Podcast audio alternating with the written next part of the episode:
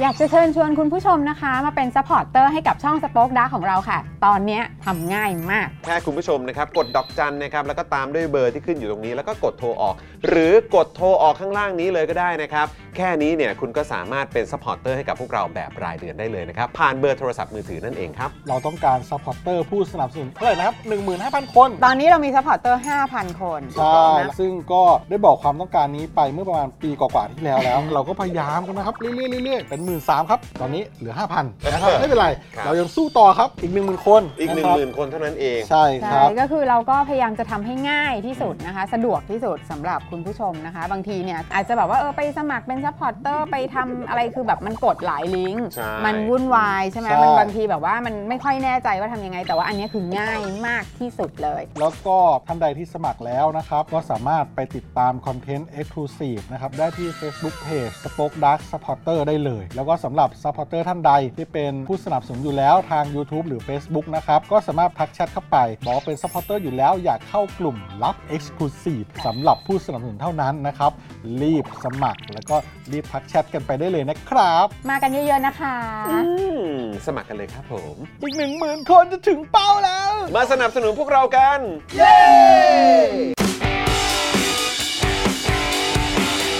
Daily t o p i c กกับจอห์นวินยู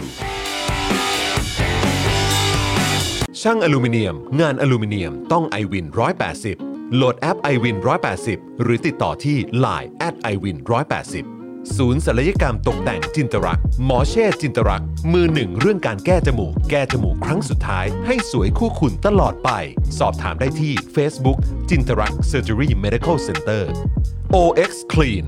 สเปรย์ฆ่าเชื้อ OX Clean ฆ่าเชื้อแบคทีเรีย เชื้อไวรัส ขจัดกลิ่นไม่พึงประสงค์ได้อย่างหมดจด ฉีดได้ทุกพื้นผิว ทั้งในรถในบ้าน ขนาด 500 มิลลิลิตร เพียงขวดละ 500 บาท เมื่อซื้อ 2 ขวด รับฟรีอีก 1 ขวด ส่งฟรีทั่วไทย สนใจแอดไลน์ได้เลยที่ w a t s o n b e n z XP Pen XP Pen เมาส์ปากการะดับโปร ราคาเริ่มต้นไม่ถึงพัน ดูข้อมูลเพิ่มเติมได้ที่เพจ XP Pen Thailand ไทยปริ้นบริการพิมพ์ฉลากสินค้า บรรจุภัณฑ์และสิ่งพิมพ์อื่น ๆ ราคาถูก ส่งฟรีทั่วประเทศ มั่นใจได้ในความเป็นมืออาชีพ พิเศษ แจ้งโค้ด JKT5 รับส่วนลดไปเลย 5%ดูรายละเอียดเพิ่มเติมที่ thaiprint.co.th กันแดดอีสกันแดดของประชาชนไทย กันดำ กันด้าน ราคา 390 บาท e v e s Hybrid Sun Gel SPF 50บวก PA บวกบวกบวกบวก ใช้แล้วสบายผิว ไม่เหนียวเหนอะหนะแน่นอน ท้าให้ลอง แบรนด์ e v e s สนับสนุนหลักการประชาธิปไตยอย่างสม่ำเสมอต่อเนื่อง พบ e v e s ได้ที่ Facebook e v e s Instagram e v e s underscore official หรือ TikTok e v e s official สบู่ธัญรัตน์ช่วยลดต้นเหตุแห่งการเกิดสิว ทั้งผิวหน้าและผิวกาย ด้วยใบบัวบก แตงกวาและว่านหางจระเข้ก้อนละ 100 กรัม ราคา 149 บาท แคปหน้าจอ Daily Topics ส่งฟรีพร้อมตะข่ายตีฟอง ซื้อ 2 ก้อนลดเพิ่มอีก 5%ที่ Facebook และ Instagram ธัญรัตน์ underscore store สวัสดีครับคุณผู้ชมครับ ต้อนรับทุกท่านเข้าสู่ Daily Topics นะครับ ประจำวันพุธที่ 6 ธันวาคม 2566 นะครับ คุณผู้ชมครับ สวัสดีทุกท่านเลยนะครับผม วันนี้นะครับอยู่กับผมจอห์นวินยูแล้วก็แน่นอนครับอยู่กับคุณปาล์มด้วยนะครับเพิ่มผมเพิ่มสวิว้า สวัสดีครับ คุณผู้ชมครับ รายการตัวกับพ่มพ่มพ่มพ่มพ่มพ่ม นี่ไง ต้อง นี่ไง จัดให้เลย นี่ฮะ เอออ อาร์ตใดของเราเป็นไงคุณผู้ชม อาร์ตใดของเรานั่งจับอยู่เมื่อวานนี้ เออ นะบอกว่าอาจารย์สีโรด เออ มาทั้งที ไม่โอ้โห นะนอกจากจะได้อยู่ใกล้ชิดกับพวกเรา ครับ แล้วก็คุณผู้ชมแล้ว เออ นะครับ ก็ต้องมีแบบนี่ นี่ ต้อนรับแบบบรรยากาศคริสต์มาสกันหน่อย ถูกต้อง เออ อา อา จารย์สิโรจน์จะได้รู้สึกถึงความรู้สึกของเทศกาล เออเฟสติเฟสติวัล Festive อะไรแบบนี้นะครับนะฮะยังไงก็กดเลขแปดรัวๆให้กับอาร์ตใดของเราด้วยละกันนะครับ ครับผม คุณ น่า แก้ว รัก นั่น มาก เองนะครับ แล้วก็แน่นอนนะครับวันนี้ดูรายการไลฟ์แล้วก็ร่วมจัดรายการเรานะครับ พี่บิวซาวมาสเตอร์นะครับ สวัสดีครับพี่บิวครับ สวัสดีพี่บิวด้วยนะครับ แล้วก็ดูแลพวกเรานะครับในวันนี้แล้วก็มาพร้อมกับรางวัลป้าป้าก่อนก่อนคอมเมนต์อวอร์ดด้วย ถูกต้อง ต้อนรับป้าป้าก่อนก่อนนะครับ สวัสดีครับ สวัสดีครับป้าป้ากอนกอนครับ สวัสดีครับผมอืม ป้าป้าก่อนๆวันนี้ได้แย่งอะไรใครบ้างแม่นอกจากแย่งซีนคนอื่นแล้วเนี่ย อันนี้เหรอ ไม่มา ยังใช่ไหม โอ้โห ยังใช่ไหมเออ คุณผู้ชม ฮะ ถ้าใครยังไม่ได้ดูนะครับ เอ่อคลิปเมมเบอร์โอลี่ของเรานะคุณผู้ชม เออ ที่ผมพูดไว้นี่บอกเลยว่าไม่ได้เกินจริงครับ เออ ผม นะ บอกแล้ว ครับ ว่าผมเนี่ย เออ พูดคำนี้ออกมาตอนถ่ายอยู่ว่า กูก่อนเล่นแทบเป็นแทบต าย มันมีคนหนึงคุณผู้ชม ใครยังไม่ได้ดูรีบไปดูนะฮะ อ่า ครับผม นะ ไปดูกันนะ โอ้โห ไปดูกันนะครับนะฮะ ฮะ อยากให้คุณผู้ชมได้ติดตามกันด้วย ครับ นะสำหรับคลิป Exclusive ของเราในวันนี้นะครับ ที่ออนกันไปนะครับ ฮะ เมื่อช่วงกลางวันที่ผ่านมา ฮะ นะครับคุณผู้ชมครับก็ใครที่เป็นเมมเบอร์กับเรานะครับ ก็ต้องกดเข้าไปดูด่วนๆเลยนะครับ ครับ สวัสดีคุณพักกาสีนะครับผักกาสีใช่ไหมพักกาสีนะค ครั รับ บ คุณอ๋อแม่หมาดูหมอก็มา สวัสดีนะครับ สวัสดีครับ สวัสดีคุณบิ๊กเฮดนะครับ คุณ เออ ลีแพทนะครับ คุณเคนบอกว่าขิง ขอขิงหน่อย 38 เดือน มาเลย จัดมานะครับ มาเลย สวัสดีคุณพงพักคุณทีบิวคุณผู้กองสมาร์ทนะครับ คุณ ครับ ก้าวเลเวลอัพคุณแซคเกอรี่คุณ LK ด้วย ฮะ นะครับ ทักทายทุกทท่านเลยนะครับนะฮะ ครับ อ่ะแล้วก็วันนี้เนี่ยก็ต้องขอต้อนรับเมมเบอร์ใหม่ของเราด้วยนะครับ มากันแล้วเหรอฮะ เมมเบอร์ใหม่ของเรามากัน คือถ้าเกิดว่าเท่าที่ผมเช็คเมื่อสักครู่นี้ เดี๋ยวอาจจะต้องฝากพี่ดำเนี่ยช่วยเช็คเพิ่มเติมให้นิดนึง ครับ นะครับ ตอนนี้เนี่ยนะครับมีมา 4 ท่าน ฮะ คุณเอมปรางเค คุณคาริซินี ฮะ นะครับ คุณชาที คุณวิพาดาคำแก่นกลาง ครับผม เออนะครับ แล้วก็มีหลาย ๆ ท่านนะครับที่มาต่อเมมกับเราด้วยนะครับ สวัสดีแล้วก็ต้อนรับทุก ๆ ท่านด้วยนะครับ ครับผม เมื่อวันก่อนเราเพิ่งมีโอกาสได้พูดคุยกันไปนะครับนะฮะผมก็ได้คุยกับพ่อหมอคุยกับพี่ซี่ คุยกับ อ่า คุณปาล์มด้วยนะครับ เรื่องที่เอ่อน่าดีใจ ครับ ก็คือว่ามีเอ่อมีคนมาเปิดเมมใหม่กับเรา อ่า เทียบเลย ใช่ นะครับแต่อันนี้ต้องฝากเอ่อคุณผู้ชมด้วยที่เป็นแฟน ครับ รายการของเรานะครับที่เป็นรุ่นพี่กันอยู่แล้ว อ่า บางทีอาจจะหลุดไปแบบไม่รู้ตัว ใช่ นะครับวันหนึ่งเนี่ยมีเอ่อมาเปิดเมมใหม่กันประมาณสักแบบ 10 ท่าน 15 ท่าน อ่าน นะครับแต่โอ้โหบางวันครับคุณผู้ชม ครับ นะมันมีแบบเอ่อคุณผู้ชมที่อาจจะหลุดไปแบบไม่รู้ตัว ถูกต้อง นะครับไปเป็น 20-30 ท่านเลยนะ มันมี เออนะครับเพราะฉะนั้ ผ น ม เราก็ค่อนข้างตกใจนะครับคุณผู้ชม ฝากเช็คกันด้วยนะครับว่ายังเป็นเมมเบอร์กันอยู่หรือเปล่านะครั ใช่ครับ หลายท่านหลุดออกไปแบบไม่รู้ตัวนะครับ ฮะ ผูกไว้กับบัตรเครดิต ผูกไว้กับบินโทรศัพท์ ผูกไว้กับวอลเล็ตอะไรต่าง ครับบๆางทีก็อาจจะหลุดไปแบบไม่รู้ตัว ฮะ ฝากเช็คเมมกันนิดนึงพวก ใช่ เราเนี่ยใจแป้วตกใจมากๆคือดีใจนะ อ่า ดีใจสุดๆ เวลาเห็นเมมเบอร์ใหม่ มาเปิดเมมกับเรา ครับ แต่เวลามีหลุดออกไปเนี่ย โอ้โห เรานี่แบบอื้อหือเหใช่วอกันเลยทีเดียว คืออธิบายง่ายๆแบบนี้คุณผู้ชมครับ ก็คือว่าณตอนเนี้ยก็แน่นอนนะครับ ทุกวันเราก็จะอย่างที่คุณจรบอกก็จะมี new member อ่า หรือเอ่อคนใหม่ๆเนี่ยถ้ามาพี่มาเปิดเมมกับเราแล้วก็แน่นอนนะครับ เปิดเมมทันทีก็รับแก้วไปเลยทันทีนะครับผมส่วนรุ่นพี่ตอนท้ายรายการก็จะมีคำถาม แล้วก็ได้รับแก้วในจำนวนเท่าๆกับที่จำนวน new member ใหม่ในแต่ละวันนะครับคุณผู้ชมฮะแต่ว่าณตอนเนี้ยมันเหมือนประมาณว่า new member ของเราเนี่ยเข้ามาเอ่อเป็นจำนวนที่ อ่า เอา เอาไว้ต่อสู้กับแก๊งรุ่นพี่ เออ ที่บางท่านก็หลุดไป หลุดไปแบบไม่รู้ตัว มันชนกันอยู่แบบนี้ ใช่ เพราะฉะนั้นถ้าเกิดว่ามีนิวเมมเบอร์เข้ามาอย่างต่อเนื่องเรื่อย ๆ เข้ามาเยอะๆ ในขณะเดียวกันแก๊งรุ่นพี่ที่น่ารักของเราเนี่ยก็อย่างที่บอกไปรบกวนเช็คเมมด้วยแล้วไม่มีหลุดเนี่ยทีนี้มันจะเติมอย่างเดียว ใช่ มันก็จะสบายใจ ใช่ นะครับผอืมมนะ เมื่อมันสบายใจเนี่ยมันก็จะเกิดเหตุการณ์ เออ คอนเทนต์พรั่งพรูอันนี้แน่นอนนะฮะ อันนี้สำคัญ คอนเทนต์พรังพรูนะฮะ เออ ที่อยู่ในหัวนะตอนนี้นี่ ฮะ โอ้โห หยาบคายแน่นอน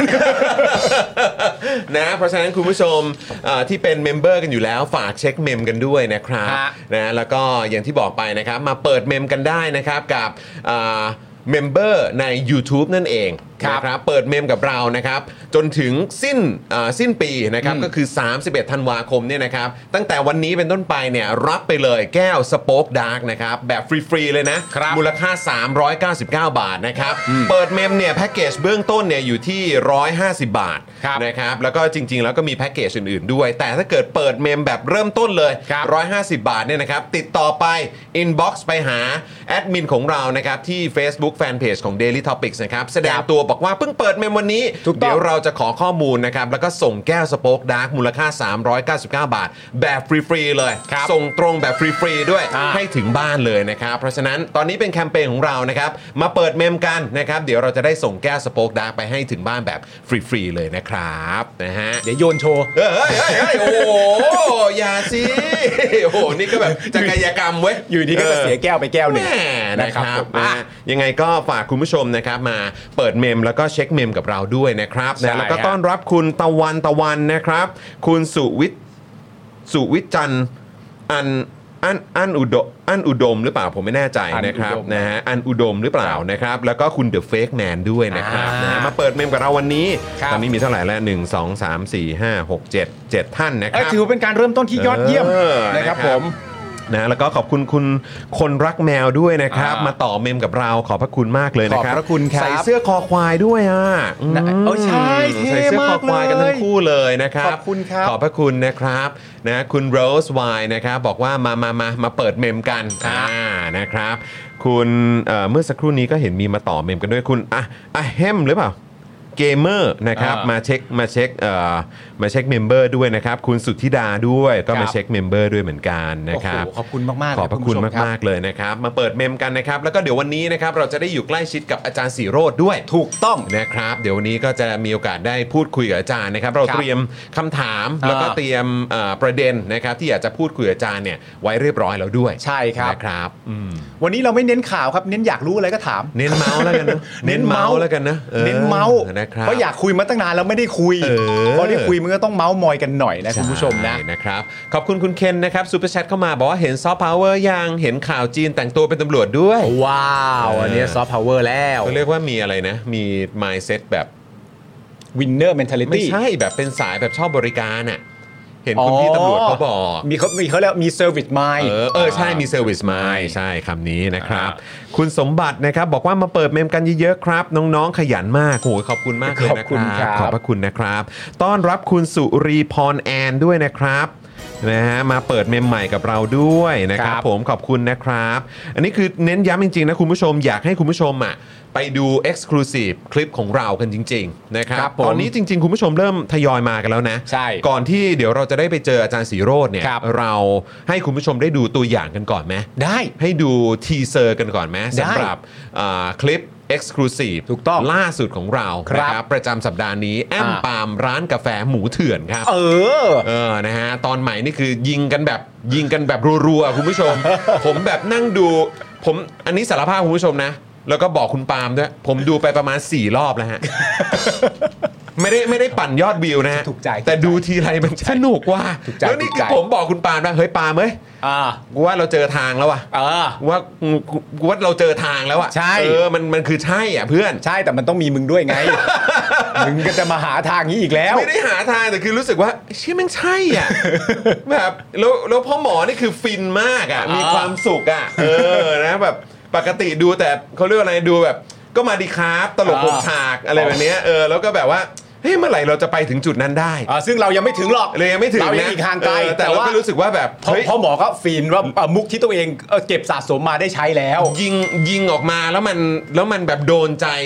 ผ่านคุณปาล์มเนี่ยแหละคุณผู้ช ม ต้องไปดูฮะ อ่า แล้วก็มีเนี่ยแหละมีอ่า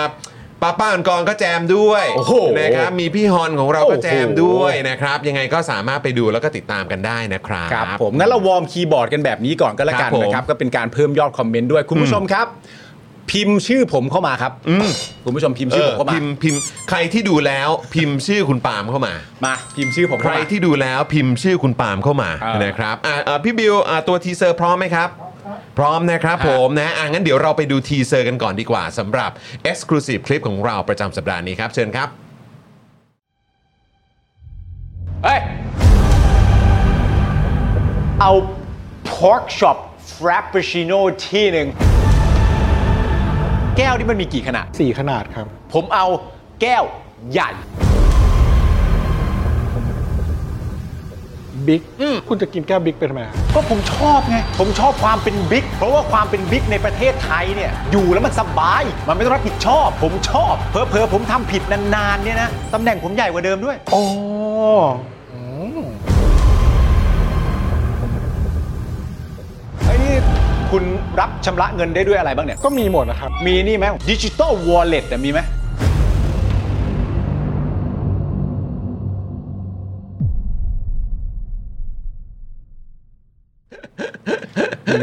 นี่มันนี่มันนี่มันแค่ทีเซอร์คุณผู้ชม แค่ทีเซอร์นะครับคุณนี่มันแค่ ผู้ช ทีเซอร์ ม เท่านั้นนะครับคุณผู้ชม ไปดูกันนะครับ จุกๆ อิ่มๆ แน่นอนนะครับ อ่า นะฮะขอบคุณคุณสม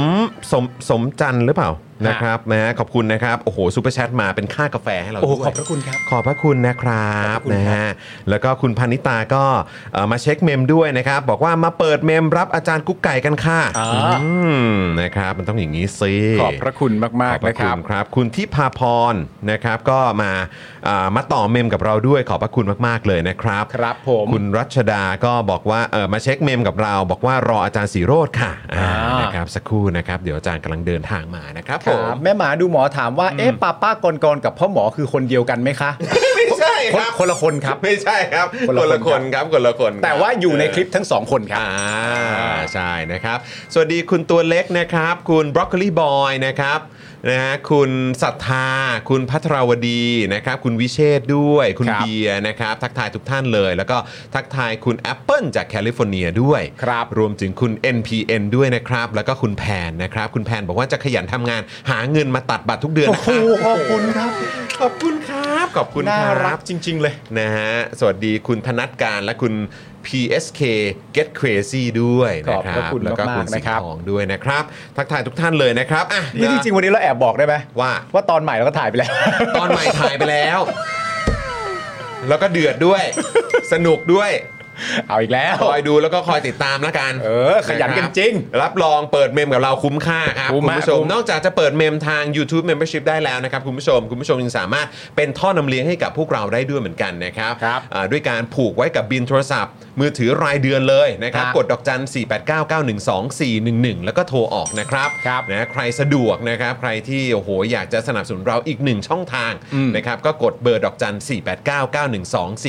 แล้วก็โทรออกได้เลยนะครับ ครับ ตกเดือนละ 149 บาทนะครับนะก็ถ้าเกิดหันหารดูแล้ว ตกวันละ 5 บาท ครับ รายการเราอ่ะมา 5 วันต่อสัปดาห์ ถู ยั ก ไงก็คุ้มครับ ครับ นะแล้วก็มีคอนเทนต์พิเศษมาให้ได้ติดตามอีกด้วยนะครับ เพราะฉะนั้นมาอ่าเป็นท่อนำเลี้ยงกับพวกเรานะครับ ผูกไว้กับบินโทรศัพท์ได้เลยนะครับ ครับ แล้วก็นอกจากนี้นะครับ อีกหนึ่งช่องทางที่อยากเชิญชวนคุณผู้ชมนะครับ มาร่วมสนับสนุนพวกเรา แล้วก็ลองเทสระบบนี้กันดู ก็คือผ่านทาง s u f f e r m e นั่นเองนะครับคุณผู้ชม ครับ ช่องทางนี้เนี่ยนะครับเป็นช่องทางที่พ่อหมอของเราเนี่ยโอ้โหนะฮะรังสรรค์ขึ้นมา โอ้โห นะครับให้มันสะดวกสบายที่สุด ฮะ คุณผู้ชมสนับสนุนกันได้แบบง่าย ๆด้วย ครับ นะครับลองกดเข้าไปนะครับที่ลิงก์ที่เดี๋ยวเอ่อพี่ดำเนี่ยจะโยนไว้ให้ในช่องคอมเมนต์นะครับแล้วคุณผู้ชมก็ลองคลิกเข้าไปได้เลยนะครับแล้วก็ลองไปใช้บริการนี้ดู ครับ นะครับสะดวกแบบสุดๆ ปลอดภัยมากๆด้วยนะครับ อ่า นะฮะยังไงก็ฝากกันด้วยนะครับคุณผู้ชมค ฝา รั ก บ กันด้วยครับคุณผู้ชมครับ โดยสโลแกนปาล์มทำได้ คุณก็ทำได้ครับ ถูกต้องคุณปาล์มทำได้ทำไมคุณจะทำไม่ได้ ใช่ เออนะค ผม รับ ทำได้ตั้งแต่เริ่มจนจบเลย ทุกคนก็ต้องแซ่ซ้องผมนะ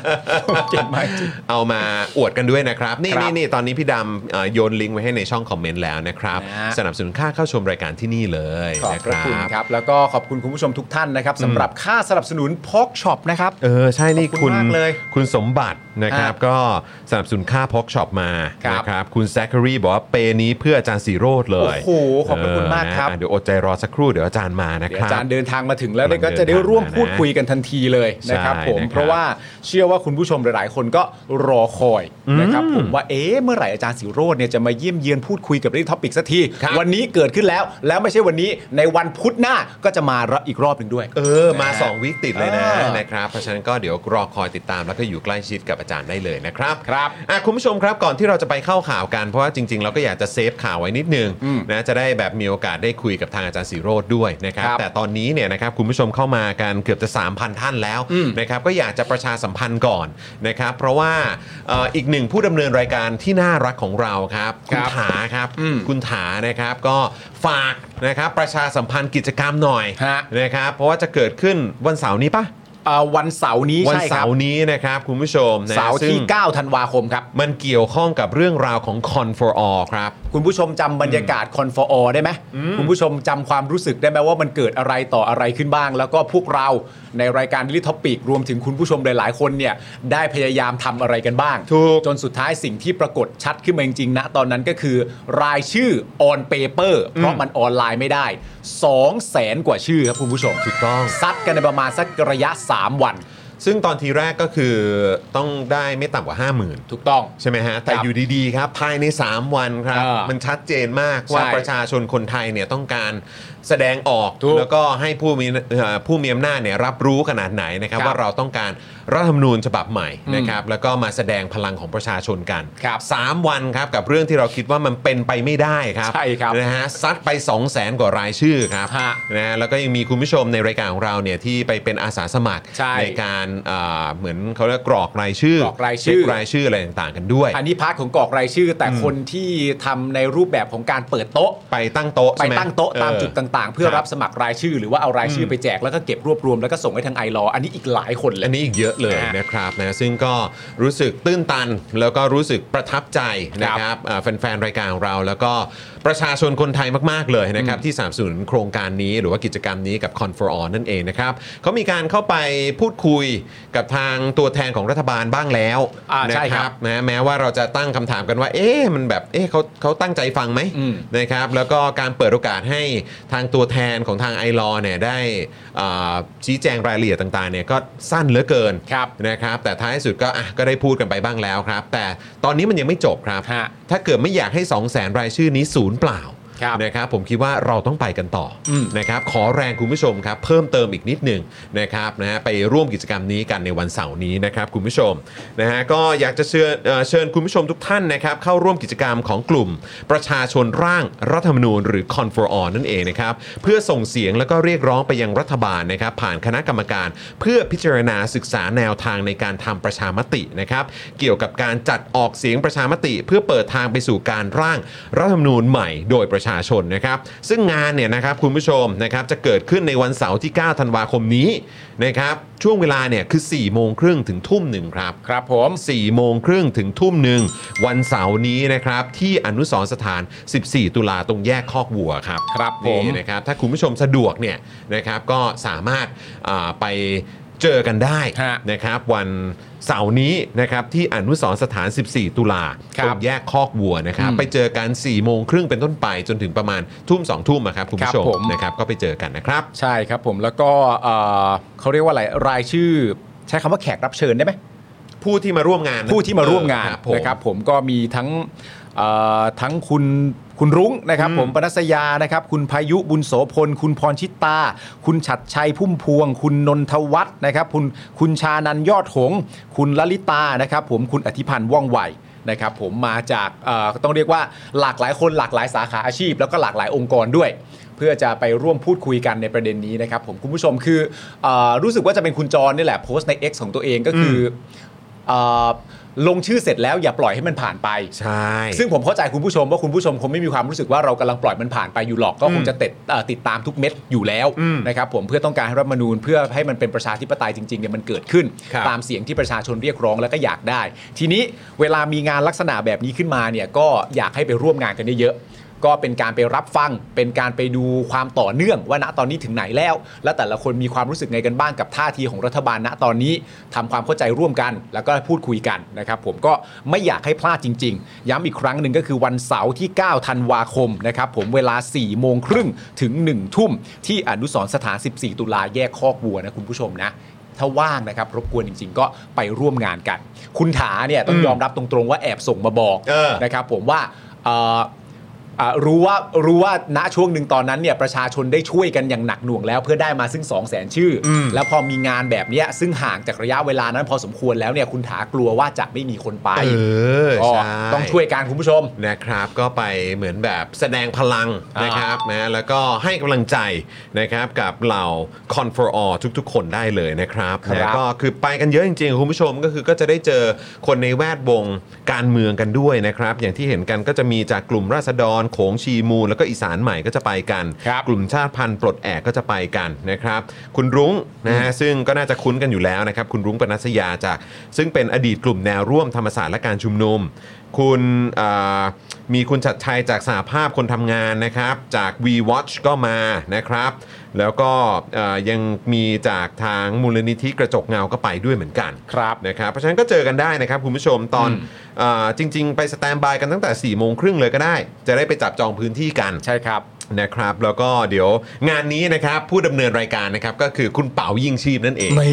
นะฮะคุณเป๋าเป็นคนรันงานเองเลยนะครับ ครับ แล้วก็เดี๋ยวเอ่อไฮไลท์เนี่ยคือจริง ๆ แล้วก็มีตอน 5 โมงถึง 6 โมงครึ่งเนี่ยนะครับเขาก็จะมีการเสวนากัน ชื่อว่า Con for All ปักธงส่งต่อสสรเลือกตั้ง ครับ นะครับ แล้วก็พอตอน 6 โมงครึ่งถึงทุ่มหนึงเนี่ยนะครับ ซึ่งอาจจะเลทได้นะครับ เดี๋ยวอันนี้ต้องดูกันเพราะว่าเรื่องราวที่คุยกันมีกันค่อนข้างเยอะนะครับ แต่ถ้าตามคิวแล้วเนี่ยคือ6ครึ่งถึงทุ่มหนึ่งเนี่ยก็จะมีกิจกรรมปักธงเพื่อส่งต่อข้อเสนอ ให้กับตัวแทนคณะกรรมการเพื่อพิจารณาศึกษาแนวทางในการทำประชามติ ครั จำ บ ได้ใช่ไหมที่คุณถาบอกไปคราวก่อนน่ะบอกว่าเดี๋ยวจะมีการเหมือนแบบคล้ายๆ เขียนชื่อกันในธงอ่ะ อ่า เออแล้วก็เอา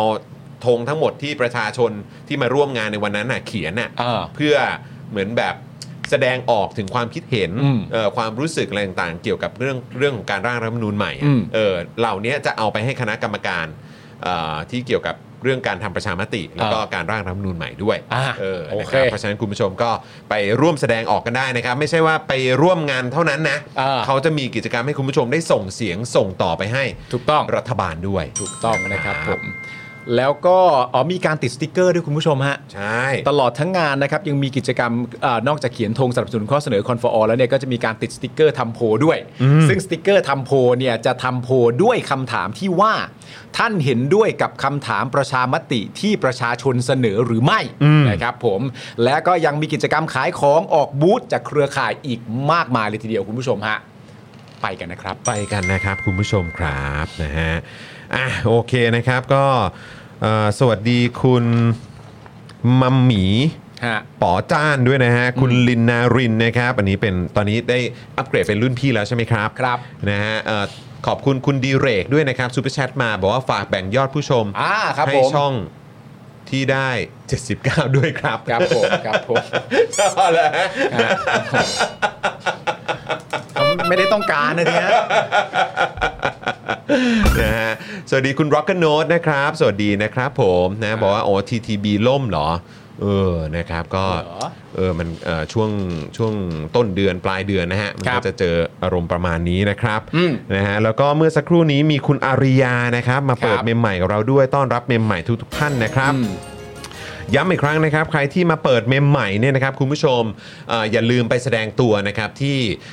แฟนเพจของ Daily Topics ทาง Facebook ด้วยนะครับ ครับ นะฮะแล้วก็จะได้ติดต่อรับแก้วสโป๊กดาร์กนะครับ มูลค่า 399 บาท ฟรี ส่งฟรีด้วยนะครับ ให้ถึงบ้านเลยนะครับ ครับผม เมื่อสักครู่นี้คุณเคนซูเปอร์แชทมานะครับ บอกว่าอยากเห็นอาจารย์สีโรดมาพร้อมพี่ปลื้มเหรอฮะอ๋อคุณปลื้มเหรอฮะ คุณปลื้ม อ๋อครับผม เดลี่ นะ โจ๊ส ช่วงนี้คุณปลื้มนี่น่าจะงานค่อนข้างหนัก พอสมควรนะช่วงนี้ ปลื้มงานหนักตลอดอยู่แล้ว งาน ครับ หนักนะครับ งาห ผมนะฮะ รันวงการอยู่ นะครับต้อนรับคุณเซนบี มาต่อ CH นะครับมาต่อเมมกับเราด้วยนะครับ ขอบพระคุณนะครับ คุณผู้ชม ใครที่อยากจะพูดคุยกับอาจารย์สีโรจน์นะครับนะฮะวันนี้ก็อ่าเช็คเมมเบอร์ของตัวเองกันด้วยนะครับ ฮะ ว่ายังเป็นเมมเบอร์อยู่หรือเปล่านะครับ ถ้าหลุดออกไปเนี่ยก็จะได้สามารถกลับมาต่อเมมกัน แล้วก็พูด ใช่ คุยกับอาจารย์สีโรจน์ได้ด้วยเหมือนกันนะครับ ครับผม เออแล้วก็ขอประชาสัมพันธ์เพิ่มเติมก่อนเข้าข่าวละกัน อ่าน นะครับเอ่อคิดว่าตอนนี้อาจารย์สีโรจน์น่าจะเติมพลังทานกับข้าวอยู่แป๊บหนึ่ง เติมพลัง นะครับ เดี๋ยวอีกสักครู่เราเข้าข่าวสั้นทันโลกนิดนึงก่อนละกัน แต่ ครับ ขอประชาสัมพันธ์ไว้ก่อนเลยว่า วันพรุ่งนี้เราจะได้อยู่ใกล้ชิดกับไทนี่สีท่าแซะ ถูกต้องครับ ะ วันพฤหัส นะฮะคุณไทนี่ก็จะมาแจมกับเราเอ่อเช่นเคยในทุก ๆ วันพฤหัสนะครับ แล้วก็วันศุกร์นะครับคุณผู้ชม ใครฮะ วันศุกร์นะครับเราจะได้อยู่ใกล้ชิดนะครับกับรองประธานสภาครับ ใช่ครับผม นะฮะคุณเอ่อปฏิพัฒน์ครับหมอ คุณ อ๋องครับ สอสออ๋องครับ อ่าใช่ วันศุกร์นะครับผม ะ คุณผู้ชม ครับ ฮะเวลาบ่ายโมงตรงนะครับผม ครับ แขก ผม รับเชิญของเราคือสอสออ๋องปฏิพัฒน์ครับ ถูกต้องครับผมนะครับ ก็เดี๋ยวจะมาพูดคุยกันเกี่ยวกับประเด็นของรัฐสภาด้วย ยืนยืนยืน นะ กัน เรื่อง ยืน ของการอภิปรายอะไรต่างๆด้วย อ่ นะครับ ก็เดี๋ยวคอยติดตามกันได้นะครับ คุณผู้ชมครับ ครับผม สวัสดีคุณจารุณีด้วยนะครับ คุณจารุณีบอกว่า เอ่ออาจารย์สีโรดมานี่จ่ายไม่อั้นเลยเหรอครับเนี่ยโอ้โห เออ เขาเรียกว่าเปย์หนักเลยเหรอครับเนี่ย เปย์เปย์เปย์ จัดมาเลยครับ จัดมาเลยครับ อ่า ยินดีฮะยินดีครับ คุณเบียร์บอกให้อาจารย์สีโรดมาเปิดสายคุยสดกลางรายการเลยได้ไหมครับ อ๋อหมายถึงคุยกับผมมาเหรอครับก็มันก็อยู่ร่วมรายการเดียวกันอยู่แล้ว โฟน คุ อิ ย น ต่ โฟนอิน โฟ โฟ น นอินนะครับนะฮะคุณไทเกอร์เอซบอกว่ากลับมาพร้อมมาหาอาจารย์เลยนะครับเนี่ยโอ้โห ครับ ขอบคุณ ผม นะครับนะฮะมาเปิดเมมกันมาเช็คเมมกันมาต่อเมมกันนะครับนะ คุณ ฮะ แพนบอกว่าว้ายต้องตั้งนาฬิกาปลุกแล้วเอาตอนนั้นยังไม่ตื่นเหรอครับ คือยังไง บ่ายโมงนะครับคุณแพ นแพนต้องตื่นแล้ว อ๋อเพ สิ ราะเวลาต่างกันไง อ๋อใช่ เวลาต่างกัน ใช่ ไง ใช่ เวลา เออจริ ต่างกันไง จริจริ เออนะครับนะอ่ะโอเค งั้นคุณปาล์มงั้นเดี๋ยวระหว่างนี้นะครับเรา เออ เข้าเอ่อประเด็นของข่าวสั้นทันโลกกันก่อนไหม อันนี้เป็นข่าวสั้นทันโลกนะคุณผู้ชมอันนี้ไม่ใช่เธอเธอเราเจอปาหีนะครับผมอันนี้เป็นข่าวสั้นทันโลกจริงเราต้องอัปเดตกันนิดนึงนะครับผมเพราะว่ามันโดยรวมเนี่ยมันเป็นประเด็นเรื่องเกี่ยวกับคุณเศรษฐาพูดถึงทหารนะครับผมอันนี้ก็เป็นประเด็นที่น่าสนใจนะครับ ครับผม เอ่อคุณผู้ชมครับ ข่าวสั้นทะโลกของเราวันนี้นะครับ เป็นประเด็นคุณเศรษฐาหารือผู้บัญชาการทหารสูงสุดครับ เล่งดึงทหารช่วยรัฐบาลแก้ปัญหาครับ เป็นยังไงครับคุณผู้ชมครับ อีกแล้วเหรอฮะ คุณเศรษฐานายกของเรานะครับอันนี้ไม่ใช่คุณสุทินแล้ว นะ อันนี้คุณเศรษฐานายกเลยนะ รัฐมนตรีว่าการกระทรวงการคลังแถมมาอีกหนึ่งอัน เออ นะครับผมเล็งดึงทหารช่วยรัฐบาลแก้ปัญหาคุณผู้ชมเอ่อกดกดชมเชยเข้ามาได้เลยนะครับผม รู้สึกไงครับที่ อ่าน นายกบอกว่าอ่ะเดี๋ยวจะให้ทหารเนี่ย อ่า มาช่วยนะ อ่า มาช่วย อ่ารั รัฐบาลแก้ปัญหาค ถู รับ กต้องแต่คุณผู้ชมเอาประโยคท้ายอีกนิดนึง จะได้รวบรวมความรู้สึกและส่งมาได้ เพราะมันต้องมีเหตุผลใช่ไหมเอ้ยไอการที่จะลึงเอ่อเล็งดึงทหารช่วยรัฐเอ่อรัฐบาลแก้ปัญหาเนี่ยจะทำไปเพื่ออะไร มันทำไปเพื่อแบบนี้คุณผู้ชมฮะ ครับ หวังลดช่องว่างกองทัพกับประชาชนครับ โอ้โห คือถ้าประชาชน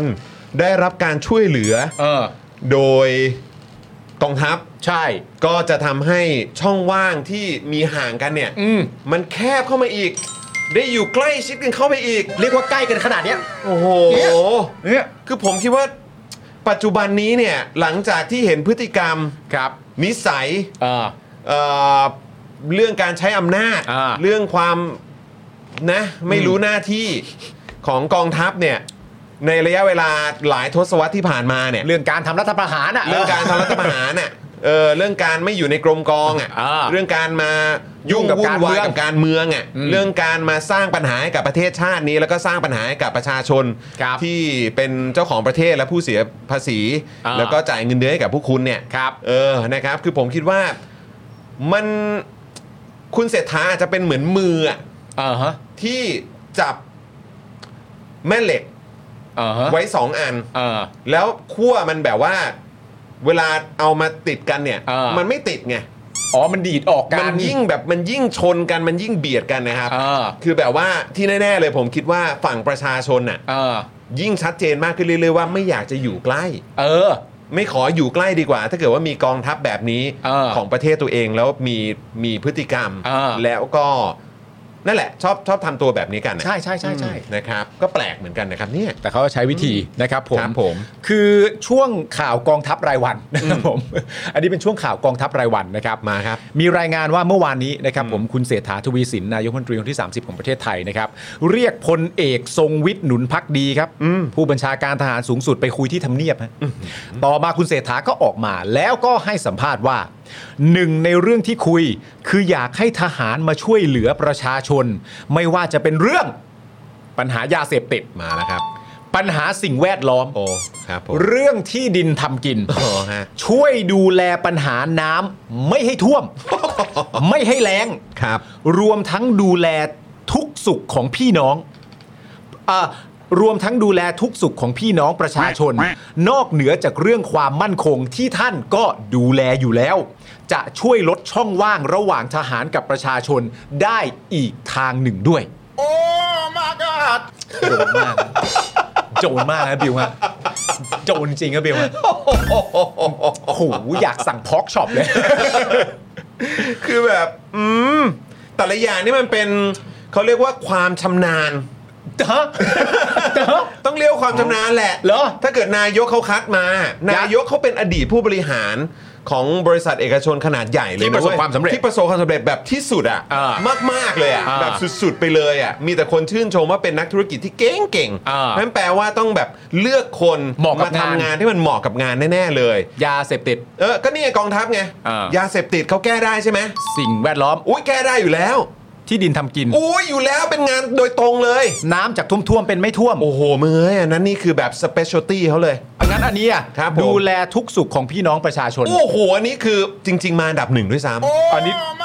ใช่ ขอบคุณมากเบล เออ แต่ผมไม่เข้าใจทำไมคุณคุณกั๊กพิมพ์เข้ามาว่าไม่ต้องเลือกน่าจะเป็นลอลิงนะฮะน่าเป็นลอลิ งบอกเฮ้ยไม่ต้องเลือกน่าจะเป็นไม่ต้องเลือก อ๋อ เป็นลอลิง ผม นะ ผมคิดว่าน่าจะเป็นลอลิง ไม่ต้องเลือกใช่ไหม แต่ผมอ่านมันผ่านนะ เออ เอ ถ้า อบอก ถ้าถ้าเอ่อถ้าเกิดถูกแล้วก็ช่วยย้ำมาด้วย เออ แต่ถ้าเกิดผิดก็พิมพ์มาใหม่ได้นะ เอ ฮะ อพิมพ์มาใหม่พิมพ์ย้ำมาได้ ครับ แต่ผมอ่านพี่บอกเอ้ยคุณกั๊กบอกเอ้ย เออ ไม่ต้องเลือก คุณผู้ชมช่วยเตือนมานิดนึงว่าสรุปคุณคุณการ์ดกับเขาพิมพ์มาว่าอะไร เออผมไม่แน่ใจผมไม่แน่ใจ นะฮะก็ดูดูแบบแต่ละอย่างนี่เป็น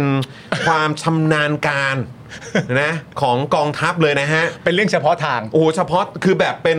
เอ่อเขาเป็น specialist อ๋อใช่ เป็น specialist เออ นะฮะ ถนัดด้านนี้ เป็น specialty ของพวกเขาเลย เออ นะครับ ไม่ว่าจะเป็นปัญหายาเสพติด เออก องทัพแก้ได้ครับ เข้าใจครับ นะฮะ ครับ โอ้โหเรื่องสิ่งแวดล้อมกองทัพก็แก้ได้ครับ ครับผมครับผม ที่ดินทำกิน อืม โอ้โห นี่คือแบบงานหลักของกองทัพเลย เออ นะครับปัญหาน้ำท่วม เอออั นนี้ก็งานหลักเหมือนกัน ครับ แต่สุดท้ายนี่ดูแลทุกสุขของพี่น้องเนี่ยคือใช่เลย เอออ ย่างการทำรัฐประหารนี่ก็ดูแลทุกสุขนะ เออใช่ เออ เพราะว่าตอนนั้นแบบว่าสงครามกลางเมือง เจอคนชั่วคนเลวใช่ไหม อ่า เออแบบฉวยโอกาส อ่าน นะเออนั่นแหละก็เลยแบบยึดอำนาจซะเลย ใช่ เออครับ แต่ถ้าคุณพูดอย่างนั้นผมก็ตีความนะ ถ้าเกิดว่าผมไม่แยกข้ออ่ะแล้วคุณมาบอกว่า อ๋อ เรื่องราวๆเหล่านี้เนี่ยมันเป็นเรื่องที่ทหารเอ่อทำบ่อยแล้วก็ถนัดมากเนี่ย ผมก็จะตีความว่า อ๋อเขาถนัดในเรื่องที่ไม่ใช่หน้าที่ตัวเอง นะ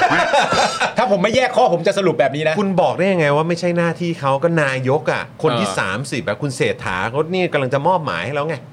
เออ เอ ว่ะ อใช่ไหม มันควรจะจบที่นายกมอบห เอ มาย อโอ้โหถ้านายกเลือกมาแบบนี้ก็แปลว่านายกอ่ะคิดมาแล้ว ใช่ คิด ครับ ดีแล้ว คิดมาอย่างดีเลยแหละ แต่ความสนุกของเรื่องนี้คืออะไรรู้ป่ะ คือ คือที่นายกบอกคือ อันเนี้ยที่เราเล่าไปทั้งหมดเนี่ยคือหนึ่งในเรื่องที่คุย อ๋อเหรอฮะ ในใจก็คิดโอ้โหไม่อยากรู้เรื่องอื่นเลย กูว่าต้องมีอีกแน่เลย มีอีก ะ เดี๋ยวมีอีก เมีอีกแน่ฮะคุณผู้ชม เดี๋ยวรอดูนะครับ คุณผู้ชมก็ ครับ คุณจูนถามพวกกูยะอะไรไปถามทำไม ฮะ จูนไปถามทำไมฮะ เขาไม่ถามแล้ว เออ เพราะว่ามันผ่านช่วงเอ่ออะไรนะช่วงผ่านช่วงเลือกตั้งมาแล้ว โอ้ย ใช่ไหม หาแล้ว เออ ตอนนี้เขามีเขาเรียกว่าอะไรนะ อ่า คือเหมือนแบบประมาณว่าเหมือนมีคนเคยพูดแบบว่า ก็เลือกตั้งเสร็จแล้ว มอบให้กับรัฐบาลไปแล้ว เออ ก็เขาจะทำอะไรเขามีสิทธิ์ทำของเขาหมด อ่าใช่ เราพูดอะไรอ่ะ อืม มันก็แล้วแต่เขาเขาจะฟังหรือเปล่า อ่าถูก ส่วนเราเนี่ยก็ต้องอยู่กับรัฐบาลนี้ไป 4 ปี อืม ถ้าเกิดไม่พอใจอ่ะ อ่า ถ้าไม่พอใจอะไรมากก็รอบหน้าไม่ต้องไปเลือกดิ ก็ไปเลือกตั้งใหม่ ใช่ป่ะ เอ เอ อ อ ใช่ ตอนนี้ก็เลือกเขาไปแล้วมอบหน้าให้เขาไปแล้ว ตอนนี้มาบ่นไร เออ ก็ให้เขาใช้อำนาจไป เออ ไม่พอใจรอบหน้าก็ไม่ต้องไปเลือก เออ อะไรแบบนี้ คือเลือกเสร็จก็คือหยุดบ่นเลย ใช่ อันนี้ประชาธิปไตย ก็มีคนบอกมา อ๋อเหรอ อืมครับผม เออมึงก็ขยันฟังเขานะ แหมฟัง แต่ก็ไม่ใช่ว่าเห็นด้วยนะ อ่าโอเคเข้าใจเข้าใจเข้าใจเข้ าใจ ทีนี้ประเด็นที่เราอยากจะพูดคุยกับทั้งคุณจรแล้วก็คุณผู้ชมด้วยก็คือว่าไอ้ไอ้ทั้งหมดเนี้ยคุณผู้ชมประมาณ 5 ข้อที่คุณจรไล่เรียงไปว่าอ่านายกเนี่ยอยากให้ทหารเข้ามาช่วยในการดูแลเรื่องอะไรบ้างเนี่ยประเด็นทั้งหมดเนี่ยมันอยู่ในข้อสรุปของการที่ว่าทำสิ่งเหล่านี้ไป เพื่อในส่วนหนึ่งเนี่ยจะได้ช่วยลดช่องว่างระหว่างทหารกับประชาชนด้วย ทีนี้คำถามคือว่า คุณผู้ชมว่า ไอ้ช่องว่างที่คุณเศรษฐาพูดเนี่ย มันคืออะไรเหรอครับ ไอ้คำว่าช่องว่างเนี่ยคุณผู้ชม ที่คุณเศรษฐาพูดถึงเนี่ย ระหว่างทหารกับประชาชนเนี่ย ไอ้ช่องว่างตรงนั้นเนี่ยมันคืออะไรเหรอครับ อะไรที่เอามาถมไว้อะไรที่เอามากางกั้นไว้ อืม มันคือช่องว่างเรื่องอะไร แล้วไอ้ช่องว่างที่ว่าเนี่ย มันมีความจำเป็นจริงๆไหมที่ต้องลดช่องว่างอย่างที่คุณเศรษฐาบอก อืม คือเหมือนอย่าใช้กันเพลินๆน่ะ อืม ลดช่องว่างลดช่องว่างลดช่องว่าง แต่ในขณะเดียวกันประชาชนมีความรู้สึกว่า ถ้าเกิดว่าทหารทำเพียงหน้าที่ของทหาร แล้วก็ทำมันออกมาได้ดี อืม โดยพาร์ทของประชาชนก็เป็นพาร์ทของประชาชนน่ะนั่นแปลว่าช่องว่างตรงนั้นน่ะ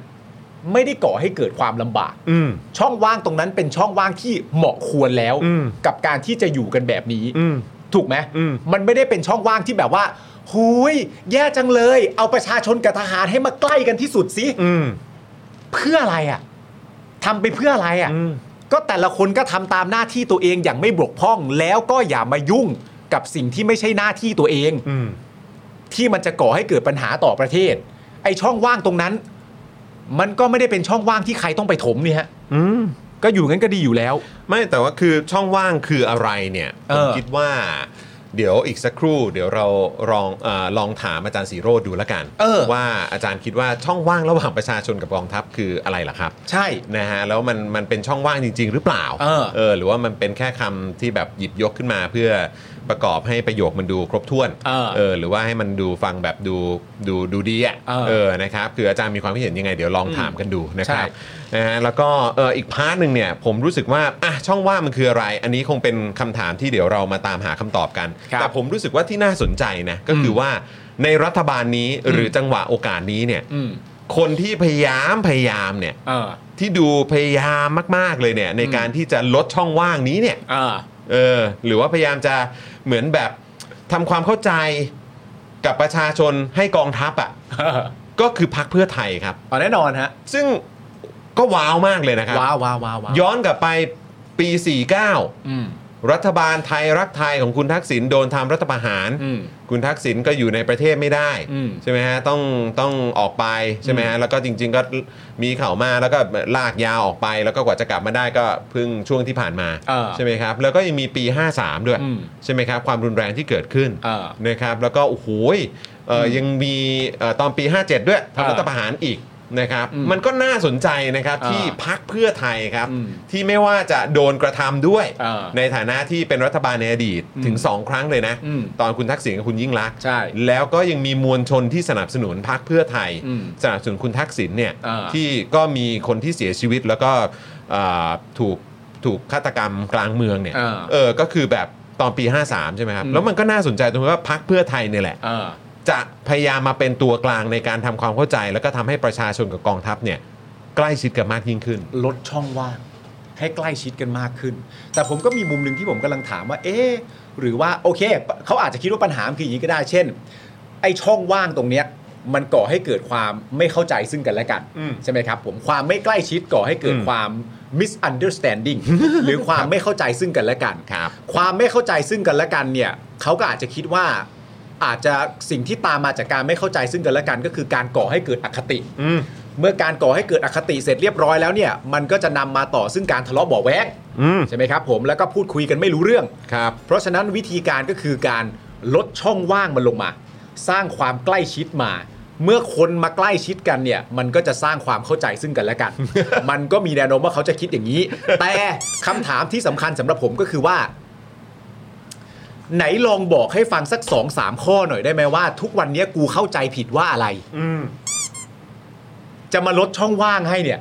แบบเออเนี่ยอยู่ห่างกันแบบนี้ก็มีแต่จะไม่เข้าใจกัน อืม ประชาชนก็จะคิดกับทหารแบบอคติทำอะไรขึ้นมาก่อไม่ดีสักเรื่อง ไม่ถูกใจสักเรื่อง ครับ หรืออะไรต่างๆกันานะแต่ที่อยากรู้ก็คือว่า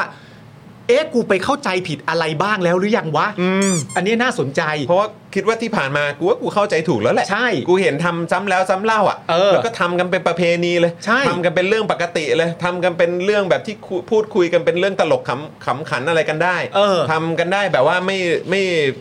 แบบเขาเรียกว่าอะไรไม่มีไม่ต้องพูดถึงฮิริโอตปา เออ เออ ความเกรงกลัว อืม อะไรหรือความละอายต่อการทำรัฐประหารหรือว่าการแบบสร้างความเสียหายให้กับประเทศชาติแล้วก็ประชาชนเนี่ย ไม่มีเลย ดูแบบไม่มีเลยอ่ะ อ่า เออ แล้วคุณจะแบบ ใช่ คุณคิดว่าเราเข้าใจผิดอะไรเหรอครับ ใช่ไม่ละที่มันน่าสนใจมากๆว่าแบบลดช่องว่าง เออ อ๋อ เราห่างกันเราเลยเข้าใจไม่ตรงกัน อืม แสดงว่ากูเข้าใจไม่ถูก อืม เหรอ เออแล้วฮะ เหรอ เหรอฮะอ๋อโอเคโอเคสงสัยเข้าใจ ผิด ผิดมาตลอดเลยครับเนี่ย คือคุณผู้ชมตั้งแต่ เออ เปลี่ยนรัฐบาลใหม่มาเนี่ยนะครับเอ่อก็มีข่าวกองทัพเนี่ยรายวันเลยนะครับ ใช่ ซึ่งโดยมากแล้วเนี่ยข่าวกองทัพรายวันก็แน่นอนเหมือนที่คุณจรบอกก็มาจากพักเพื่อไทยทั้งนั้น อืม ไม่ว่าจะเป็นจากตัวคุณเศรษฐาเอง อืม นะครับไม่ว่าจะเป็นการสัมภาษณ์ของคุณสุทิน อืม นะครับผมที่อยากให้ทหารนี่เป็นนั่นเป็นนี่ เยอะแยะเลยเข้ามาช่วยดูแลตรงนั้นตรงนี้นะครับผมแล้วก็เข้าไปมีส่วนร่วมกับการทำงานของรัฐบาล ช่วยดูแลตรงนั้นตรงนี้นะครับผมไม่ว่าจะเป็นเด็กตีกัน ทหารก็โอ้มีวิธีในการจะแก้ไขอยู่นะนะครับผมมีวิธีในการจะแก้ไขอยู่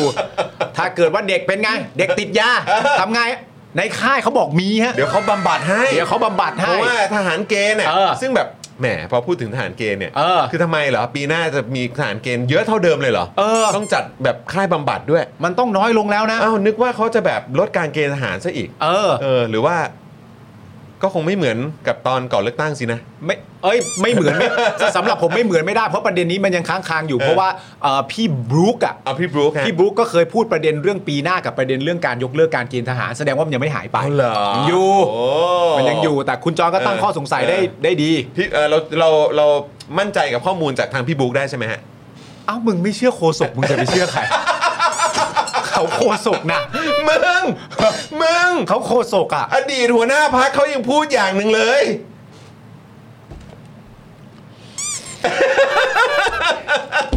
นี่ แอนมันเพื่ออะไร นี่คือ ก่อนที่พี่บุ๊กจะพูดหรืออะไรก็ตามอ่ะ อ่า จริง ๆ ควรจะต้องมีคนถามนะ ถามว่า ว่าถ้าไม่เป็นอย่างนั้นจะรับผิดชอบ ยังไง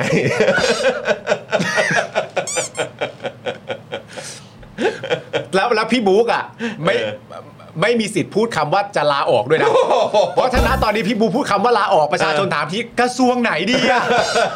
ไม่มันเกิด ลา เกิ อ ด อกจากโคศกก็ได้ เออ เออใช่ไหม มันก็เดี๋ยวต้องเดี๋ยวต้องตั้งใจแล้วก็ เออ เดี๋ยวคุณผู้ชมก็ต้องคิดกันต่อไป ครับ นะครับ ผ ผม ม อืม เอ่อติดยาก็ยิงปืนนัดเดียวนก 2 ตัว อ่าน นะครับผมก็ในค่ายมีบำบัดนะครับ อ่า ผมแล้วก็อาจจะเป็นประเด็นนี้ก็ได้ในการแบบเฮ้ยถ้าคุณมาในค่ายทหารมันจะมีโปรแกรมของการบำบัดยาเสพติดด้วยนะนั่นแปลว่าก็จะเป็นการเชิญชวน ให้คนมาเกณฑ์ทหารแบบสมัครใจเยอะขึ้น การเกณฑ์ทหารจะลดลงว้าวเท่มาก ครบวงจรมากเลย ครบวงจร อะ มาก ๆ นะครับผม แหม่ จัดงานสงกรารเป็นไงคุณจร โอ้โห เดี๋ยวทหารไปช่วยดูแล เดี๋ยวทหารไปดูให้ เพราะมันเฟสติวัลทั้งเดือน โอ้โห ต้องดูแล นี่คือแบบเขาเรียกว่าอะไร จะช่วยดูแลตามที่คุณเอ่ออุ้งอิงเขาแบบว่า เออ เหมือนบอกใช่ไหมว่าจะต้องมีสงกรานต์แบบทั้งเดือนใช่ไหม ใช่ จะได้ซอฟต์พาวเวอร์ฮะ ถูกต้อง เออทหารนี่ก็ เฮ้ย นี่แปลว่ามีสายสัมพันธ์ที่ดีแล้วนะ ใช่ ระหว่างกองทัพกับเอ่อเนี่ยพักเพื่อไทยแล้วก็ เออ แน่นอนก็ต้องแบบครอบครัวชินวัตรด้วยแหละ ใช่ ว่าคุณอุ้งอิงเนี่ยก็แบบโอ้โหคุณพ่อโดนทำรัฐประหารเนะ ถูกต้อง ใช่ไหมครับ แล้วก็คุณยิ่งรักษณ์ ใช่ นะคนในครอบครัวเหมือนกันก็โดนทำรัฐประหาร ครับ ตอนนี้ทหารจะมาช่วยดู เออ โปรเจกต์ที่คุณอุ้งอิงดูอยู่ด้วย อ่า โอ้โหมันแบบ เขายิ้มให้กัน เขาเรียกว่าลงตัวไร้รอยต่อแล้ว ไร้ นะ รอยต่อ เออ ทอเต็มผืน ทอเต็มผืนย หลับเต็ม ยินดี ตื่น มากนะ ไม่ตื่นอีกเลย ประเด็นเรื่องทำนาเป็นไงคุณผู้ชมฮะ โอ้โหมีทำนาด้วย คนจะทำงานทำข้าวเนี่ยนะครับ ผมทหารนี่ก็ต้องใส่ชุดทหารไปช่วย นะเออแจ๋วจริงๆนะครับผม เวลาเกี่ยวข้าวต้องใส่ชุดทหารใช่ไหม ใช่แดดแดดแดดมันจะตกลงมาแล้วมันจะไม่โดนผิว อ๋อ คุณนึกว่าเดี๋ยวคนจะไม่รู้ มันจะเทเกี่ยวไป ทหารเกี่ยวนะ โอ้โหต้องตะโกนด้วย โอ้นี่ทหารนะ เออ จำได้ไหม เออครับนี่ทหารนะจำได้ไหม เออจำได้ไหม จำได้ไหมไหนใครบอกทหารไม่เกี่ยวนี่ทหารเกี่ยววิมันอาจจะกลายเป็นคอนเทนต์เอ็กซ์คลูซีฟได้นะเมื่อกี้ เนี่ยจะได้นะเว้ย เออ เอ้ย ตอนใหม่ ทำเป็เล่ไป ใครบอกทหารไม่เกี่ยว ทำเป็นเล่นไปรอดูนะ ใช่ จะทำความดีเนี่ยก็ต้องเกณฑ์ไปรอดอใช่ไหมคุณจอนทำความดีก็เกณฑ์ไปรอดอ ใช่ คุณเคยเรียนรอดอคุณต้อ ครังบ รู้เรื่องนี้ดีว่ามันทำดีได้ โอ้ย อ่ะ ก็มีแบบอะไรนะ ไปทำความสะอาด ไป อ่า นั่นนู่นนี่ก็มี อุยตอนนี้โหดกว่านั้นไปแล้ว ล่าสุด กณฑ์ เป็นไงฮะ เกณฑ์รอดอไปบริจาคเลือดอะ ไปบริจาคเลือด ไปบริจาคเลือด โอ้ อะ โหสุดยอดครับ เอออื ม เพอเพอๆนะครับผมข่าวกองทัพในรัฐบาลเพื่อไทยเนี่ยนะฮะ อืม เพอเพอๆอาจจะมีเยอะกว่าข่าวกองทัพในยุครัฐบาลประยุทธ์ด้วยซ้ำไปนะลองคิดดูนะฮะ โอ้ ซึ่งถ้ามันเป็นประเด็นมาถึงตอนนี้มันก็ไม่ได้น่าแปลกใจใช่ไหมครับ อืม ผมว่าเออที่มันมีคนชอบพูดว่า เอ๊ะ อะไรวะทำไมพักเพื่อไทยหรือว่ารัฐบาลเพื่อไทยเนี่ย คนก็แซวกันเยอะแยะว่า อันนี้เป็นรัฐบาลหรือเป็นทีม PR กับกองทัพ อืม อะไรอย่างเงี้ยโดนแซวไปอีกนะ ใครจะไปรู้ล่ะครับ เออ นะเพราะทุกวันนี้ก็ต้องแบบบางทีต้องได้รับการคอนเฟิร์มอีกสักแบบบ่อยๆนะฮะ อ่า ว่าสรุปเอ่อพักเพื่อไทยนี่เขาอะไรยังไงกันแน่ ใช่ ส่วนนายกข มัน อง ต้อง เรา เช็คแล้วเช็คอีกอะ ต้องเช็ค เออ ส่วนนายกของเราคุณเศรษฐานะครับ ก็บอกว่าจะให้ทหารมาช่วยแก้สารพัดปัญหาเลยนะครับผมไม่ว่าจะเป็นเรื่องยาบ้านะครับผมยันไปเรื่องฝนแรงอะไรอย่างเงี้ยเอออ ม คำถามคือว่า แล้วทีนี้เราจะมีรัฐบาลไปทำไมครับ เราจะมีรัฐบาลไปทำไมครับ ถ้าจะให้ทหารต้องเข้ามาทำทุกอย่างขนาดนี้ อืม แล้วทหารทำหน้าที่ของตัวเองดีแล้วหรือยังครับ อืม นะฮะมาตั้งคำถามกันต่อไปทำของตัวเองได้อย่างยอดเยี่ยมแล้วหรือยัง จึงมีความจำเป็นต้องไปทำเรื่องอื่นที่ไม่ใช่หน้าที่ตัวเองเลยแม้แต่นิดเดียว นี่ก็เป็นคำถามนะครับ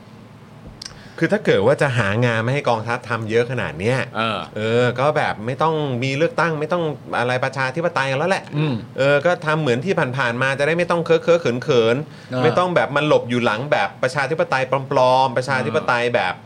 ประชาธิปไตยแบบอ่าเลือกเลือกเอาสะดวกอ่ะ อืม เออ คือแบบว่าก็เป็นรัฐบาลทหารไปเลย มีเอา เป็นรัฐบาลทหารไปเลย เอาเหมือนพม่าไปเลย อุ้ยมีโดยพม่าขอร้องอยู่นะตอนนี้ขอให้เจรจากัน อ๋ นะ อเลยฮะ เออ คือแบบเอาอย่างนั้นไปเลยไหมอ่ะกองทัพจะได้ทำมันทุกอย่างเลย ทำมันทุกอย่างเลย แต่แบบนั้นมันก็ไม่เป็นประชาธิปไตยอ่ะดิเพื่อน เอ้าเฮ้ยแต่ว่าก็ทำให้ดูเป็นแบบซีมไลค์ประชาธิปไตยก็ได้นะ เหมือนที่ผ่านมา เออ แต่มันก็จะหลอกคนได้จำนวนหนึ่งนะ อู้ยได้อยู่แล้ว ได้แล้ว ก็ต้องมีคนเชื่ออยู่แล้วแหละ มีมีจริง เออ ใช่ไหมคุณผู้ชมเ ๆรอดูนะคุณผู้ชมนะ ว่าจะเป็นยังไงต่อ ต ไป ลกดีเนาะ ตลก ตลก นะ มากเลยนะครับคุเป็นเรื่อง ณผู้ช ที่ ม ฟังแล้วก็แปลกใจแล้วก็ตลก คุณจรอันนี้เป็นเรื่องจริงเปล่าเขาบอกว่าสิ่งที่ดีสุดของการเรียนรอดอก็คือข้าวหมกไก่เมียจ่าเขาบอกให้เยอะมากอันนี้เรื่องจริง ป่ะ บิวบิวเรียนรอดอป่ะครับ เรียนครับเรียนเรียน บิวเจอเคยได้เอ่อรับประทานข้าวหมกไก่เมียจ่าไหม เคยครับ มีทั้งข้าวหมกไก่กับข้าวมันไก่ครับ เออ มี ใช่ ทั้งข้าวหมกไก่และ คือ ข้าวมันไก่ แล้ว เลย เป็น เหรอ ไก่ไง เพราะว่าได้แบบหลากหลายไง อ่า เออใช่ไหมแต่ผมแบบ ผมก็ไม่รู้นะ แค่แบบมีความรู้สึกว่าเหรอ อ่า คือเออเออมันก็คงเป็นแบบเรื่องราวดีๆ ที่พอจะหาได้จากการไปเรียนรอดอแหละ แต่ถ้าให้มันดีกว่าก็คือไม่ต้องเรียนแล้วก็ไม่ต้องเกณฑ์ได้ไหม อย่างน้อย เออ เรียนรอดอก็มีข้าวหมกไก่เมียจ๋านะมึงย่างเงี้ยเหรอ อ๋อโอเคโอ ก็ เค จะเชิญชวนได้ ก็ได้ครับผมนะฮะ เออ คุณผู้ชมครับ คุณผู้ชมครับ คุณผู้ชมครับ คุณผู้ชม คุณ ครับ ผู้ชมครับ คุณผู้ชมฮะ ที่เรารอคอยเนี่ย เรารอคอยมา เรา ตล ร อ อ ด คอยมานานแสนนาน นานเป็นปี คุณผู้ชมครับ ไม่นึกเลย มันมันมันมันมันทัดใจคุณ คุณผู้ ผู้ ช ช ม ม ที่อยู่กับเรา 5,000 กว่าท่านตอนนี้นี่คือ โอ้โหนี่5,000 คุณผู้ชม กว่าท่าน จะได้อยู่ในช่วงเวลาที่แบบพิเศษสุด ๆ เลยะรับ นี่มันคือช่วงเวลาพิเศษครับ ครับผม คือเอาประมาณอย่างนี้คุณผู้ชม เออ จริง ๆ แล้วเนี่ยคริสต์มาสเนี่ยมันยังไม่ได้เดินทางมาถึง เออ แต่เท่ากับว่าเราเนี่ย ฮะ ให้ของขวัญคุณผู้ชมก่อนเลย ใช่ครับผม แล้วเราก็ไม่แคร์ด้วยว่า เอ๊ะเขาจะถ่ายเซลฟี่ อยู่ไหม เราก็ไม่สนใจ เราก็จะพูดต่อไปเพราะเราชอบเขา เราคิดถึงเขา ในที่สุดนะ ในที่สุดเขาก็เดินทางมาแล้ว ต้อนรับเขาเลยดีกว่าไหมฮะ คุณจอนเชิญครับ ต้อนรับอาจารย์สีโรจน์ครับผม สวัสดีครับ สวัสดีครับอาจารย์ครับ โอ้โห เชิญครับอาจารย์ครับ โอ้โห ดีใจมากเลย โพสต์รูปเลยครับ อะไรนะครับ ยังไม่ทันโพสต์รูปเลยครับ โย โพสต์ก่อนเลยครับ โพสต์ก่อนก็ โพสต์ก่อนก็ได้ได้เลยครับ โพสต์ก่อนได้ โพสต์ก่อนได้ครับจริงเหรอครับเพราะว่า รายการนี้สบายๆ ไม่เพราะว่าวันพุธเนี่ยปกติผมไปจัดกับอีกคนนึง อ่าอ่าอ่า เป็นผู้หญิงคนนึง ครับครับ อันนี้อันนี้ถ้าไม่ละลับรู้เกินไปบอกชื่อได้ไหมฮะ เออ เกรงใจครับ อ๋อเหรอครับ กงใจครั เหรอบ ครับ แล้วเราแบบเป็นแมนไง เออ เส้นทางลูกผู้ชายโอเค ที่รายการนั้นเนี่ยถ้าเกิดขนาดจัดอยู่เนี่ยผมหยิบโทรศัพท์มาโพสต์หรือว่าแชร์คลิปเนี่ยเขาไม่ยอมเลยนะ อุ้ยจริงเหรอ เขาเขาด่าเลยครับ อุ้ยเขาดุเหรอ เขาดุ หรอ ครับ ฮะ เขาดุครับเขาดุเขาด่าทำไมเธอไม่รู้จักแชร์ให้เสร็จก่อนคือผมเอ้าแบบ อ๋อ ผมอึดอัดมากพูดตรงๆ อาจารย์ครับ อาจารย์จะแชร์หรือจริง ๆ อาจารย์จะไม่สนใจและดูคลิปอื่น ก็เพราะเราก็ไม่ว่านะ ไม่ได้ครับ เราเราสบายสบาย แชร์ครับแชร์ครับ เราสบายสบาย แชร์ครับ เราจะไม่ดุเหมือนกับคนนั้นเลย ไม่ดูเลยครับ อ่าดี ไม่ดูเลยครับ ครับ ไม่ดู ดี มัน เลยครับ มันเป็นไปได้ไหมครับ อาจารย์ที่คนที่อาจารย์พูดถึงเขาชอบทำหน้าอย่างเงี้ย ครับเขาเคยทำหน้าประมาณ เขาไม่ขนาดนี้ ไม่ขนาดนี้ รู้ ไม่ได้ จอ ขนาดนี้เหรอ จอนทำได้ขนาดดีกว่านี้ไหมฮะ ลองดูสิ คือ ลองดู Daily Topic มีมีแค่นี้เหรอ เด็ดเด็ด คือนี่เขาเป็นสุดยอดนักนักโคฟของเราเลยนะ คือผมก็แค่ตกใจว่าเอ๊ะท่านี้ก็เป็นเรื่องเป็น ราว เฮ้ย ต้องสะบัดผมต้องสะบัดผม อ๋อ เออครับผม คือจริง ๆ คุณปาล์มเขาโคบพี่ดนัย ใช่ โคบคุณสรยุทธ์ ครับ โคบคุณสุทธิชัยหยุ่น ครับ โคบคุณจอมขวัญมาแล้ว ฮะ นี่คุณเคยโคบอาจารย์สีโรดไหม โคบไม่ได้ครับ โคบไม่ได้ใช่ไหม โคบไม่ได้ครับโคบยากคุณผู้ชมหายใจไม่ทันโคบหายใจไม่ อาจา ทั รย์ น เขา าพี่ดนายนี่ยังเล่นเลยเหรอ เออเออ เล่นเลยก็ไม่ค่อยมีใครกล้าร้อง เขาเรียกว่าเป็นความชื่นชม เป็นความชื่นชม เออ อย่างคุณสุชัยเนี่ยยังมีคนเล่นเยอะแต่ว่า เล่นเยอะผู้ชายเล่นมาตั้งนานแล้วแต่ของพี่ด นัย เล่นแล้วแบบเขาจะเกลียดไหม ไม่ ไม่ เป็นไร ได้ ผ โอ้ มเกลียดห โห รอก ผมว่าพี่ดนัยน่าจะเอ็นดู เอ็นดู พวกเรา เด็กเอ็นดูเด็ก นะครับ แต่เล่นคุณสุทธิชัยเนี่ยเวลาเล่นมันไหมฮะคือแบบเวลาครับเนี่ยมันมันนะ อ๋ออ๋อ มันมันมัน คำว่าครับเนี่ยมันที่สุดแล้วว่า มันเหมือนร้องเพลงแล้วมันอยู่ในคีย์ที่กำลังพอดีแล้วมันมันกับการ ใช่ เออ ใช่ มันเป็นซิกเนเจอร์ครับ ใช่ มันเป็นซิกเนเจอร์ครับ ครับ นั่นแหละครั เออไม่ต้องคำที่มัน ใช่แหละครับ ถูกต้องครับ ถูกต้องครับ โอ้ อาจารย์ ครับ สบายดีไหมครับ ดีครับดีครับดี สุ ค ข บ ภาพร่างกายแข็งแรงดี โอ้โหผมวิ่งบนสายพานไม่มีอะไรเลยครับ พี่หมอสายพานไม่มีอะไร คือ คือไม่ไม่เหนื่อย ไม่เหนื่ ไม่อยเหนื่อยหมอหมอเซอร์ไพรส์แบบ อ่า เฮ้ย ดูทุกอย่างดีหมด ไม่มีโรคประจำตัวอะไร เอ้ยโอ้โหดีจังเลยก็คือไปตรวจสุขภาพมาแล้ว ใช่ ก็ ใช่ผมทนสุขภาพ แข็งแรงดี อ่า โอ้ดีมากเลยอันนี้สำคัญ ไม่แล้วอีกอย่างคืออาจารย์เขาก็ เขาเรียกอะไรอะแบบลงพื้นที่บ่อยอ่ะ ผมชอบเดินด้วยไง นะเออแบบว่าเวลาไปมีชุมนุมมีอะไรก็ตามอาจารย์ก็ไลฟ์ตรงนั้นเสมอแล้ว ใช่ เห็นล่าสุดอาจารย์ก็แบบเวลากลับบ้งกลับบ้านนี่ เฮ้ยผม หัวรถ ชอบ เมย์ก็มีนะ ผมชอบผมชอบ เ ผมชอบ ใช่ไหม ผมช ฮะ อบผมชอบ เ อันอันนี้ จริง คือมันเป็นหมายถึงว่ามันเป็นมันเป็นสโลแกนใหม่ของชีวิตว่า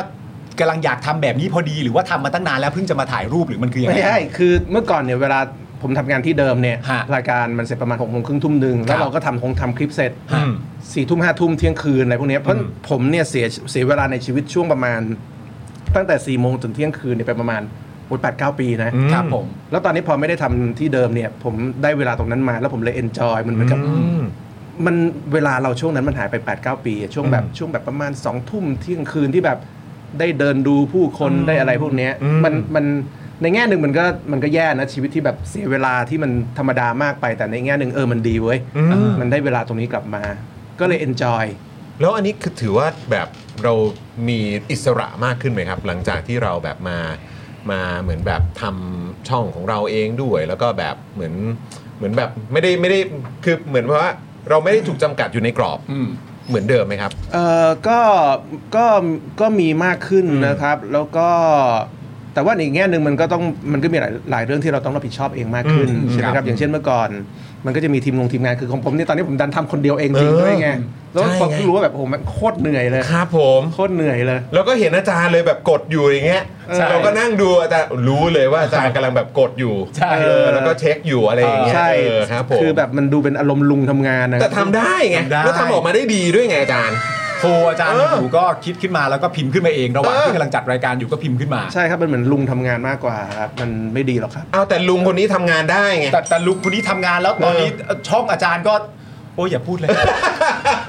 เร็วเหลือเกิน นี่เห็นไหมดูแฟนๆก็แบบว่ามา ครับ เพื่อ อ๋อ อ อยู่ ใกล้ชิดกับอาจารย์ด้วย ใช่ นะครับนะฮะเอ โอ้ อ มากันเยอะแยะเลย นี่ตามมาจากห้องห้องเอ่อช่องของอาจารย์นี่ก็เยอะแยะมากมาย ใช่ ไม่ไม่หรอก นะครับ ผมว่าเขาก็ดูรายการแนวเดียวกันเนี่ยแหละคือ ครับผม ดูจอนดูจอมขวัญดูผม แล้วก็ อืม คือมันเป็นคนความคิดคล้ายๆกันไงครับ ครั ที่ บ แบบผมว่ามันมี common interest เหมือนกัน อืม แล้วก็มีประเด็นที่อยากพูดคล้ายๆกัน ผมว่าเป็นตรงนั้นมากกว่าเขาเขาไม่ได้ดูผมหรอกผมคิดว่าเขาดูดูทุกคนที่แบบสะท้อนสิ่งที่ประชาชนรู้สึก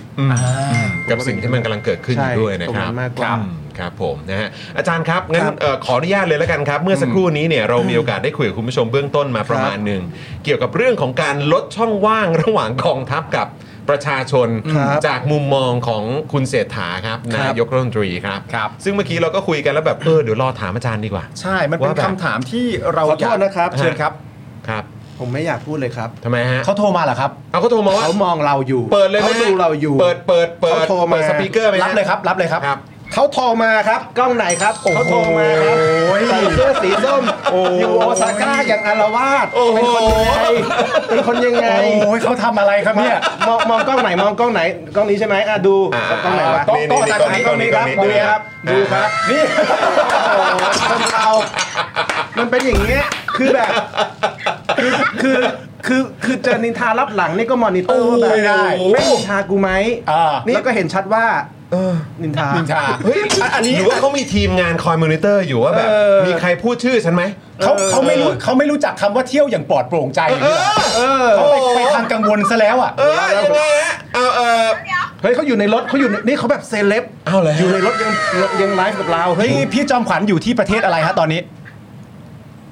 อยู่ที่ไหน อุลาวาตู้ ไม่ใช่ นี่คารากัว อยู่ไหนอยู่ไหนพี่จอมขวัญ เขาอยู่บุรีรัมย์หัวล้อล้วนอย่างเงี้ยอยู่บุรีรัมย์หัวล้อล้วนเลย กำลังลอยอยู่แล้วครับ ให้ให้ให้เขาได้พูดหน่อย อ่ะให้เขาได้พูดห แส น่อย ดงแสดงเจตแสดงเจตจำนงของการโทรสายเข้ามาสายนี้ซะหน่อยต้องการอะไรบอกกันหน่อยฮะ เออ ขออะไรคะขออะไรคะ เชิญฮะเชิญฮะ ขอช่องไฟนิดนึง อ่ะเชิญครับเชิญครับ อพูดเลยนะคะว่าไม่ได้มอนิเตอร์โลดค่ะ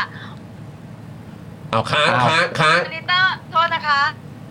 ทุกคนค่ะ มันหายไป เขาอยู่บุรี รัมย์พูดเองหัวล้อเอง เฮ้ยชัวร์สายเขียว เฮ้ยยังไง เนี่ย หัวล้อล้วน เอ เลยเนี่ อย หัวเร้อไม่หยุดเลยเนี่ย เอ้ย คือ เธอฉันอยู่ประเทศที่เจริญแล้ว ตอนนี้ ฉันมา อ่าฮะ ดูงาน เดี๋ยวฉันจะกลับไปบริหาร ไม่รู้แต่ว่าแล้วแล้วมันทำไมอ่ะ หัวเราะอย่างเดียวเลยเว้ย อ่า ฉันรู้ฉันตารางตอบ แล้วก็ฉันรู้ตารางเจ้าชายหมูกรอบว่าจะต้องมาหา ไอตัวเป็นพิษสองตัวเนี่ย ดูสามคนเนี้ยอยู่รวมกันอะแล้วคิดว่าเจ้าอัน อ๋อก็กลัวว่าเราจะไปพูดถึงเขาหรือเปล่า กูเล่นกูแน่ เอาเป็นว่าเราเราสัญญากันแบบนี้ได้ไหมล่ะก็คือประมาณแบบถ้าถ้าในรายการคือ 100%เนี่ยเราจะพูดถึงพี่จอมขวัญไม่ถึง 70%อย่างเงี้ยโอเคไหม เออ ได้ไหม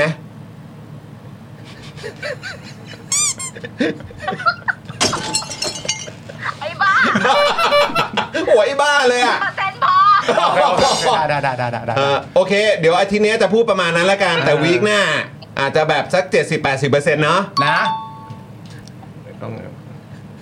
เดี๋ยวนะคะ ยกมือไหว้สองมือก็ได้ค่ะ อย่าพูดถึงกูเลยค่ะ เอาเอาเป็นว่าเอาเป็นว่าเราเราทั้งหมดไม่ว่าจะเป็นทุกคนที่เป็นพิธีกรนะตอนนี้นะครับ ผมไม่ว่าจะเป็นคุณผู้ชมเนี่ย เราคิดถึงพี่จอมขวัญมากนะครับ เออ แล้วเราก็เฝ้ารอเวลานะครับ ผมให้พี่จอมขวัญเนี่ยกลับมารันวงการ เออ สื่อประเทศไทย เออ อยู่ตลอดเวลาเลยทีเดียว ใช่ นะครับผม ใช่ใช่ ขาดพี่จอมขวัญไปเนี่ย ผมมีความรู้สึกว่า เออ สื่อทั้งประเทศควรหยุดทำงานพร้อมกัน เอ นะ อโอ้โห อันเนี้ยจะทำเขาโดนทัวร์ลง อันเนี้ยโดนทัวร์ลงแน่ พร้อมมาก ไม่ไม่จะบอกว่าเข้าเข้าใจว่าอินเทอร์เน็ตประเทศที่คุณสามคนอยู่อาจจะยังไม่ค่อยลื่นไหลเท่าไหร่ อ่าโอเคเข้าใจ นั่นนั่นนั่น ค่ะก็จะรบกวนแอบนะคะ จะโทรมาบอกว่า เออฉันดูอยู่ ๆ I'm watching you I'm watching you โทร guys มาเซฮายค่ะ เออ ครับ สวัสดีจอนปาล์มแล้วก็สวัสดีอาจารย์ซิโร่แล้วก็ สวัสดีครับ ทุกท่านที่ตามจากช่องอาจารย์ซิโร่แล้วก็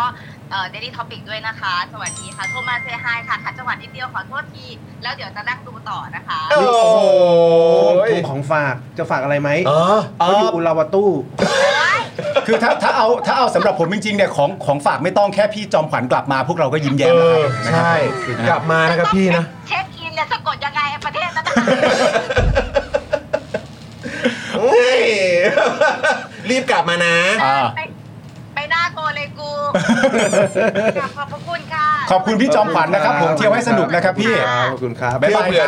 ย เผื่อด้วยพี่ ครับ เที่ยวเผื่อด้วยค สวัสดี รั ครับ บ สวัสดีครับ ต้องให้เที่ยวเผื่อนะ เออ เออ นะฮะ เพิ่ง นานๆรู้เขาจะ เพิ่ ได้ งรู้ว่าหลายประเทศก็มีการใช้กัญชากันเยอะ ไม่ใช่ไม่ใช่ เขา ไม่เข้าหรอก เขาอาจจะมีความสุข มันอาจจะไม่มีความสุขใช่ไหมครับเหมือนแบบมองมา เออ แล้วแบบเห็นเราสามคนอยู่ด้วยกันแล้วพี่จอมขวัญเขาก็รักเราสามคนมากๆอยู่ แล้ แล้ว ว ด้ ด้ ว วย ย รักแบบที่สุดเลย เออ เออ หัวเราะล้วนเลยอะไม่ใช่มัน อันนี้จะบอกว่าโทรศัพท์เนี่ย ใช่ ไฟไม่เข้า อ้าวถูกเอาเหรอ แล้วก็เลยจะพูดว่าโทรศัพท์มันไฟไม่เข้า แล้วก็ตอบจอนว่า ครับ หัวเราะล้วนกลายเป็นเหมือนกับบอกว่าจอมขวัญมันหัวเราะล้วนไม่ใช่ อ๋อโอเค คุยสองเรื่องพร้อมกัน เข้าไหมเข้าไหม เข้าแล้ว เข้าเลยนะ เข้า โอ แล้เคโอวขอบคุณ เค ครับ โอเค อ่ะ นะค เรียบร้อยเราไปถึงประเด็นอ่ะเราย้อนกลับมาประเด็นเดิม ครับ นะครับผมอาจารย์สิโรธครับ ได้ครับ ขอแชร์คลิปแป๊บหนึ่งนะครั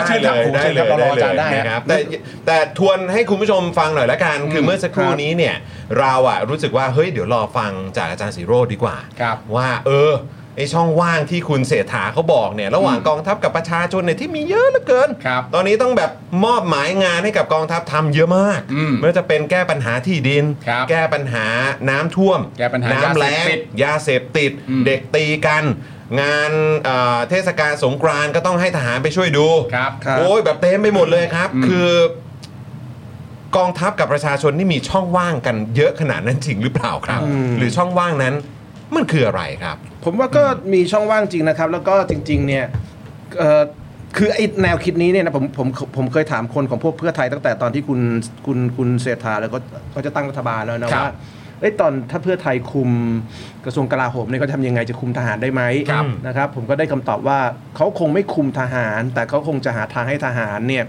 ทำเรื่องซึ่งเป็นประโยชน์กับประชาชนนะครับ เช่นแบ ครับ บ เอ่อเอาที่ทหารเนี่ยมาให้คนเลี้ยงวัวได้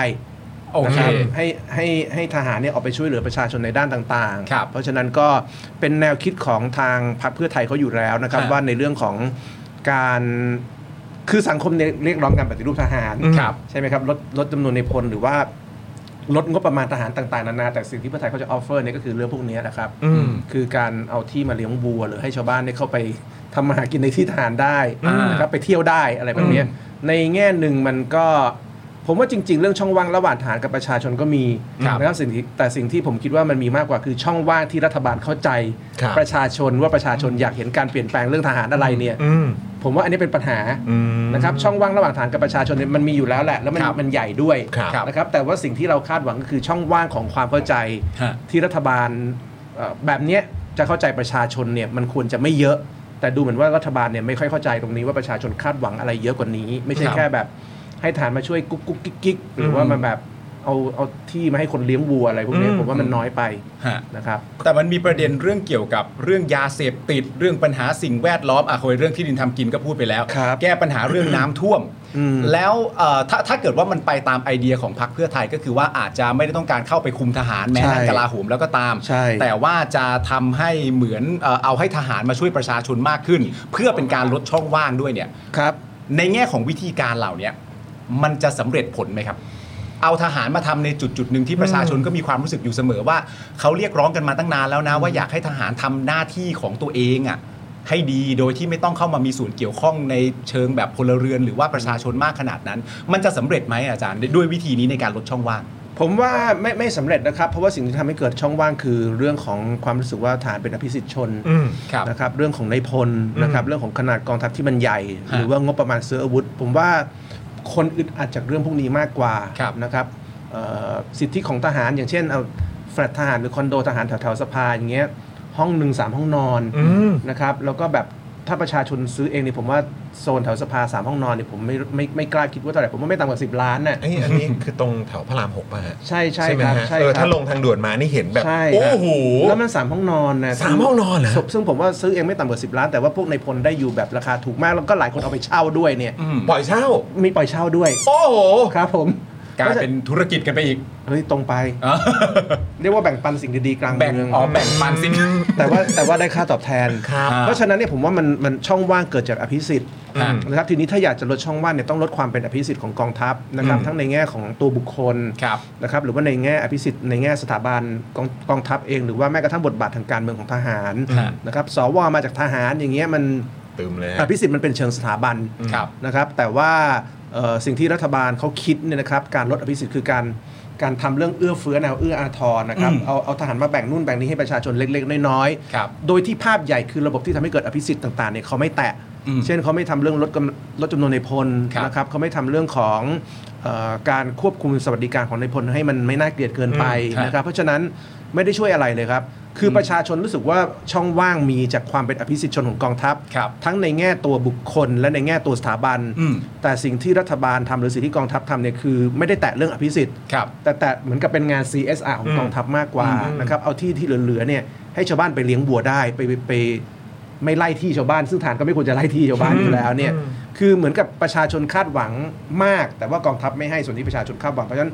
ผมไม่คิดว่าเรื่องพวกนี้จะจะลดช่องว่างอะไรได้นะครับคุณให้ชาวบ้านมาเลี้ยงวัวในที่ทหารเนี่ยก็มีแค่ชาวบ้านในเขตที่ได้เลี้ยงวัวที่เขารู้สึกว่าเออประทับใจของทัพ อ่าครับ แต่ภาพใหญ่เนี่ยคนอื่นเขาไม่ได้เห็นอะไรตรงนี้ด้วย เพราะฉะนั้นมันไม่ได้แก้ปัญหาครับ เพื่อไทยเพื่อไทยเป็นอะไรครับทำไมทำไมเขาถึงแบบใช้วิธีการลักษณะแบบนี้ครับ กับทางกองทัพ แม้ว่าจะเจออะไรมาเยอะแยะมากมาย อืม ประชาชนที่สนับสนุนพรรคเพื่อไทยก็โดนก็มีส่วนที่โดนกองทัพกระทำด้วยเหมือนกัน ในช่วงที่ผ่านมา แล้ว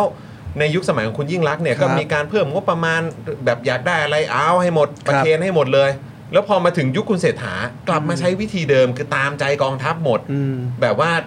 เขาเรียกว่าอะไรแบบเหมือนโอนอ่อนให้กับกองทัพแบบเต็มที่เลยอะทั้งทั้งที่มันอยู่ในยุคสมัยที่ประชาชนส่วนใหญ่เขาก็เขาก็เรียนรู้กันหมดแล้วว่าแบบไม่ได้กองทัพมันต้องถูกปฏิรูป เพื่อไทยเป็นอะไรครับทำไมทำไมเขาถึงแบบคิดว่าวิธีการเดิมมันจะเวิร์กเหรอครับ คือเรื่องนี้ผมมีคำตอบ 2 เวอร์ชัน ครับ ฮะ เวอร์ชันแบบทัวร์ลงกับเวอร์ชันแบบแบบตอบแบบรักษาภาพลักษณ์อยากได้ตอบแบบไหนอะครับ อยากได้ เอาเอารักษาภาพลักษณ์ก่อนไหม เอารักษา แวค่ย ภาพลักษณ์ก่อน เอารักษาภาพลักษณ์ก่อนก็ เพื่อไทยก็พยายามจะเอ่อไม่สร้างความขัดแย้งใหม่ๆให้เกิดขึ้นในสังคม นั่นไง อ่ะตามที่เขาบอก นะครับสังค ค ม รับ ก็มีความขัดแย้งกันเยอะ ครับ นะเพื่อไทยก็มาก็เพื่อยุติความขัดแย้ง ครับ ความขัดแย้งต่างๆมันจะได้หมดไป ครับ ครับ นะครับกองทัพกับประชาชนก็อยู่ร่วมกัน อืม ไม่มีที่เลี้ยงวัวเดี๋ยวอะไรคุณได้เลี้ยงวัว อืม ครับ นะครับ ผม ถ้าเกิดแถวบ้านคุณไฟไหม้ฐานจะไปช่วยดับไฟให้ ครับผม อืม โอเคอาทิเอาไปนว่า เป็น วอ แบ ร์ชั บนี้เลยนะ แบบนี้เลยนะเวอร์ชันนี้เลยนะ เอาเอาเป็นว่าเวอร์ชันนี้เราได้ยินบ่อยแล้วแหละ อ่าใช่ใช่ เอาเอาอีกเวอร์ชันดีกว่า เออ เอาอีกเวอร์ชันหนึ่งดีกว่าเราอยากฟังอันอีกเวอร์ชันหนึ่ง เพื่อให้ปอดแหก เพื่อไทยปอดแหก ปอดแหกไม่กล้าแตะทหาร อืม ซึ่งซึ่งซึ่งซึ่งเพราะอย่าลืมว่าทุกคนก็รู้ว่าเพื่อไทยได้เป็นรัฐบาลรอบนี้ครับเพราะทหารช่วยโหวต อืม ม อันนี้คือข้อได้จริง ครับ สวที่เป็นทหารเป็นคนโหวตให้เพื่อไทย ครับ นะครับแล้วทหารที่โหวตก็มีทั้งทหารที่ยังรับราชการอยู่ ฮะ นะครับแล้วก็มีทั้งทหารที่เกษียณอายุไปแล้ว อือฮึ มีทั้งทหารที่เป็นเครือข่ายคนรัฐประหาร ครับ นะครับแล้วเป็นเครือข่ายเอ่อของคนที่เอ่อเคยรัฐบาลปี 49 ครับ เพราะฉะนั้นเพื่อไทยเขาได้เป็นรัฐบาลรอบนี้จากทหารบวชให้เขาทั้งหมด มันไม่มีทางอยู่แล้วที่เพื่อไทยจะกล้าแตะทหารนะครับผมว่าเพื่อไทยรอบนี้เขาเลือกข้างแล้วอะครับว่า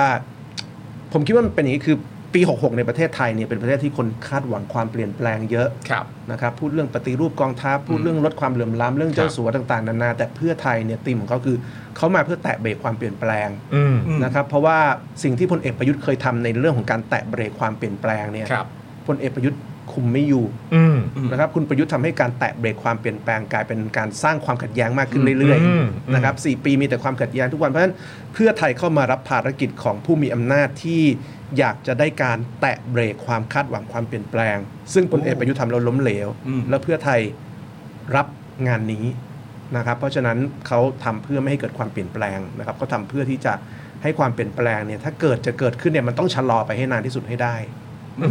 อืม แล้วคือเมื่อเช้าอ่ะ ครับ อันนี้ก็ขออนุญาตเอ่อพูดถึงหน่อยแล้วกันนะครับ พี่พี่เต้นครับ ครับ พี่เต้นก็ไปเอ่อออกรายการคุณสรยุทธ์ใช่ไหม ใช่ครับ เออแล้วก็มีการพูดถึงประเด็นที่เกี่ยวกับเรื่องของก้าวไกล กับเพื่อไทยด้วยว่าเฮ้ยใจเย็น อืม ก4 ปีอ่ะหรือการเลือกตั้งครั้งต่อไปอ่ะ อืม ก้าวไกลอ่ะจะจับมือกับใครถ้าไม่ใช่เพื่อไทย อืม ใช่ไหมเป็นฟิลนั้น อืม ซึ่งซึ่งเราก็แค่มีความรู้สึกว่าอาจารย์คิดว่ามันจะมันจะยังเป็นไปได้อยู่ไหมครับ ที่แบบ move ของเพื่อไทยที่พยายามจะแตะเบรกความเปลี่ยนแบบเหมือนไม่ให้เกิดการเปลี่ยนแปลงอ่ะ อืม มัน เอ่อ แบบว่าแล้วแล้วแล้วมันจะไปกับการที่เศรษฐกิจมันจะดีขึ้นได้ อืม เรื่องราวต่างๆ มันจะดีขึ้นได้มันมันจะเป็นไปได้เหรอครับถ้าเกิดว่าเพื่อไทยยังยังเหมือนแบบพยายามจะรักษา สิ่งที่มันต่อเนื่องมาจากรัฐบาลของพลเอกประยุทธ์แล้วไปถึงการเลือกตั้งครั้งหน้าแล้วหนึ่งมันจะส่งผลส่งผลดีกับเพื่อไทยไหมแล้วสองเขาจะเขายังมีไอเดียและแนวคิดของการไปจับมือกับก้าวไกลได้อยู่เหรอค ผ รับ มไม่เชื่อว่ามี อืม อืม ผมผมคิดด้วยซ้ำไปว่าถ้ามองย้อนไปเนี่ยผมว่าเพื่อไทยไม่เคยคิดจะจับมือกับก้าวไกลด้วยซ้ำเพียงแต่ว่าในช่วงที่ผ่านมามันไม่สามารถพูดแบบนี้ได้ อืม นะครับ ตรงไป ผคิ ตรงมา ว่ ไม่ได้ ใช่ใช่ผมคิดว่าเป็นอย่างนั้นมากกว่า ถ้าเกิดถ้าเกิดดูความรู้สึกนึกคิดข ครั อง บ คนเพื่อไทยจำนวนมากต่อคนก้าวไกลเนี่ยนะครับ ผมคิดว่ามีความรู้สึกที่ไม่เป็นบวกอยู่นานแล้ว อืม นะเพียงแต่ว่าเอ่อในช่วงที่ยังไม่ต้องแข่งขันกันเนี่ยความรู้สึกที่ไม่เป็นบวกก็จะไม่รุนแรง อืมครับ นะครับแต่ว่าเมื่อเข้าสู่โหมดการแข่งขันกันเนี่ยความรู้สึกที่ไม่เป็นบวกก็จะร้อนแรงมากขึ้น ครับ นะครับแล้วผมคิดว่าหลังจากที่มีการจัดตั้งรัฐบาลข้ามขั้วเราก็จะเห็นว่ามันมันได้เกิดจุดแตกหักไปเรียบร้อยแล้ว เพราะฉะนั้นเอ่อในทางหลักการเนี่ยนะครับเพื่อไทยก้าวไกลควรจะจับมือกัน อืมครับ นะครับแต่ว่าในความเป็นจริงคือมันคือแม่น้ำที่มันไปคนละทางเรียบร้อยแล้ว แล้วก็เอ่อหลังจากนี้เพื่อไทยก็คงจะมีความเปลี่ยนแปลงเยอะนะครับเช่นเอ่ออย่าคิดว่าเพื่อไทยในการเลือกตั้งครั้งหน้าจะเหมือนรอบนี้ ผมคิดว่าการเลือกตั้งครั้งหน้า เอ่อประเทศไทยก็จะเกิดสถานการณ์ใหม่ ครับ พลังประชารัฐรวมไทยสร้างชาติก็คงไม่มีอยู่แล้ว เพราะฉะนั้น อ่าครับ คนของพลังประชารัฐกับคนของรวมไทยสร้างชาติจะมาอยู่ที่ไหน อืม เขาก็ต้องมาอยู่เพื่อไทย อืม หรือไม่ก็ไปภูมิใจไทย เพราะฉะนั้นเอ่อเพื่อไทยก็จะมีความเปลี่ยนแปลงมากขึ้นเรื่อย ครับ ๆนะครับจากการตั้งรัฐบาลข้ามขั้วซึ่งเป็นการเปลี่ยนครั้งใหญ่ ฮะ การได้เป็นนายกจากเดิมที่เพื่อไทยได้เป็นเพราะชนะอันดับหนึ่งกลายเป็นเพราะทหารโหวตให้ก็เป็นการเปลี่ยนแปลงครั้งใหญ่แล้ว ครับ นะครับแล้วผมคิดว่าในการเลือกตั้งครั้งหน้า เราก็จะเห็นการที่พลังประชารัฐหรือรวมไทยสร้างชาตินะครับทยอยเข้าเพื่อไทย อืม นะครับเพราะฉะนั้นเนี่ย DNA ของเพื่อไทยมีการเปลี่ยนแปลงนะครับ ครับ ผม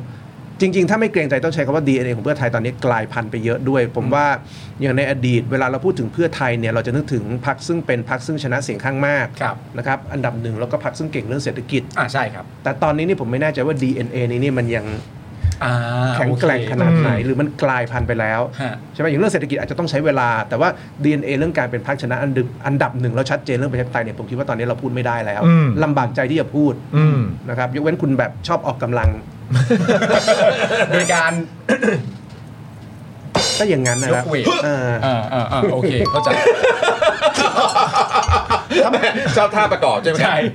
ทำไมอาจารย์สิโรจน์ถึงวิเคราะห์แล้วก็คิดว่าพักพลังประชารัฐ และพักรวมไทยสร้างชาติในการเลือกตั้งครั้งหน้าจะไม่มีอยู่แล้วอะ เพราะครั้งนี้มันก็ 35 ครั้งนี้มันก็ 40 มันก็ยังเป็นจำนวนที่พอพอฟัดพอเหวี่ยงกับการเติบโตได้อยู่เช่นเดียวกันนะ มันไม่มีเจ้าภาพแล้วอะ อ่า ใช่ไหมครับเจ้าภาพก็คนหนึ่งก็ 78 แล้วอะ อืม เอ่อรอบหน้าอีกสิบอีก 4 ปีเนี่ยก็ อืม รอบนี้ยังเดินยากเลยนะครับ 4 ปีข้างหน้าทำยังไงครับ อ่า ใช่ไหมครับอีกคนหนึ่งก็ไปมีตำแหน่งใหม่แล้ว อืม นั้นก็คนที่จะเป็นเจ้าภาพไม่มี พอไม่มีคนเป็นเจ้าภาพ คนจะไปหาตังค์ก็ไม่มี คนที่เหลือไม่ใช่คนที่มีศักยภาพจะหาตังค์เองนี่ครับ เพราะฉะนั้นก็เอ่อไม่มีเจ้าภาพรายใหญ่ ไม่มีคนที่จะมีศักยภาพหาตังค์ก็ต้องไปก็ต้องไปขยับขยายเป็นเรื่องปกติทางการเมือง ซึ่งเราไม่อยากเห็นนะครับ แต่ว่าก็สำหรับวิถีทางของนักการเมืองบางประเภทเส้นทางก็คงเป็นแบบนี้ อืม ใช่ไหมครับก็คือว่าถ้าเข้าพักก็คือดูพักที่มีเจ้าภาพ ครับ นะครับแล้วเจ้าภาพนี่คือเจ้าภาพที่มีคอนเน็กชัน อืม อันที่หนึ่งกับอันที่สองคือเจ้าภาพที่มีศักยภาพในการหาตังค์ ครับ ซึ่งตอนนี้ในในทั้งสองพักนี่ผมคิดว่าไม่มี อ่า นะครับ อ่าโอเค มีการตั้งข้อสังเกตกันว่าที่รัฐบาลเพื่อไทยเนี่ยยอมกองทัพขนาดเนี้ยมันเกี่ยวข้องกับคนชั้น 14ไหมครับ ในประเด็นที่ว่าบางบางคนในสังคมก็มองว่า เออหรือว่าคนชั้น 14เนี่ย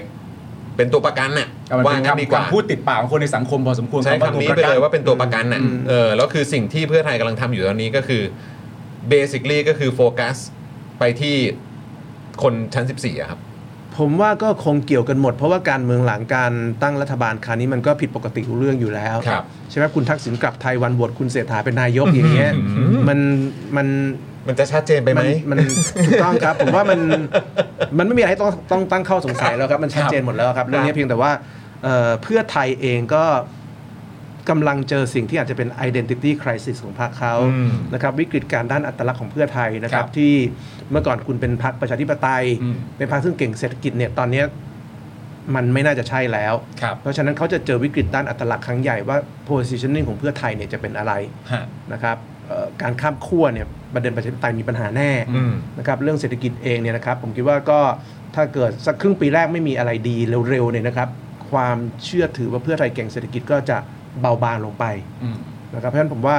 เอ่อเพื่อไทยเจอปัญหาเรื่องวิกฤตการด้านอัตลักษณ์ซึ่งเขาต้องปรับตัวครั้งใหญ่นะครั ครับ บ และในการปรับตัวครั้งใหญ่เนี่ยผมว่าเขาได้เลือกแล้ว อืม ว่าเขาจะปรับด้วยการแบบเอาทุกคนมาซัพพอร์ตเขา ฮะ เอาพวกนักการเมืองแบบหน้าเก่าๆมาซัพพอร์ตเขาเอากองทัพมาซัพพอร์ตเขาเพราะฉะนั้นทั้งหมดเนี่ยมันคือสิ่งที่ผมว่าเมื่อก่อนก่อนการเลือกตั้งเราจะบอกว่ามันไม่มีดีลลับนะครับ ใช่ไหมแต่ว่าตอนนี้ทุกอย่างมันเกิดตามข่าวดีลลับหมดนะ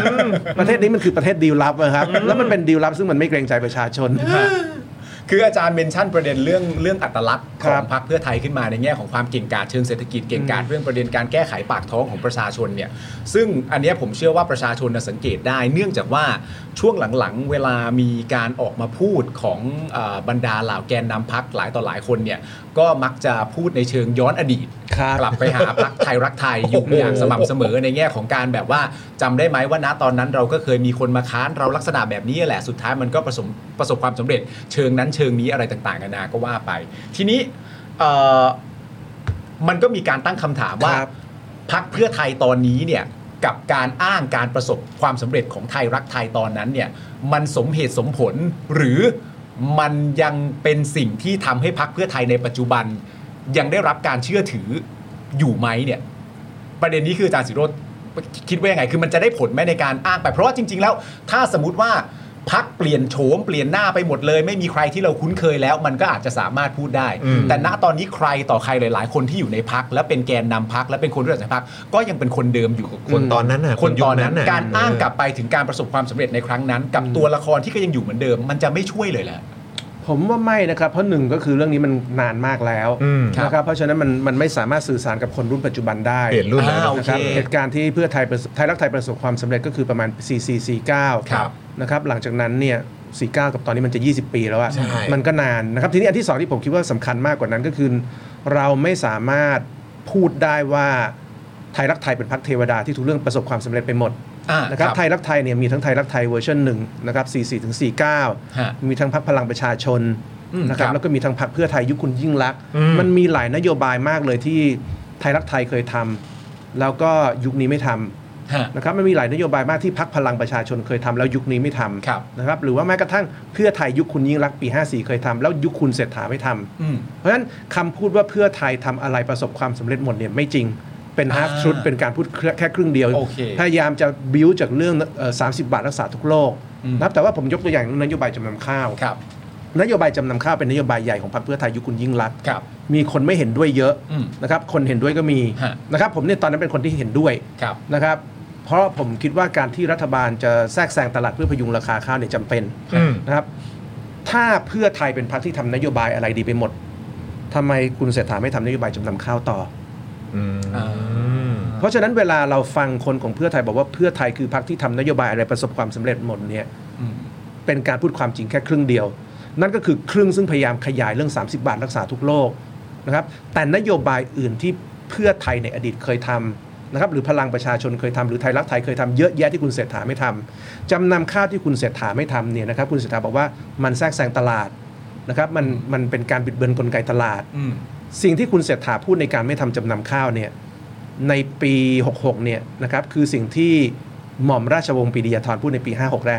อืม 57 ว่าจำนำข้าวต้องล้ม อืม มันแทรกแซงกลไกตลาด อืม เป็นนโยบายที่ไม่ควรทำ เอาเหตุผลมา นั่นคือเหตุผลที่หม่อมราชวงศ์ปรีดียาธรเคยโจมตีรัฐบาลยิ่งลักษณ์ อ่า และคุณสุเทพโจมตีรัฐบาลยิ่งลักษณ์และกปปสโจมตีรัฐบาลยิ่งลักษณ์ TDRI ด้วย อ่า ว่าจำนำข้าวของเพื่อไทยแทรกแซงกลไกตลาดคำถามคือถ้านโยบายทุกอย่างของเพื่อไทยดีหมดเนี่ยคุณเศรษฐาซึ่งอยู่เพื่อไทยก็ต้องเอานโยบายจำนำข้าวของเพื่อไทยมาท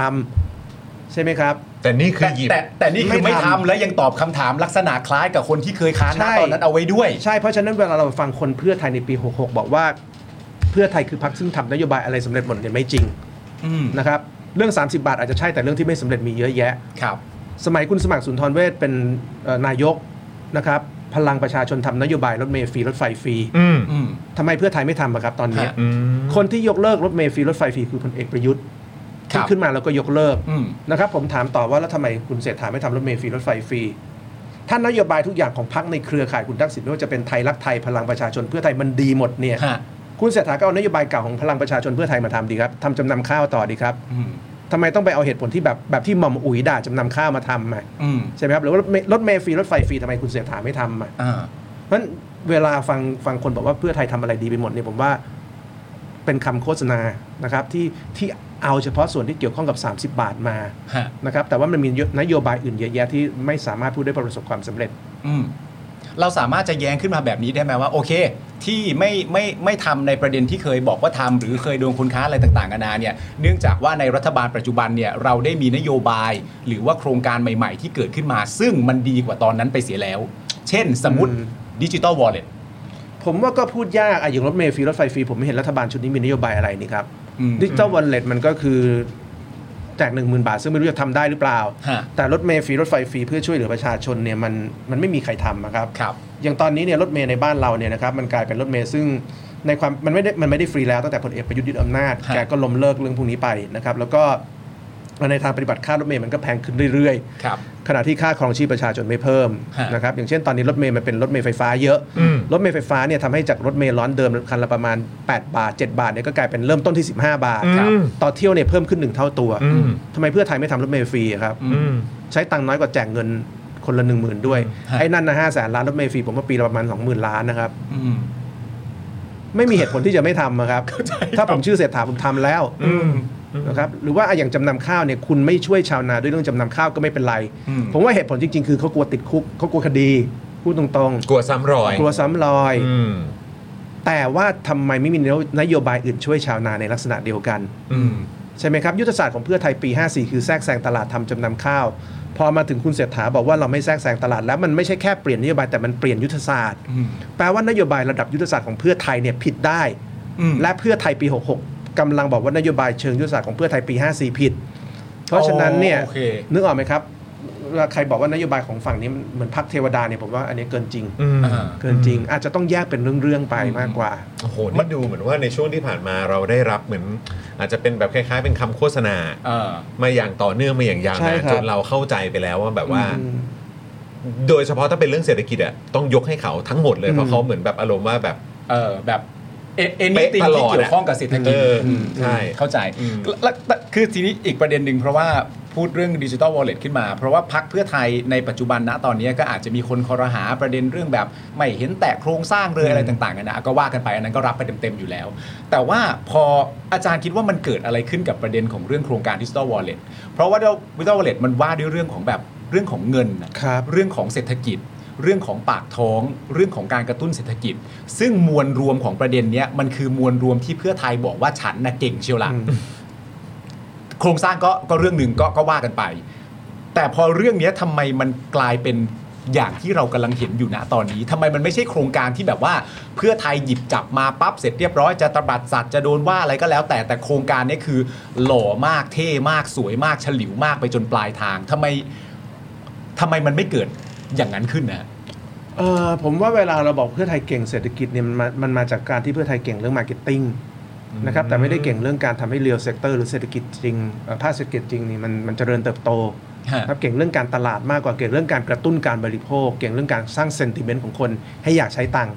ฮะ นะผมคิดว่ามันมันคือตรงจุดนั้นทีนี้ดิจิ t a ลว a ลเล็ตเนี่ยมันมันมันมันแตกต่างเพราะว่ามันต้องไปดีลกับหน่วยงานรัฐเยอะ อ่า นะครับแล้วมันมีกรอบทางกฎหมายเยอะ ฮะ นะครับซึ่งตรงนั้นเนี่ยผมคิดว่าไม่ใช่สิ่งที่เพื่อไทยชำนาญมากนักอย่าลืมว่ารัฐมนตรีเพื่อไทยหลายคนติดคุกด้วยด้วยเรื่องพวกนี้เยอะมาก ฮะ นะครับแม้แม้กระทั่งหมอเลียบเองซึ่งก็เป็นคนดีเนี่ยก็ยังเคยต้องติดคุกด้วยเรื่องพวกนี้ ครับ เพราะฉะนั้นผมคิดว่าอันนี้อาจจะเป็นจุดอ่อนของเพื่อไทยนะครับว่า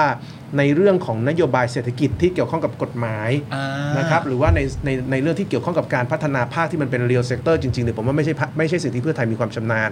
นะครับเพื่อไทยเก่งเรื่องอ่ะเก่งเรื่องการปั่นอารมณ์คนให้อยากใช้ตังค์ไง อืม อันนี้จุดแข็งของเพื่อไทยคืออย่างนี้ ฮะ เพราะว่าคือเขาขายของเก่ง ครับ นะครับแต่ว่าถ้าถามเรื่องของการทำให้เศรษฐกิจจริงโตเนี่ยผมคิดว่าเรายังยังพูดไม่ได้ขนาดนั้นนะครับหรือว่าอย่างการเปลี่ยนโครงสร้างเนี่ยผมก็ไม่แน่ใจว่าเราจะพูดว่าเพื่อไทยเก่งได้ขนาดไหน ฮะ นะครับเช่นสมมติเราเปลี่ยนเราพูดถึงการเปลี่ยนโครงสร้างของประเทศเนี่ยยุคหนึ่งก็คือการที่เรามีสิ่งที่เรียกว่า Eastern Seaboard ครับ อ่านิคมอุตสาหกรรม ฮะ มันคือการสร้างทำให้ประเทศเนี่ยเปลี่ยนจากประเทศเอ่อกึ่งการเกษตรกึ่งอุตสาหกรรมเป็นประเทศอุตสาหกรรมใหม่ขึ้นมา ครับ อย่างนี้เนี่ยคือการเปลี่ยนโครงสร้าง อืม นะครับหรือว่าในในยุครัฐบาลพลเอกประยุทธ์เนี่ยมันมีมันมีดีเบตเรื่องนโยบาย 2 อันที่เถียงกันเยอะ ฮะ ว่าในการพัฒนาโครงสร้างเศรษฐกิจไทยเนี่ยเราควรจะทำอะไรระหว่างหนึ่งนะครับทำ EEC อืม นะครับเอ่อพัฒนาระเบียงเศรษฐกิจภาคตะวันออก ครับ ซึ่งอันนี้เป็นสูตรคุณสมคิดกับอุตตมะ อืม ฮะ กับอีกสูตรหนึ่งคือสูตรหม่อมอุ๋ยคือไปทำเขตเศรษฐกิจเอ่อภูมิภาคแบบไปทำแถวภาคเหนือแถวภาคอีสานอะไรอย่างเงี้ย ฮะ มันมีอยู่ 2 สูตรไอ้อย่างนี้คือการดีเบตเรื่องเรื่องโครงสร้างซึ่งเพื่อไทยเนี่ยเขาไม่ค่อยดีเบตเรื่องพวกนี้สังเกตไหมครับเขาจะเน้นเรื่องแจกเงินแจกเงิน อันนั้นมันคือความชำนาญของเขาแต่ว่าเรื่องโครงสร้างใหญ่ๆเนี่ยผมว่าไม่ใช่สิ่งที่เขามีคนที่เขาชำนาญมากนับอย่างเช่นเรื่อง EEC เนี่ยผมว่าคุณอุตตมะเนี่ยรู้เรื่องมากกว่าคนหลายคนในเพื่อไทย ต่อให้แกจะอยู่พลังประชารัฐก็ตาม แต่ว่าในในหมู่คนที่ทำนโยบายเนี่ยทุกคนรู้ว่าอุตตมะเนี่ยเป็นคนที่รู้เรื่อง EEC ดี เป็นคนที่เข้าใจเรื่อง S ของ S curve ดี ขณะที่คนของเพื่อไทยอย่างหมอมิงหรือหมอเลียบหรืออะไรก็ตามแต่เนี่ยเขาพูดเรื่องซอฟต์พาวเวอร์ ครับ ซอฟต์พาวเวอร์สิ่งที่เพื่อไทยทำเนี่ยมันมันคือโฟกัสที่เรื่องการตลาดเป็นหลัก สังเกตไหมครับ พอหมอเลียบมาก็คือจัดอีเวนต์ อ่า ใช่ไหมครับ จัดจัดสงกรารนะครับสาดน้ำ ทั้ง หนึ่ง ปี เดือนะ หนึ่งเดือนเต็ม หนึ่งเดือนเต็มในหลาย ครับ ในหลายเฟสติวัล ครั ต่าง บ ๆเพราะฉะนั้น ครับ จุดแข็งของเพื่อไทยคือการการทำเรื่องการตลาดนะครับซึ่งพอทำเรื่องการตลาดคนก็จะคิดว่านั่นเท่ากับเศรษฐกิจดี อ่า แต่ถ้าเราคิดถึงการทำให้เศรษฐกิจดีในแง่ของการสร้างภาคเศรษฐกิจจริงนะครับผมคิดว่าอันนี้อาจจะต้องดูต่อไปนะครับแล้วก็ในแง่นโยบายเนี่ยผมคิดว่าคนหนึ่งที่เข้าใจเรื่องนี้ดีกว่าเพื่อไทยคือคุณธนาธร เวลาผมฟังธนาธรพูดหลายครั้ง ผมคิดว่าธนาธรนี่มี a เจนดานะครับในเรื่องเศรษฐกิจชัดเจนว่าเขาต้องการสร้างเรียลเซกเตอร์ ครับ นะครับเอ่อมี a เจนดาหรือมีวาระชัดเจนว่าเขาต้องการสร้างภาคอุตสาหกรรมไทยให้เข้มแข็ง เพราะพื้นฐานธนาธรคือเป็นอินดัสเทรียลิสต์ ครับ ใช่ไหมครับเขาเขาเขาเรียนวิศวะ SIAT มาแล้วแบ็กกราวเขาคือเขาทำภาคอุตสาหกรรม ครับทำมาแล้วด้วย ใช่แล้วก็ทำมาแล้วด้วย เพราะฉะนั้นผมคิดว่าเอ่อจุดแข็งของเพื่อไทยเรื่องนี้ไม่ชัด แต่ถ้าถ้าถามผมเนี่ยนะครับ เรื่องธนาธรเนี่ยเรื่องเศรษฐกิจจริงเนี่ยผมคิดว่าธนาธรชัด เวลาเขาพูดเรื่องอะไรพวกนี้ อืมเรื่องนี้ก็น่าสนใจ ครับ มากเลยนะครับนะฮะ อืม อ่ะโอเค เรื่องของพรรคเพื่อไทยเนี่ยคือเหมือนเราจะแบบเหมือนหลุดออกจากเรื่องนี้ยากเหมือนกันนะครับ เพราะว่ามันก็ยังมีประเด็นอื่นที่มันก็เกี่ยวข้องกับรัฐบาลนี้ด้วย แล้วก็ ใช่ ปฏิเสธไม่ได้ว่ามันก็เกี่ยวข้องกับพรรคเพื่อไทยด้วยแหละนะค ครั รับ บ ก็อยากไปอีกหนึ่งประเด็นครับ เมื่อกี้เราคุยกันเรื่องของกองทัพไปแล้ว คราวนี้คุยกันเรื่องของ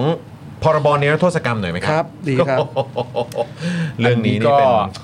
ประเด็นที่ก็อยากฟังความเห็นของอาจารย์ซิโรจน์เหมือนกันนะค แต่ รับ ว่าเราเดี๋ยวเราเล่าคร่าวๆให้คุณผู้ชมฟัง นิด ก่อน นึงกันละกั นิ น ดนึง นะครับ นิดนึง ผม เออครับ คือล่าสุดนะครับคุณสรวงศ์เทียนทองนะครับเลขาธิการพักเพื่อไทยเนี่ยบอกว่าตอนนี้นะครับพักเพื่อไทยเสนอร่างประกบร่างของพักก้าวไกลอยู่นะครับเมื่อถามว่าร่างของเพื่อไทยมีรายละเอียดยังไงบ้างนะครับ คุณสรวงศ์ตอบว่าตนยังไม่เห็นรายละเอียดครับ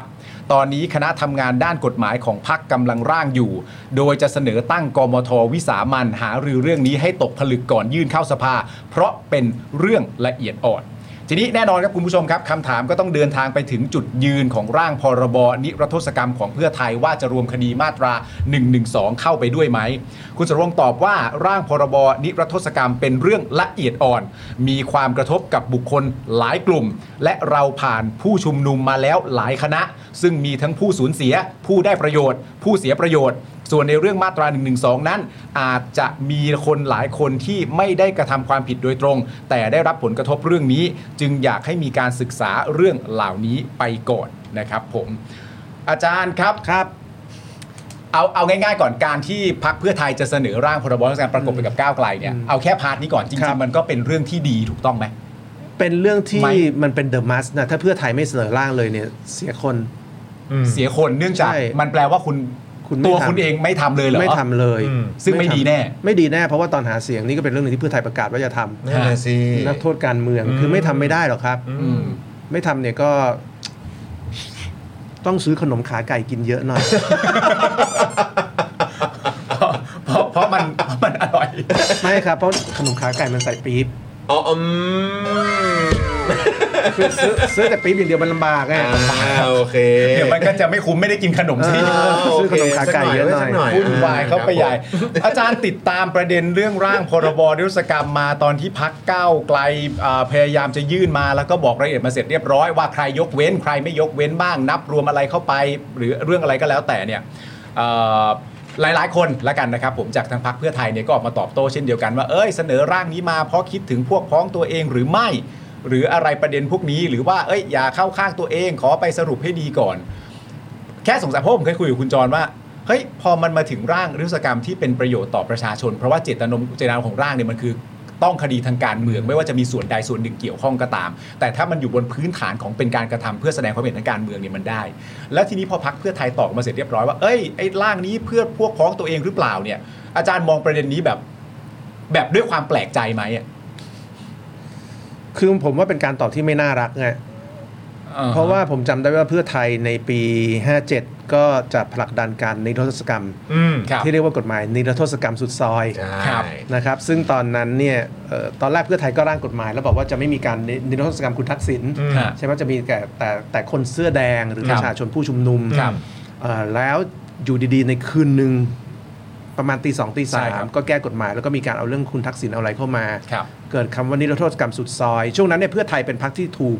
ประชาธิปัตย์ถูกคนนู้นคนนี้ด่าว่าเป็นการนิรโทษกรรมเพื่อพวกพ้องตัวเอง อืม สังคมไม่ได้อะไร อืม ผมคิดว่าอะไรก็ตามที่เพื่อไทยเคยทำแล้วถูกคนอื่นด่าจนนำไปสู่การสร้างสถานการณ์รัฐประหารเนี่ยเพื่อไทยไม่ควรจะเอาขี้ปากที่คนอื่นเคยด่าเพื่อไทยเนี่ยมาด่าก้าวไกล อืม ถ้าผมเป็นพรรคการเมืองผมอายแทน อืม มันคือการเอาสิ่งที่คนอื่นเคยด่าเพื่อไทยในอดีตในปี อืม 57 มาด่าก้าวไกลในปี 66 นะครับ ซึ่งมันไม่ใช่สัญญลักษณ์ของการเมืองที่ดีเท่าไหร่นะครับการคือการโจมตีการนิรโทษกรรมว่าเป็นการทำเพื่อคนบางกลุ่มหรือเพื่อพวกพ้องเนี่ยเป็นประโยคที่ฟังดูแล้วมันคมนะครับ แต่ในความเป็นจริงคือนิรโทษกรรมมันคือการทำเพื่อกลุ่มใดกลุ่มหนึ่งที่โดนคดีอยู่แล้ว ครับ จะบอกว่านิรโทษกรรมเนี่ยทำเพื่อผมกับจอร์นปาล์มเนี่ยมันไม่ใช่เพราะเราไม่ได้โดนคดี ครับ เพราะฉะนั้นเมื่อไหร่ก็ตามที่คุณบอกว่านิรโทษกรรมอย่าทำเพื่อบางกลุ่มเนี่ย อืม มันถูกทั้งปีจนมันไม่ได้บอกอะไรเลย อ่ายังไงมันก็กลุ่ม มันต้องทำเฉพาะกลุ่มเพราะคนที่โดนคดีมันคือ อ่า บางกลุ่ม อืม มันไม่ใช่ประเทศมันไม่ใช่ 60 ล้านคนโดนคดี อืม อืม เพราะเมื่อไหร่ก็ตามที่มันมีการปั่นประเด็นนี้ว่าการนิรโทษกรรมเป็นการทำเพื่อคนเฉพาะกลุ่มเนี่ยมันคือการปั่นเช็คเปล่าเพื่อต่อต้านการนิรโทษกรรม แล้วผมคิดว่าเพื่อไทยเนี่ยเคยผ่านประสบการณ์แบบนี้ จนเพื่อไทยไม่ควรใช้ประเด็นนี้นี่มาด่าก้าวไกลเขา ก็รู้ทั้งรู้อ่ะ ใช่ ใช่ไหมฮะ ใช่ เพราะตัวเองก็เคยโดนมาแล้วหยิบมาใช้ทำไม ใช่ มันมันไม่เหมาะครับ มันน่าเกลียด อื อื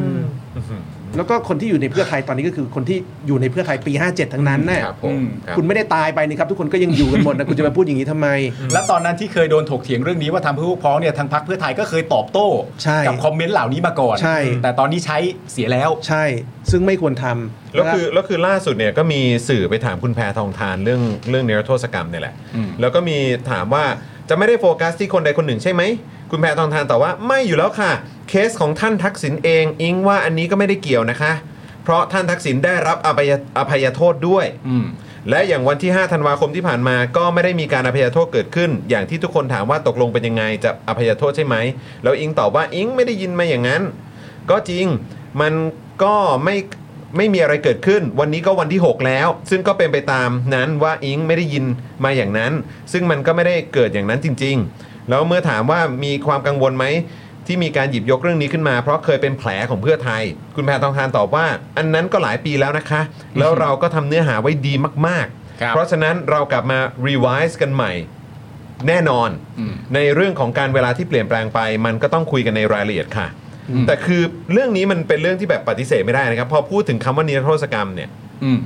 ทุกคนก็จะย้อนกลับไปถึงคุณทักษิณเลย ใช่ใช่ใช่ใช่ก็ผมว่าเคสของคุณทักษิณมันน่าสนใจว่าตกลงคุณทักษิณยังมีคดีค้างอยู่ไหม อืม เมื่อ ครั วาน บ ผมไป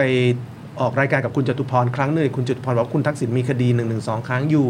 ครับ นะครับเพราะฉะนั้นเองเนี่ยคุณแพทองทานอาจจะเข้าใจผิดประเด็นนี้นะครับว่าคุณทักษิณเนี่ยได้เคลียร์คดีทุกอย่างหมดแล้วนะครับถ้าเป็นอย่างที่คุณจตุพรพูดเนี่ย ครับ คุณทักษิณน่าจะยังมีคดีหนึ่งสองครั้งอยู่ ซึ่งถ้าเกิดมีการให้คุณทักษิณออกจากโรงพยาบาล ครับ นะครับสิ่งที่จะเกิดขึ้นอันนี้ตามที่คุณจตุพรพูดนะค ครัรับบครับ ก็คืออายการก็ต้องไปเอาตัวคุณทักษิณมาอายัด อืม เพื่อดำเนินการคดีหนึ่งสองอยู่ดี เพราะฉะนั้นเนี่ยนะครับเอ่อเรื่องนิรโทษกรรมเนี่ยเพื่อไทยอาจจะต้องคิดให้ดีๆ ว่าจะมีท่าทีต่อเรื่องนี้ยังไง อืม นะครับเพราะว่าถ้าเกิดเป็นอย่างที่คุณจตุพรพูดจริงก็ คุณทักษิณยังไม่ได้หลุดทุกคดี อืม นะครับมันยังมีบางคดีอยู่ ครับ ซึ่งถ้าหากไม่มีการนิรโทษกรรมเนี่ย คุณทักษิณก็จะต้องมีชะตากรรมเหมือนรุ้ง เพนกวิน อืม อานนท์เบญจาในแง่คดี ครับ นะครับ คงจะต้องมีชะตากรรมแบบนั้น หรือถ้าบังเอิญมีการไม่ให้คุณทักษิณโดนหนึ่งหนึ่งสองอยู่คนเดียว มันก็จะยิ่งเป็นเรื่องแปลกประหลาดสำหรับคุณทักษิณมากขึ้น แล้วอย่าลืมว่า ตอนนี้คุณแพรองทานเป็นหัวหน้าพรรคเพื่อไทยแล้ว ครับ อะไรก็ตามที่แปลกประหลาดสำหรับคุณทักษิณเนี่ยมันจะเป็นเรื่องแปลกประหลาดสำหรับคุณแพทองทานไปโดยปริยาย อืม นะครับเรื่องนี้เป็นเรื่องที่ผมคิดว่าเพื่อไทยต้องระมัดระวังอย่างสูง อืม นะครับแต่ว่าโดยโดยหลักการเนี่ยเพื่อไทยต้องไม่เป็นคนค้านการนิรโทษกรรม อืม ไม่ได้นะครับแล้วผมคิดว่าเพื่อไทยเองหลังจากที่ช่วงแรกเขาเอามาต่อต้านกฎหมายนิรโทษจนเขาโดนด่าเนี่ยเขาก็พยายามปรับนะครับด้วยการบอกว่าเราจะเสนอร่างของเราประกบ อืม นะครับเพราะฉะนั้นเนี่ยก็ถือว่าเป็นการปรับหลังจากที่สังคมวิพากษ์วิจารณ์นะครับดีกว่าไม่ปรับอะไร ดีดีกว่าไม่ปรับอะไรเสีย ใช่ เลย ใช่แต่ว่าตอนนี้มันมีร่างของประชาชนด้วยครับ ใช่ครับ เหมือนกัน ใช่ ร่างนี้ก็น่าสนใจ เพราะว่าขณะที่ร่างของเพื่อไทยเนี่ยเขาบอกชัดเจนว่าเขาจะไม่ยุ่งเรื่อง1นึเลย ครับ เนี่ยนะครับร่างของภาคประชาชนเนี่ยเขาก็พูดอย่างชัดเจนว่าคนที่โดน1นึเนี่ยควรจะได้รับการพิจารณานิรโทษด้วย ครับ เพราะผมว่าเราก็ปฏิเสธไม่ได้ว่าคดี1นึก็เป็นคดีการเมือง ใช่ครับ นะครับการที่คนจำนวนมากถูกฟ้องร้องเนี่ยก็ถูกฟ้องร้องด้วยกลุ่มการเมืองที่เหม็นขี้หน้ากัน ครับ นะครับหรือแม้กระทั่งตอนที่ผมทำหน้าที่รายงานข่าวการชุมนุมเนี่ยผมก็โดนขู่หลายครั้งนะครับ ครับ ว่าคุณไปรายงานข่าวการชุมนุมที่ผู้ชุมนุมพูดเรื่อง1นึระวังคุณจะโดนด้วยนะ แล้วคนที่ขู่นี่ก็คือกลุ่มการเมืองนั้นคดี1นึเนี่ยจะบอกว่าคนที่ทำเนี่ยเป็นคนซึ่งทำผิดนะครับโอเคเขามีแอคชั่นบางอย่างที่ถือว่าเข้าข่ายผิดกฎหมายอย่างแน่นอน ครับ นะครับแต่ผิดแล้วเนี่ยจะเข้าข่าย1นึหรือเปล่าเนี่ยผมว่าก็ต้องไปไล่ดู ครับ นะครับแต่ที่แน่ๆคือคดี1นึถ้าบอกว่าไม่ใช่คดีการเมืองผมว่าเราพูดไม่ได้ครับเพราะว่าต้นกำเนิดมันมาจากความขัดแย้งในการในเรื่องการเมืองของคนในสังคม ครับ นะครับที่มันลามตั้งแต่ปี 49 มาสู่ ปี 53 มาสู่ปี 57 มาสู่ปี 62 มาสู่ปี อืม 66 นะครับ ถ้าไม่มีความขัดแย้งทางการเมือง เช่นอ่ะการสลายการชุมนุมคนเสื้อแดงปี 53 ผมว่าการพูดถึงเรื่องบทบาทสถาบันก็จะไม่เยอะนะครับ หรือว่าถ้าไม่มีการรัฐประหารของพลเอกประยุทธ์ อืม นะครับ แล้วก็มีการอ้างสถาบันนู่นนี่เยอะเป็น ครับ พิเศษ หรือว่าถ้าไม่มีการไล่ล่าผู้ชุมนุม โดยอ้างว่าทำในนามสถาบันเนี่ย ผมว่าการพูดถึงสถาบันก็จะไม่เยอะ ครับ นะครับ เพราะฉะนั้นเราปฏิเสธไม่ได้ว่าคดีหนึ่งสองมีด้านที่เป็นคดีการเมืองอย่างแน่นอน ฮะทีนี้ข้อข้อข้ออ้างแล้วกัน ข้ออ้างหรือว่าข้อข้อกล่าวมาในการที่พูดถึงประเด็นว่าพรบธุรกรรมต้องไม่มีมาตราหนึ่งสองเข้ามาเกี่ยวข้อง เนี่ยมันถูกให้เหตุผลมาในลักษณะที่ว่าไม่ต้องการจะสร้างความขัดแย้งใหม่ เพราะว่าถ้ามีประเด็นเรื่องการนิรโทษกรรมเรื่องมาตรา1นึด้วยเนี่ยก็อาจจะก่อให้เกิดความไม่พอใจเอ่อในสังคมก่อให้เกิดความขัดแย้งใหม่ ซึ่งเขาก็มีความรู้สึกว่าประเทศมันไปในทางที่ดีแล้วปรองดองกันแล้วนั่นนู่นนี่ประเด็นนี้สำหรับอาจารย์ฟังฟังฟังได้ไหมพอรับฟังเหตุผลได้ไหม ผมว่าต้องดูก่อนว่าเป็นความขัดแย้งระหว่างใครกับใครนะครับ อืม เวลารัฐบาลบอกว่าไม่อยากสร้างความขัดแย้งใหม่เนี่ยมันเหมือนกับว่าเขาไม่อยากสร้างความขัดแย้งใหม่จากจากพวกเดียวกัน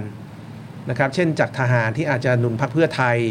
นะครับหรือว่าจากมวลชนฝ่ายอีกฝ่ายหนึ่งซึ่งเคยเลือกพลังประชารัฐและรวมไทยสร้างชาติ ครับ ซึ่งตอนนี้เนี่ยมาร่วมรัฐบาลกับพรรคเพื่อไทย ครับ นะครับหรือแม้กระทั่งอาจจะไม่อยากสร้างความขัดแย้งแล้วกับพลังประชารัฐรวมไทยสร้างชาติหรือภูมิใจไทยเอง ซึ่งเขาประกาศว่าเขาไม่เอาเรื่องพวกนี้ อ่า ผมคิดว่าเวลาเพื่อไทยเขาบอกว่าเขาไม่อยากสร้างความขัดแย้งใหม่เนี่ยมัน ครับ เป็นความขัดแย้งใหม่ในความหมายของพวกเดียวกันกับเขามากกว่าม ากกว่าทั้งสังคม ใช่ อือฮึ นะครับผมคิดว่า 1นึเป็นคดีซึ่งในสังคมมันมีความขัดแย้งกันนะค ครั รับบ เรื่องเรื่องมุมมองต่อเรื่องต่างๆ เพราะฉะนั้นเพื่อไทยในฐานะรัฐบาลเนี่ยบอกว่าตัวเองไม่อยากแก้ เพราะมันจะเกิดความขัดแย้งเนี่ยผมว่าไม่จริงนะครับมันมันมีความเห็นแตกต่างกันในสังคมในเรื่องนี้ใช่ ครับ นะครับแต่ความเห็นที่แตกต่างเนี่ยอย่าลืมว่าเราเพิ่งผ่านการเลือกตั้ง ที่สื่อพูดเรื่องหนึ่งสองกันแทบทุกช่อง ใช่ ใช่ไหมครับ แล้วก็ไม่เห็นมีปัญหาอะไร บนเวทีดีเบต ประชาชนก็ฟังกันนะครับ ฮะ พักการเมืองก็กล้าพูดเรื่องนี้อย่างเปิดเผย เพราะฉะนั้นสังคมเนี่ยเข้าใจว่าเรื่องนี้มีปัญหา ฮะ ผมว่าต้องยอมรับกันว่าสังคมเนี่ยเข้าใจว่าเรื่องนี้มีปัญหา ครับ นะครับแต่เมื่อมีปัญหาแล้วจะแก้ปัญหายังไงเนี่ยยังมีความเห็นต่างกันอยู่ อืม นะครับสิ่งที่รัฐบาลต้องทำก็คือรัฐบาลเนี่ยต้องเป็นคนปักธงนำว่าเรื่องที่สังคมเห็นว่ามีปัญหาเนี่ยรัฐบาลจะแก้ยังไง อืม ไม่ใช่รัฐบาลบอกว่าเฮ้ยแก้แล้วเดี๋ยวคนด่าเราเราไม่ทำเพราะถ้ารัฐบาลอ้างอย่างนี้นะครับว่าไม่อยากทำเรื่องที่จะทำให้เกิดความขัดแย้ง ฮะ ไอ้นโยบายกู้เงินแจกเนี่ยความขัดแย้งหนักกว่าอีกทำไมท อ่า ำใช่ไหมในในคือคือในที่สุดคุณคุณเลือกจะขัดแย้งบางเรื่อง แล้วคุณเลือกที่จะไม่ขัดแย้งบางเรื่อง เห ไง มือนเหมือนเอาสะดวกนะ ใช่เอาตามสะดวกถูกต้องเลยครับ ตามสะดวกจ หรือ ริง มองมองอีกมุมหนึงก็คือว่าจริงๆทุกเรื่องที่มันออกมาเป็นนโยบายเนี่ย มันย่อมต้องมีความขัดแย้งในบางส่วนบางตอนบางที่ ๆอยู่ ใช่ แล้วแหละ ใช่ ก็มัน ใช่ มันเป็นเรื่องที่เกี่ยวข้องกับทั้งประเทศขนาดเนี้ย ใช่ มันจะเป็นไปได้ยังไงว่าทุกคนจะเห็นเป็นในทางเดียวกัน ใช่ เพราะฉะนั้นเวลาเขาบอกว่าเขาไม่ทำเรื่องนิรโทษ เพราะว่าเขากลัวความขัดแย้งเนี่ย โอ้โห เรื่องอื่นที่เขาทำก็สร้างความขัดแย้งเยอะแยะ ทำไมไม่ทำไมไม่หยุดทำบ้าง เอออ่ะถ้าบอกถ้าบอกว่าไม่อยากสร้างความขัดแย้งทำไมเรื่องกู้เงินแจก5้าแสนล้านไม่หยุดนะ นี่ก็ขัดแย้งนี่ก็ทะเลาะกันทำไมไม่หยุดนะ เอ่อนักวิชาการออกมา เออ 99 คนอะไรก็อันนั้นก็ขัดแย้งอยู่เหมือ ใช่ นกัน เพราะฉะนั้นความเป็นจริงคือเขาไม่ได้กังวลเรื่องความขัดแย้ง ถ้าความขัดแย้งนั้นเขาได้อะไรนะถ้าเขาขัดแย้งเรื่อง5้าแสนล้านแต่เขาได้ตังค์ห้าแสนล้านมันเยอะนะ ตังค์นี้เอาไปนำนำไปสู่การหาเสียงได้ อืม พอแจก5้าแสนล้านเสร็จประชาชนก็บอกโอ้นี่ไงเงินเศรษฐานี่เงินอุ้งอิง อืม ไปเลือกกันอีกไหม อืม เรารับรองถ้าเลือกตั้งรอบหน้าถ้ากู้เงินแจกผ่านเนี่ยนะเราเห็นเพื่อไทยหาเสียงแน่นอน ฮะ เป็นไงล่ะทำมาแล้ว เราทำมาแล้วเราแจกมาแล้วคนละหมื่นไม่เคยมีใครคิด รอบหน้าพี่น้องเลือกเราเอาไปเลยสองหมื่น โอ้โห เพิ่มอีกหมื่นหนึ่ง จัดไปเลย จัดไปเลยเออค่าแรง 70 600 ถ้า 74 เอาไปเลยพันแปด โอ้ย เนี่ย ดับ นึกออกไหมฮะดับเบิลทุกขั้นตอน ดับเบิลทุกขั้นต อนเรื่องความขัดแย้งเนี่ยเขาไม่กังวลหรอกถ้าเขาได้ประโยชน์ ครับ แต่ปัญหาคือเรื่องนี้เขาเนี่ยเขาไม่ได้อะไร อ่า อ่า โอ เพ เค ราะฉะนั้นนนโยบายของนักการเมืองเนี่ยมันในที่สุดมันต้องเลือกเสมอครับว่าระหว่างเรื่องที่มีความขัดแย้งเนี่ยหลักการมันคืออะไร อืม นะครับสิ่งที่พักการเมืองที่ดีกับพักการเมืองที่เลวต่างกันคือเมื่อมีความขัดแย้งเนี่ย ครับ เราต้องตัดสินใจว่าความขัดแย้งเนี่ยมันวางอยู่บนหลักการไหน อืม แต่พักการเมืองที่ไม่ดีเนี่ยนะครับเวลาเกิดความขัดแย้งในสังคมเนี่ยวิธีเลือกจะเป็นอีกแบบคืออถ้าขัดแย้งแล้วเราได้ตังค์หรือได้ประโยชน์เนี่ยเราเอา อืม แต่ถ้าขัดแย้งแล้วเราไม่ได้อะไรตอบแทนกูไม่ยุ่ง อืม อ่า ซึ่งซึ่งเอ่อเขาเรียกว่าอะไรวิธีการแบบเนี้ยเท่าที่เราเห็นนะครับ เราก็ได้สัมผัสได้มีโอกาสพูดคุยกับคนรุ่นใหม่อย่างเงี้ยเขาเขาไม่ซื้อแหละ ใช่ เขาเขาไม่เชื่อแหละ ใช่ ใช่ไหมฮะเขาเอ่อมันเพราะฉะนั้นคืออันนี้คือจากเท่าที่เราเจอนะครับ อืม ก็เลยอยากถามจากมุมมองของอาจารย์ด้วยว่าคิดว่าวิธีการแบบเนี้ยมันจะไปได้อีกไกลแค่ไหนครับ เพราะว่าคือจากเท่าที่เราสัมผัสหรือว่าได้มีโอกาสได้เจอแลกเปลี่ยนความคิดเห็นกันเนี่ย ก็รู้สึกว่าแบบเฮ้ยเขาเขาไม่ซื้อกันแล้วนะ อืม เออจากมุมมองของอาจารย์ก็เป็นไงครับว่า ว่ามันจะยังใช้วิธีการนี้ไปได้อีกเหรอครับ เอ่อผมว่าใช้ไม่ได้นะครับ แล้วก็ในการเลือกตั้งครั้งหน้าจะใช้ไม่ได้มากขึ้ นั่ น นน่ะ ด้วย สิ เพราะว่าอย่างการเลือกตั้งครั้งนี้เราก็เห็นแล้วว่าสิ่งที่เขาพูดเนี่ยไม่ทำให้เขาได้คะแนนมากอย่างที่คิด ครับ นะครับอย่างอย่างอย่างเป้าเพื่อไทยที่เขาแถลงคือเขาอยากได้ไม่ไม่ต่ำกว่าครึ่ง ผมเข้าใจว่าในช่วงที่การเลือกตั้งยังไม่ออกเนี่ยเคยมีความใฝ่ฝันลึก ฮะ ๆ ของเพื่อไทยว่าตัวเองจะได้ประมาณ 370 พักเดียวด้วยซ้ อืม ำเขาเคยฝันแต่ไม่กล้าบอกใครว่า สามร้ เรา อยเจ็ดสิบ จะได้ โอ้โห 370 เคยเคยใฝ่ฝันกันไว้ขนาดนั้น โอ้ครั้งนี้กับครั้งล่าสุดเนี่ยเหรอ ครั้งล่าสุดเนี่ย สำหรับครั้งล่าสุดเนี่ยนะ ใช่ มีบางคนในพักเชื่อว่าเรามีสิทธิ์ได้ 370 จริง ไม่แล้วอยากรู้ด้วยว่าคือเขาอ่ะ ขออภัยในหน้าตาครับขอ เออไม่คือแค่คือแค่มีความรู้สึกว่าแล้วเขาเขาเอาข้อมูลตรงไหนหรือเขาเอาเอาใช้คำนี้คือเอาความความมั่นใจมาจากตรงไหน นายครับกระแสเราดีไปไหนคนก็ชอบคุณอิง เป็นคุณอิงนะ อืม เป็นการชอบคุณอุ้งอิง ใช่ อ๋อโอเค แล้วก็ประเด็น อ๋อแล้วก็ต้องก็ต้องยอมรับก็ต้องยอมรับอีกประเด็นหนึ่งก็คือในหน้าสื่อหน้าตอนนั้นตอนที่ประเด็นเรื่องดิจิ t a ลวอลเล็ตถูกประกาศออกมาครั้งแรกโดยคุ ค ณ รับ เศรษฐาเองเนี่ย ตอนนั้นมัน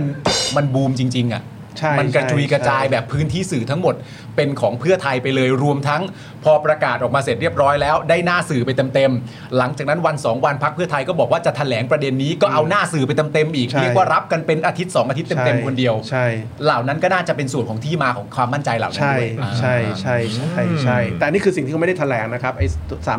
ความใฝ่ฝันเนี่ย ว้าว ที่แถลงทางการก็คือแบบครึ่งหนึ่งอะไรเนี่ยเรามีสิทธิ์ลุ้นหรือ 270 270 270 แต่ว่าสุดท้ายก็มาจบที่ 141 ก็ตามเขาเป้าไปเกือบจะ 50%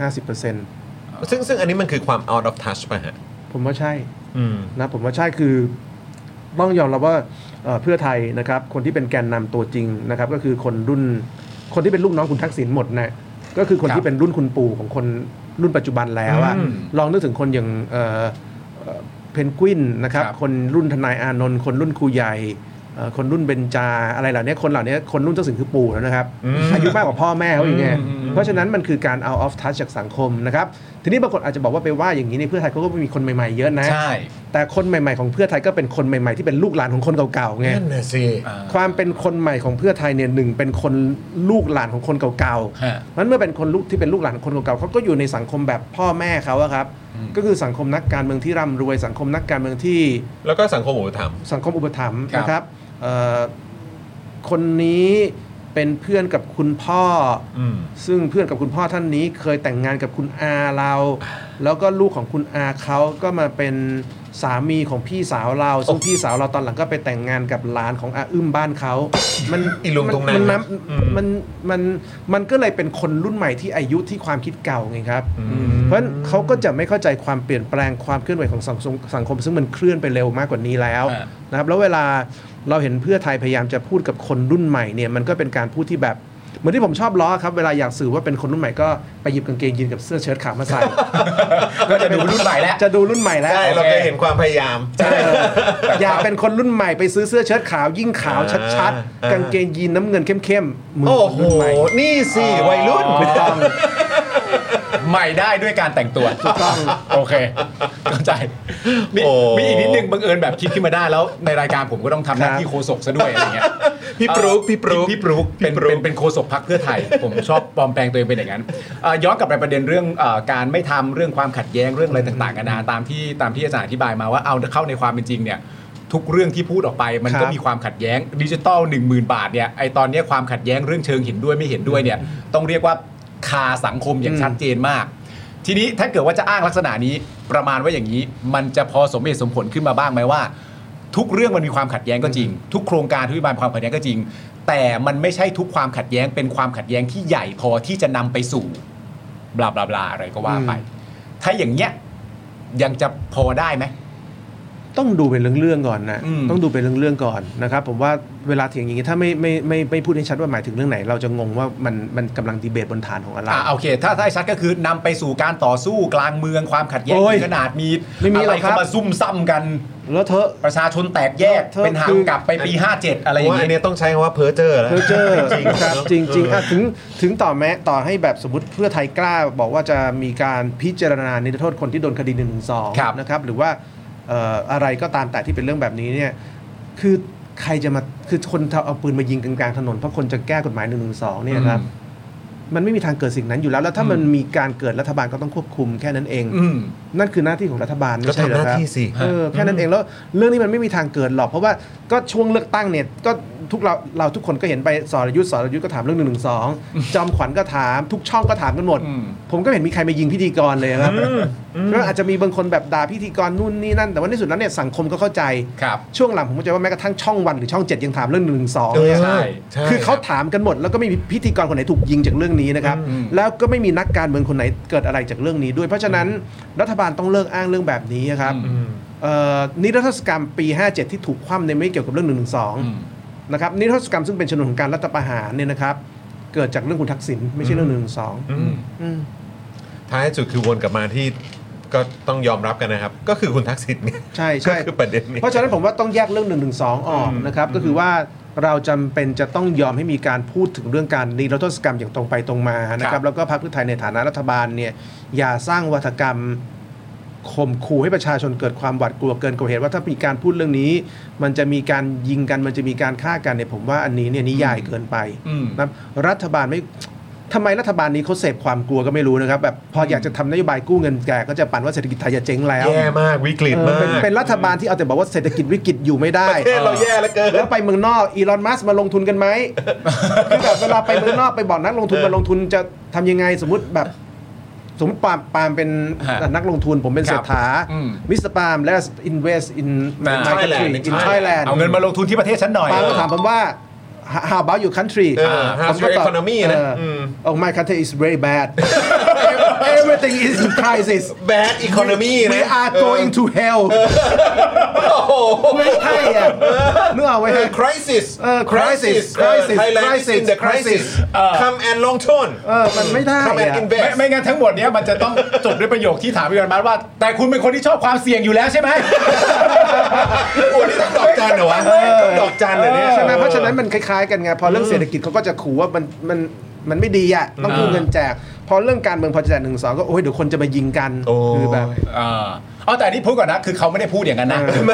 ผมแค่พูดในประเด็นว่าถ้าเกิดว่าจะมีมันจะมีข้ออ้างแบบ อ๋อ ตามที่เราพูดออกมาเสร็จเรียบร้อยว่า เออเออ เอ้ยความขัดแย้งมันก็ทุกเรื่องนี่หมายถึงว่าถ้าจะอ้างจริงๆก็แค่เดาใจเล่นว่าเขาอาจจะอ้างขึ้นมาได้ว่า แต่ความขัดแย้งทุกเรื่องมันมีเลเวลของความเข้มข้น ใช่ ไม่เท่ากัน ใช่ อะไรก็ว่ากันไป ใช่ใช่ ก็พูดไว้ก่อน มีอีกประเด็นหนึ่งที่อยากถามอาจารย์มากเพคราะรับ ว่ามันก็มีเรื่องของพูดถึงเยอะพอสมควรเรื่องประเด็นเกี่ยวกับคุณทักษิณ อืม เพราะว่าเรื่องประเด็นของคุณทักษิณเนี่ยแน่นอนว่ามันมีการวิพากษ์วิจารณ์ ครับ หรือว่าวิเคราะห์ประเด็นเรื่อง privilege อืม หรืออภิสิทธิ์ที่คุณทักษิณจะได้ในเท่ากับว่าในภาวะที่เกิดขึ้นกับคุณทักษิณตอนนี้เนี่ยมันเป็นความอภิสิทธิ์ของตัวคุณ อืม ทักษิณหรือเปล่า ทีนี้ประเด็นเรื่องอภิสิทธิ์ไหมอันนี้เราไม่ถามเนื่องจากว่าผมเข้าใจว่าประชาชนน่าจะน่าจะวิเคราะห์กันได้เองอยู่แล้ว ครับ ทีนี้สิ่งที่อยากถามอาจารย์ก็คือว่า อยู่ๆมันก็เหมือนช่วงเนี้ยมันมีอารมณ์เหมือนมีคอนเทนต์หนึ่งแทรกซึมเข้ามาในโลกโซเชียลก็คือว่า ถ้าคุณตั้งข้อประมาณว่าถ้าคุณตั้งข้อสงสัย ถ้าคุณตั้งคำถามแบบเฮ้ยสิ่งที่เกิดกับคุณทักษิณนี่มันไม่แฟร์ต่อประชาชนคนอื่นเลยนะในแง่ของความเท่าเทียมเนี่ย มันจะเกิดตั้งคำถามว่า เวลาที่คุณตั้งคำถามแบบเนี้ยแปลว่าคุณอยากเห็นคุณทักษิณติดคุกใช่ไหม แล้วถ้าคุณตั้งคำถามแบบนี้ แปลว่าคุณอยากเห็นคุณทักษิณติดคุก นั่นแปลว่าคุณกำลังสมยอมให้กับการทำรัฐประหาร อืม เพราะคุณทักษิณก็เป็นอีกคนหนึ่งที่เป็นรัฐบาลมาจากการทำประชาธิปไตย และก็ถูกทำรัฐประหารไปอย่างน่ารังเกียจมาก อืม ๆ อยู่แล้ว อืม ในมุมของอาจารย์น่ะอาจารย์คิดว่าการวิพากษ์วิจารณ์ประเด็นนะตอนนี้ว่า สิ่งที่เกิดขึ้นกับอภิสิทธิ์มันคืออภิสิทธิ์ใช่ไหมมันคือ privilege ใช่ไหมกับการที่มีคอนเทนต์ดึงมาสวนว่า การที่คุณวิเคราะห์เรื่องเหล่านี้อยู่ตั้งคำถามอย่างนี้ไม่เว้นแต่ละวันเนี่ยเท่ากับว่าคุณอยากให้คุณทักษิณติดคุกใช่ไหม อืม มัน คุณสนับสนุนการทำรัฐประหารตอนนั้นสินะ อะไรอย่างนั้น เออ ผมว่าการวิจารณ์เรื่องนี้เนี่ยว่าคดีคุณทักษิณมีลักษณะพิเศษเนี่ยปฏิเสธไม่ได้ ครับ ใช่ไหมครับ การที่อยู่ดีคุณทักษิณหลุดทุกคดีเนี่ยมันไม่เกิดขึ้นกับใคร เพราะฉะนั้นเราปฏิเสธตรงนี้ไม่ได้ ครับ นะครับ ผมคิดว่าเวลาสังคมวิจารณ์เรื่องคดีคุณทักษิณเนี่ยมันไม่ได้เกิดจากเรื่องอยากให้คุณทักษิณติดคุกหรือไม่ติด เพราะว่าคนที่จะทำให้ติดหรือไม่ติดคือศาลไม่ใช่ความคาดไม่ใช่ประชาชนอย่างพวกเรา ครับ นะครับผมว่าสิ่งที่อยากเห็นคือการพิจารณาคดีแบบคดีปกติ อืม มากกว่านั่นก็คือคุณทักษิณก็กลับมาเมืองไทย ครับ นะครับก็เข้าสู่กระบวนการพิจารณาของของของศาลแบบคนอื่น ๆ ไป อืม นะครับเอ่อมีอายการมาไต่สวนมีทนายมาสู้คดีแบบปกติไป ผมว่าอันนั้นน่ะคือสิ่งที่จะกลบข้อกล่าวหาเรื่องอภิสิทธิ์ อืม นะครับเพราะฉะนั้นการเรียกร้องว่าอย่ามีอภิสิทธิ์เนี่ยคือการคืนความยุติธรรมให้กระบวนการยุติธรรมแบบปกติ ในสังคมที่คนอยากเห็นกระบวนการยุติธรรมแบบปกติ ไม่ได้แปลว่าเขาอยากให้ทักษิณติดคุกครับเพียงแต่ว่าเขาอยากให้คุณทักษิณอย่าเป็นเทวดาเหนือคนอื่น การที่คนในสังคมบอกว่าคุณทักษิณอย่าเป็นเทวดาเนี่ยไม่ได้แปลว่าจะเอาคุณทักษิณไปติดคุก อืม แต่มันคือหมายความว่าถ้าคนอื่นต้องสู้คดีแบบมนุษย์ปกติ คุณทักษิณก็สู้คดีแบบมนุษย์ปกติ ก็ควรจะ แค่นั้นเองเพราะฉะนั้นคนที่พยายามจะบอกว่าเอ่อคนที่วิจารณ์เรื่องนี้อยากให้คุณทักษิณติดคุก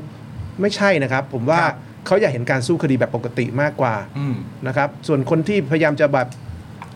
คือคุณทักษิณไม่ใช่เทวดาที่ห้ามคนแตะนี่ครับ อืม เอ่อโรงพยาบาลที่คุณทักษิณอยู่ก็มาจากภาษีประชาชนนะครับ ครับผม ถ้าถ้าคุณทักษิณอยู่โรงพยาบาลของคุณทักษิณเองเนี่ยก็อีกเรื่องหนึ่ง อืม ใช่ไหมแต่โรงพยาบาลคุณทักษิณก็มาจากภาษีประชาชน มีประเด็นนี้ด้วยนะ เออเพราะฉะนั้นทุกอย่างมันเป็นภาษีประชาชนประชาชนวิจารณ์ได้ครับ อืม ผม ครับ มันก็แค่นี้เองนะครับ แค่นี้เลย มันก็แค่นี้เองนะครับ ใช่ ผมว่าอย่างอย่างอย่างอย่างอย่างสมมติ อย่างสมมติผมวิจารณ์เรื่องคุณทักษิณเป็นอภิสิทธิ์หรืออย่างคนอย่างคุณจตุพรเนี่ยคนเหล่านี้ก็ไม่ได้อยากให้คุณทักษิณติดคุก เพราะว่าในสมัยที่คุณทักษิณถูกรัฐประหารเนี่ยเราก็เป็นคนที่วิจารณ์การรัฐประหารคุณทักษิณ อืมใช่ ใช่ไหมผมก็วิจารณ์การรัฐประหารคุณทักษิณตั้งแต่ปี ใช่ 49ตั้งแต่เป็นนักศึกษาปริญญาโท ครับ เออหลังปี 57 เราก็วิจารณ์การรัฐประหารคุณยิ่งลักษณ์ ครับ เพราะฉะนั้นคนที่กล้าวิจารณ์การรัฐประหารคุณทักษิณและคุณยิ่งลักษณ์ในเวลาที่ฐานมีอำนาจเนี่ย อืม ไม่ใช่คนที่อยากให้คุณทักษิณติดคุกอย่างแน่นอน อืม ผมว่าต้องถามกลับด้วยซ้ำว่าคนที่อยากให้คุณทักษิณติดคุก ในปี 49 และปี 57 ตอนนี้อยู่ไหน อืม เขาอยู่ในทำเนียบ เออ เขาอยู่ในรัฐบาล อืม คนที่อยากให้คุณทักษิณติดคุกจริง ๆ ในปี 49 อืม ตอนนี้อยู่ในพลังประชารัฐ ในรวมไทยสร้างชาติ ในวุฒิสภา ในประชาธิปัตย์ ในทุกคนที่โหวตเศรษฐาเป็นนายก เช่นเดียวกับคนที่อยากให้คุณยิ่งรักษณ์ติดข้าวคดีเอ่อติดคุกคดีจำนำข้าวนะครับ คนเหล่านี้อยู่ในพลังประชารัฐ รวมไทยสร้างชาติ ประชาธิปัตย์สว และโหวตเศรษฐาเป็นนายก เพราะฉะนั้นวาทกรรมว่าใครวิจารณ์คุณทักษิณเป็นคนที่อยากให้คุณทักษิณติดคุกเนี่ยเป็นวาทกรรมลวงโลก อืม เพราะคนที่อยากให้คุณทักษิณติดคุกจริงๆเนี่ยคือคนที่โหวตเศรษฐาเป็นนายกหมดแล้ว ส่วน นะฮะ ส่วนคนที่วิจารณ์อภิสิทธิ์ของคุณทักษิณเนี่ยเป็นคนที่ต้านรัฐประหารตั้งแต่ปี 49 และ 57 นะครับซึ่งต้องย้ำว่าหลังรัฐประหารนักการเมืองจำนวนมากก็ไม่กล้าวิจารณ์การรัฐประหาร อืม ครับ ครับ แล้วคนวิจารณ์นี่ก็โดนคดีกันนะฮะ ครับผ คน ม ที่วิจารณ์การรัฐประหารนี่ก็โดนคดี คนที่วิจารณ์ คนทำรัฐประหารก็โดนคดีกันนะครับ ครับ นั่นแหละครับคุณผู้ชมครับ นั่นแหละครับ นี่คุณโอ้โหเนี่ยแหละ ถึงต้องกดเลขแปดรัวๆให้กับอาจารย์เลยเนี่ย ใช่ เ คืออาจารย์เชื้อปาตอน จาร ที่ ย์ ผม คลี่ออกมาให้แบบ กดเลขแปดแปลว่าอะไรวะ แทนเสียงปรบมือแปะแปะแปะแปะแปะแปะรายการเราใช้แบบนั้น กดเลขแปดแล้วเออ ไม่คืออาจารย์เชื่อไหมตอนที่ผมเห็นคอนเทนต์ลักษณะการวิพากษ์วิจารณ์แบบนี้ขึ้นมาที่ผมเห็นบ่อยๆในโซเชียลช่วงประมาณสักเอ่อสัปดาห์สองสัปดาห์ที่แล้วอ่ะผมอยากคุยให้อาจารย์ได้ตอบคำถามนี้มากเลย ใช่ แล้วผมเลือกในใจแล้วนะว่าต้องเป็นอาจารย์มาตอบคำถามนี้จริงๆเพ แล้ว ราะว่า แบบดีใจดีใจ ดี พ ใจ อแบบว่า อัปเดตคิวมา อาจารย์สิโรดมา โอเค ใช่เลยเนี่ยเห็นไหมแปดรัวๆแปดรัวๆแปดรัวๆเลยครับคุณผู้ชมครับ เออเออเออเยอะแยะเลยนะฮะ ขอบคุณมากครับคุณผู้ชมครับ ขอณากนะครับ ขอบคุณมากนะครับ กดเลข โอ้ แปด โห รัวๆให้กับอาจารย์สีโรดด้วยนะครับ เมื่อกี้โอ้โหเคลียร์ข้อข้องใจ ฮะ เคลียร์ข้อสงสัยให้กับพวกเราได้แบบ เคลียร์มากอะ ไม่แล้วถ้าอาจารย์เคลียร์ขนาดนี้แล้วก็จริง ๆ ถ้าในส่วนตัวจะแนะนำว่าก็เลิกใช้เถอะ พอ เออ สัก ประมาณอย่างเงี้ย ที เลิกใช้ดีกว่าเพราะว่ามันไม่มันไม่ออนพอยด้วยอะที่สำคัญนะนะ จริง คือคนเขาต้องเอะกันอยู่แล้ว แล้ว คือมันสตาร์ทจากลำดับแรกคือเอะก่อน อืม ลำดับที่สองก็คือไม่ใช่อ่ะ เออ ก็กูเห็นอยู่อ่ะ อืม เอออ ม เห็นแบบออกทีวีออกอะไรต่างๆ ก็เห็นชัดอยู่อ่ะ อืม ตอนนั้นกับตอนนี้อ่ะทำไมมาอยู่ด้วยกันวะ ใช่ก็ ใช่ไหม คน ฮะ ที่ต่อต้านคุณทักษิณก็คุณสุเทพรวมไทยสร้างชาติ อืม ใช่ไหมครับ ครับ เออไม่ใช่ขอโทษนะ เอ๊ะ เอ้ยรวมไทยสร้างชาติเหรอทักษิณเทพ ตอนหลัง ชื่ออะไรนะลืมลืม ผมลืมชื่อ เออร ไม่ ว ทั ม กพษิณเทพ ลัง ชื่อ ประชาชาติไทย รวมพลังประชาชาติ อ่ ซึ่งตอนหลังก็มาเป็นรวมไทยสร้างชาติไปอยู่พลังประชารัฐ อ่ นู่น ใช่ นี่ ใช่ เพราะฉะ ใช่ นั้น ใช่อืม ยังไงอะครับ ครับผมทั้งนั้นเลย เออ ทั้งนั้นเลยครับผม คนที่อยากให้คุณเอ่อคุณทักษิณติดคุกก็อยู่กับคุณเศรษฐาหมดบวชเศรษฐาเป็นนายกหมดนะครับตอนนี้เพราะฉะนั้น อืม ไอ้โจทย์ประเภทงัดเรื่องเก่าๆมาหากินเนี่ยเลิกได้แล้ว มันไม่ฟังก์ชันแล้ว คนเขาไม่ซื้อ คนเขาไม่ คน ซื้อ เขาไม่ซื้อ โอเค รับอ่ะเดี๋ยวเอ่อก่อนไปประเด็นต่อไปขอขอบคุณเมมเบอร์ใหม่ด้วยได้ไหมครับมี เนี่ย คุณ อาจารย์มาเนี่ยนิว อา เม จาม รย์ เบอร์มา มา กั เป็น นเมมเบอร์มาเติมเลยนะครับ โอ้ คุณอาริยาคุณจารึกคุณอุ๋ง คุณ คุณ อุ๋ อุ๋ ง ง แล้วก็คุณอภิชาติด้วยนะครับ ครับ นะฮะขอบคุณทุกท่านนะครับ ตอนนี้พอดีเรามีแคมเปญครับอาจารย์ ใครมาเปิดเมมกับเราเนี่ยได้แก้วสโป๊กดาร์กฟรีเลย อันนี้เหรอครับ ใช่ครับ โอ้ ผม อาจารย์จับได้เลยครับ ใช่ครับผม นี่นะฮะ นะฮะนี่โอ้โห อาจารย์นี่เราเตรียมมาให้อาจารย์แล้วด้วยนะ โอ้ขอบคุณมากเลยครับ ผ อาจารย์ไม่ขอบคุณมากครับ อยากให้อาจารย์แบบมีไว้แบบดื่มกาแฟเออ นี่ ดื่มแบบว่า แก้ว เอ่อเครื่อง Spoke ดื่ม Dark ร้อนๆโอ้โหขอบคุณเจ้าอาจารย์เป็นพรีเซนเตอร์ให้ด้วยเออนะครับอันนี้แหละคุณผู้ชมมาเปิดเมมของเราจะได้คุยกับอาจารย์ด้วย แล้วก็ ครับ ได้รับแก้วสโป๊กดาร์กไปแบบฟรีๆด้วยนะครับ ครับผม นะฮะอ่ะโอเค เรื่องของเนื้อโทษกรรมผ่านไปเดี๋ยวงั้นขอแวะเรื่องของ ครับ ของรัฐธรรมนูญใหม่นิดนึงได้ไหมครับพอดี ได้ครับ วันเสาร์นี้เนี่ยก็จะมี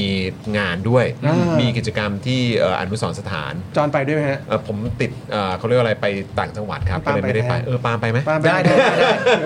ได้อาจารย์ไป เออ ผมไปอีกงานหนึ่ง ะ อ๋อโอเค อีกงานหนึ่งคือที่ไหนครับ แถวๆอยุทธยา อ๋อที่อยุธยา ใช่ใช่ใช่ ครับผมก็เนี่ยแหละครับคือวันวันเสาร์เนี่ย อืม คุณถา ใช่ นะครับซึ่งก็เป็นหนึ่งในผู้ดำเนินรายการขอ ค ง รับ เราด้วยเนี่ยนะครับก็ฝากมาประชาสัมพันธ์ค อื รับ มครับ นะฮะว่าอยากให้ไปร่วมกัน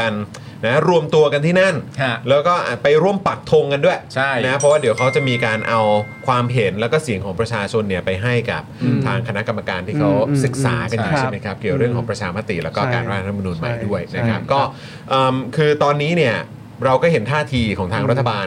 กันไปในช่วงที่ผ่านมา อืม ทางคอนฟอร์ทางไอรอที่เขา ครับ เข้าไปคุยที่ทำเนียบเนี่ย อืมอืม ก็ ต้อง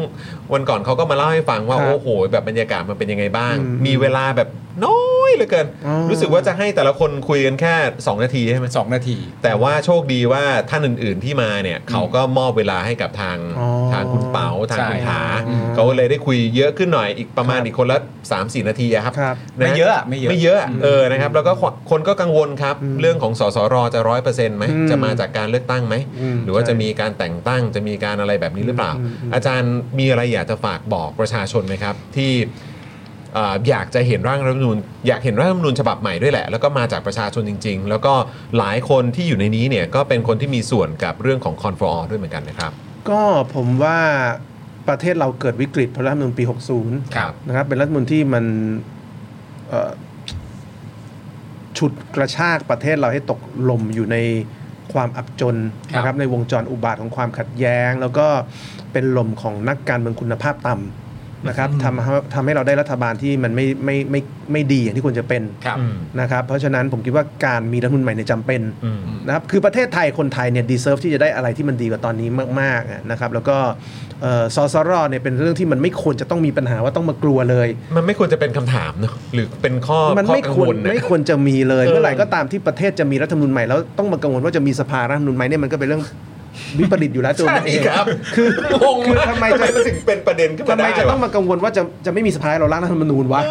แล้วก็บอกว่ากลัวว่าจะไม่แบบรอบด้านด้วยนะ ไม่หลากหลาย เออไม่หลากหลายด้วยนะ ใช่ ไม่มีมือกฎหมาย ใช่ คือ คือการมีกฎหมายหรือไม่เนี่ยไม่ใช่เรื่องสำคัญหรอกครับ เพราะว่าในยุคคอสช ยุคพลเอกประยุทธ์มือกฎหมายนี่แหละคือคนที่ทำให้ประเทศเละจนถึงวันเนี้ยแต่มือกฎหมายสองสามคนนี่แหละคือคนที่ทำให้ประเทศเละ เพราะฉะนั้นเวลามีใครบอกว่ามันควรจะมีหมดกฎหมายเนี่ยอย่าไปฟังเยอะ ควรจะมีจริงแต่ไม่ใช่เหมือนกับว่าเฮ้ยถ้าถ้าไม่มีมือกฎหมายเลยเนี่ยมันไม่ได้ อืม นะครับ รัฐธรรมนูญสหรัฐอเมริกาก็ไม่ได้ร่างโดยนักกฎหมายนะครับ เอ่อ founding father ของอเมริกาไม่ใช่นักกฎหมายทุกคนนะค ใช่ รับ ใช่ เอ่อแม้กระทั่งในอังกฤษเองนะครับหรือว่าในฝรั่งเศสเองนะครับคนที่เขียนกติกาหลักๆ ที่กับปกครองก็ไม่ใช่นักกฎหมาย เพราะฉะนั้นเราเนี่ยเป็นประเทศซึ่งถูกหลอกว่ารัฐธรรมนูญต้องเขียนโดยนักกฎหมาย เหตุผลที่เป็นอย่างนั้นก็คือทหารเนี่ยเป็นคนบอกว่านักกฎหมายต้องเป็นคนเขียนเพราะว่านักกฎหมายที่เขียนส่วนใหญ่เป็นนักกฎหมายของทหาร อืม นะครับวาทกรรมว่าทหารเอ่อนักการนักนักกฎหมายต้องเป็นคนเขียนรัฐธรรมนูญเนี่ยเป็นวาทกรรมที่ทหารสร้างขึ้นมา ครับ เพื่อรีแบรนด์รัฐธรรมนูญของทหารว่าจริงๆนักกฎหมายเขียน ให้ดูชอบทำ ให้ดูชอบทำอย่างเช่นนั้นมันญปี 60 ในความเป็นจริงคือรัฐมนตรีพลเอกประยุทธ์ ครับ แต่คุณก็ไปให้คุณมีชัยกับคุณวิศนุ ครับ เอ่อหรือคุณบวรศักดิ์กระบวนการเกี่ยวข้องกันหมด เพราะว่าถ้าบอกว่าเป็นรัฐมนตรีประยุทธ์คนแบบรังเกียจ ไม่เอาอยู่แล้ว แต่ถ้า ดูไม่ดี ถ้าดูไม่ดีนะครับ เพราะฉะนั้นพลเอกประยุทธ์ก็เป็นเหมือนโปรดิวเซอร์ อืม ให้โจทย์ไป อ่า นะครับ ส่วนคุณมีชัยคุณวิษณุหรือคุณบวรศักดิ์ก็เป็นเหมือนกับเป็นเป็นคนทำเพลงไง อ่า ก็ได้มาได้มาอัลบั้มหนึง อ่าได้อัลบั้มออกมา อ่า แต่ความเป็นจริงคือมันคือรัฐมนตรีทหารไงครับ อ่า อันนี้แหละเอนจิเนียร์ของแท้ ใช่ใช่ เพราะฉะนั้น ใช่ ตอนนี้ถ้าเขาอ้างแบบว่าระวังนะไม่มีมือกฎหมายมันจะครอบคลุมได้ยังไง ก็ย้อนกลับไปดู แล้ว คำว่ามือกฎหมายกันด้วย คำว่ามือกฎหมายมันจะหมายถึงขาประจำสามสี่คนนะครับในประเทศนี้อ่ะอย่างอย่างพรสันเนี่ยก็เป็นนักกฎหมายทำไมไม่ถูกถือว่าเป็นมือกฎหมายพรสันเลยงบุญเลิศชัย อ่าอ่าอ่า หรือว่าอ่ะอย่างเป๋ายิ่งชีพก็เป็นนักกฎหมาย ครับ ทำไมไม่ไม่ถูกคลาสสิฟายเป็นนักกฎหมาย อืมอืม นะครับหรือว่าอาจารย์เข็มทอง ฮะ ก็เป็นนักกฎหมาย ครับ แต่ไม่ถูกคลาสสิฟายเป็นนักกฎหมาย อ่า สมชายปีศาลปีชาศิลปกุล ครับ ก็เป็นอาจารย์นิติศาสตร์ แต่ไม่ถูกคลาสสิฟายว่าเป็นนักกฎหมาย ซะงั้น นักกฎหมายจะต้องชื่อมีชัยบวรศักดิ์วิษณุ และเครือข่ายอยู่ 3 คนในประเทศนี้มันไม่ใช่ เฮ้ยมันมันไม่ได้มันไม่ได้จริง แล้ว ไม่ได้จริง คนเรียนนิติศาสตร์ในประเทศนี้มีเยอะครับ ครับ แล้วอาจารย์นิติศาสตร์ในประเทศนี้มีเพียบเลยครับ ฮะ ถามว่านักกฎหมายมันอยู่แค่ 3 คนนี้มันไม่ได้แล้วอะ ไม่ได้มันแปลกทันทีฮะ ใช่ครับ แปลกทันทีโอมันเคไม่ได้ครับ โอเคโอเค โอ้ยนะฮะนี่ คุณแซคเรียอาจารย์เหมากำหมัด จัน จัน เบาตำหเบาตำหมั มัด ด ใช่ จันเบา จัน ตำหมั เบา ด ได้ยินอย่างนี้ก็เนี่ยแหละครับ เฮ้ย ไม่ใช่นักกฎหมายเหรอ เออใช่ใช่ใช่ จันเบาตำหมัดละอาจารย์ เฮ้ยเขาไปช่วยร่างรัฐธรรมนูญแล้วไง ครับผม ใช่ใช่ใช่ เออโอเคโอเค รายชื่อแล้ว ทุกคนส่งเสียงกันเต็มเลยจันเหมาสู้ๆจันเหมาสู้ๆนะสู้ๆ เออแต่แบบนี้เนอะเอ เอ อ อ ก็กลายไปนว่าคลาสสิฟายว่า อืม เนี่ยอย่างคุณมีชัย มันอยู่แค่ 3 คนเนี่ย อ่า เออก็วนอยู่แค่นี้แหละคนี่แล้ รั ว บ อีกแต่ละคนเนี่ยนะ อายุก็โซน 90 แล้วนะ อืม ครับ แปลว่าอีก 20 ปีประเทศไทยไม่มีนักกฎหมายนะ ไม่เหลือแล้วใช่ไหม ไม่เหลือแล้วนะ เพราะไม่มีใครถูกคลาสสิฟายแล้ว ใช่แล้วหมด 3 คนนี้ประเทศนี้ไม่มีนักกฎหมายแล้วนะครับ แต่คณะนิติศาสตร์เพียบเลยครับ แต่ไม่มีนักกฎหมายนอกจาก 3 คนนี้มันไม่มีอะครับ อาจารย์อาจารย์ว่าจะมีแบบรุ่นต่อไปมารับมารับไม้ต่อไหม ผม จาก ว่า นักกฎหมายรุ่นพี่ 3 4 คนเนี่ย ผมว่ายากเพราะคนเหล่านี้เกิดขึ้นในบริบทการเมืองที่มันเป็นระบบเผด็จการ อืม นะครับเพราะฉะนั้นระบบเผด็จการเป็นคนฟูมฟักคนเหล่านี้ขึ้นมา อย่างเช่น ครับ อาจารย์มีชัยจริง ๆ ต้องใช้คำว่าคุณมีชัยเพราะแกไม่ได้ทำงานสอนนะครับ ครับ เอ่อคุณมีชัยเนี่ยก็เกิดขึ้นมาในยุคพลเอกเปรมเป็นนายก ครับ นะครับพลเอกเปรมเป็นนายก 8 ปี คุณมีชัยเติบโตมาในช่วงนั้น ในยุคที่เราไม่มีการเลือกตั้งนายกนะครับนายกคือพลเอกเปรม อืม นะครับคุณวิษณุก็เติบโตขึ้นมาเป็นรองนายกในยุคพลเอกประยุทธ์ ครับ จริงๆก็ต้องถือว่าในยุคคุณทักษิณด้วย อืม นะครับอยู่ตั้งแต่ยุคทักษิณจนถึงพลเอกประยุทธ์เพราะฉะนั้นคนเหล่านี้เกิดขึ้นมาในสังคมเผด็จการนะครับไม่ว่าไม่ว่าจะเป็นเผด็จการเต็มรูปแบบอย่างพลเอกประยุทธ์หรือว่าในยุคพลเอกเปรมนั่นก็คือไม่ได้รัฐประหารนะครับแต่ว่าทหารเป็นนายกได้ ครับ จากการเลือกของเอ่อวุฒิสภาชิกหรือว่ากลุ่มอื่น ๆ เองก็ตาม เพราะฉะนั้นบริบทแบบนี้ผมคิดว่ามันมันมันมันมันไม่น่าจะเกิดขึ้นได้ต่อไปอีกแล้วนะครับ ผมคิดว่าในอนาคตคงหาคนทำงานแบบนี้ยากขึ้นเรื่อยๆ แล้วคนที่มีหรือคนที่เขาวางตัวไว้มันก็ไม่มีศักยภาพที่จะได้รับความเชื่อถืออย่างนั้นต่อไปอีกแล้วครับ ครับ แม้กระทั่งในอนาคตเองจะมีคนที่เป็นเผด็จการซึ่งซึ่งคนจะยอมรับมากขนาดไหนเนี่ยผมคิดว่ามันก็จะมันก็จะถดถอยลงไปเรื่อยๆครับ ดูสภาพพลเอกประยุทธ์ในวันที่หลุดจากตำแหน่งนายกเนี่ยนะครับ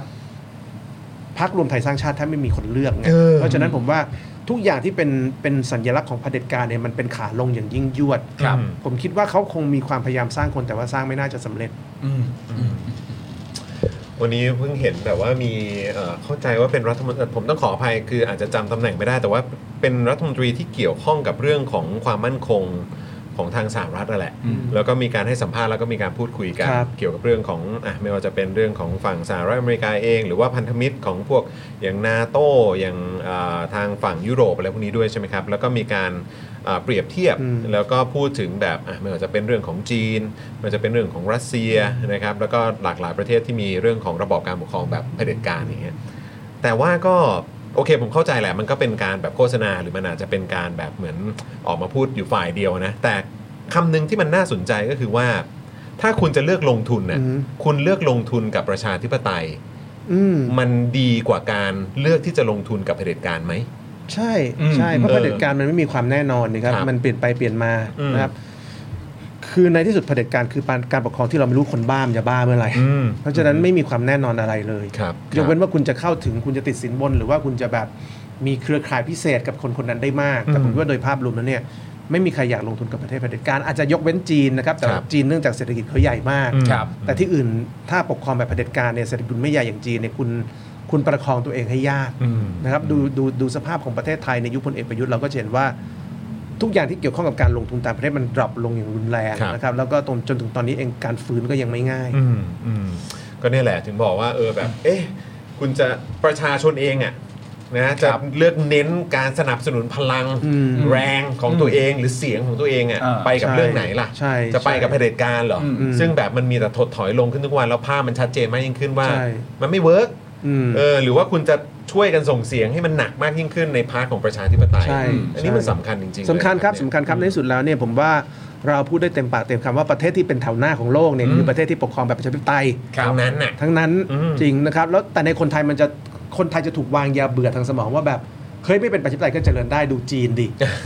สิงคโปร์อะไรอย่าง เอ เงี้ย อคุณก็จะอ้างแต่แค่ ที่เขพูด จีนอ้างแค่สิงคโปร์อ้างอยู่แค่ไม่กี่ประเทศ คุณไม่อ้างประเทศแบบพวกอะไรอะแอฟริกาเหนือ อ่าอ่า นะ ที่ ค มี รับ การรัฐประหารบ่อยๆเห เอ มือน อ กัน คุณไม่อ้างอย่างนั้นมั่งไงคุณไม่อ้าง เ แบบคอสตาริกาอะไรอย่างเงี้ยมั่งไงนึกออกไหมฮะอันนี้ผมยกตัวอย่างประเทศ เข้าใจ เยอะแยะครับ อืมอืม มันต้องเลิกพูดเรื่องนี้ได้แล้วอะ ค ครั รั บบ ผม อืม ครับผมนะฮะ มันมีประเด็นนี้ด้วยไงที่ เออ จำได้ไหมที่แบบคุณ ฮะ สัมภาษณ์อาจารย์ป๊อกใช่ไหมอาจารย์ป๊อก ฮะ ไปญี่ปุ่นอาจารย์เขาพูดว่าประเทศไทยเป็นประเทศที่แปลกมาก อืม เพราะว่าเวลามีคนมาอ้างว่าเฮ้ยประชาธิปไตยของเรามันมันมันไม่เจ๋งเลย อืม มันไม่ดีเลย แทนที่จะเพิ่มความเข้มแข็งให้กับประชาธิปไตยให้มันมีคุณภาพมากขึ้นน่ะคุณกลับเอามันออกไปแล้วบอกว่าวิธีเนี้ยดี เออ ต่อการทำให้ประชาธิปมันคือมันมันไม่เมคเซ make นต์ sense ตรงไหนเลยอ่ะ ไม่ make sense ไม่แล้วมันมันแย่ตรงที่เราเพิ่งผ่านระบบเผด็จการมายุคพล คเอรับ กประยุทธ์เนี่ยนะครับ เออ แล้วมันกลายเป็นว่ารัฐบาลที่มาแทนพลเอกประยุทธ์เนี่ยก็ไม่กล้าบอกว่าระบอบที่พลเอกประยุทธ์เป็นระบอบที่ไม่ดีด้วยนะ เออ สังเกตไหมฮะ เออ คือมันอันนี้เป็นเรื่องที่ประหลาดมาก เพราะว่า เพราะว่า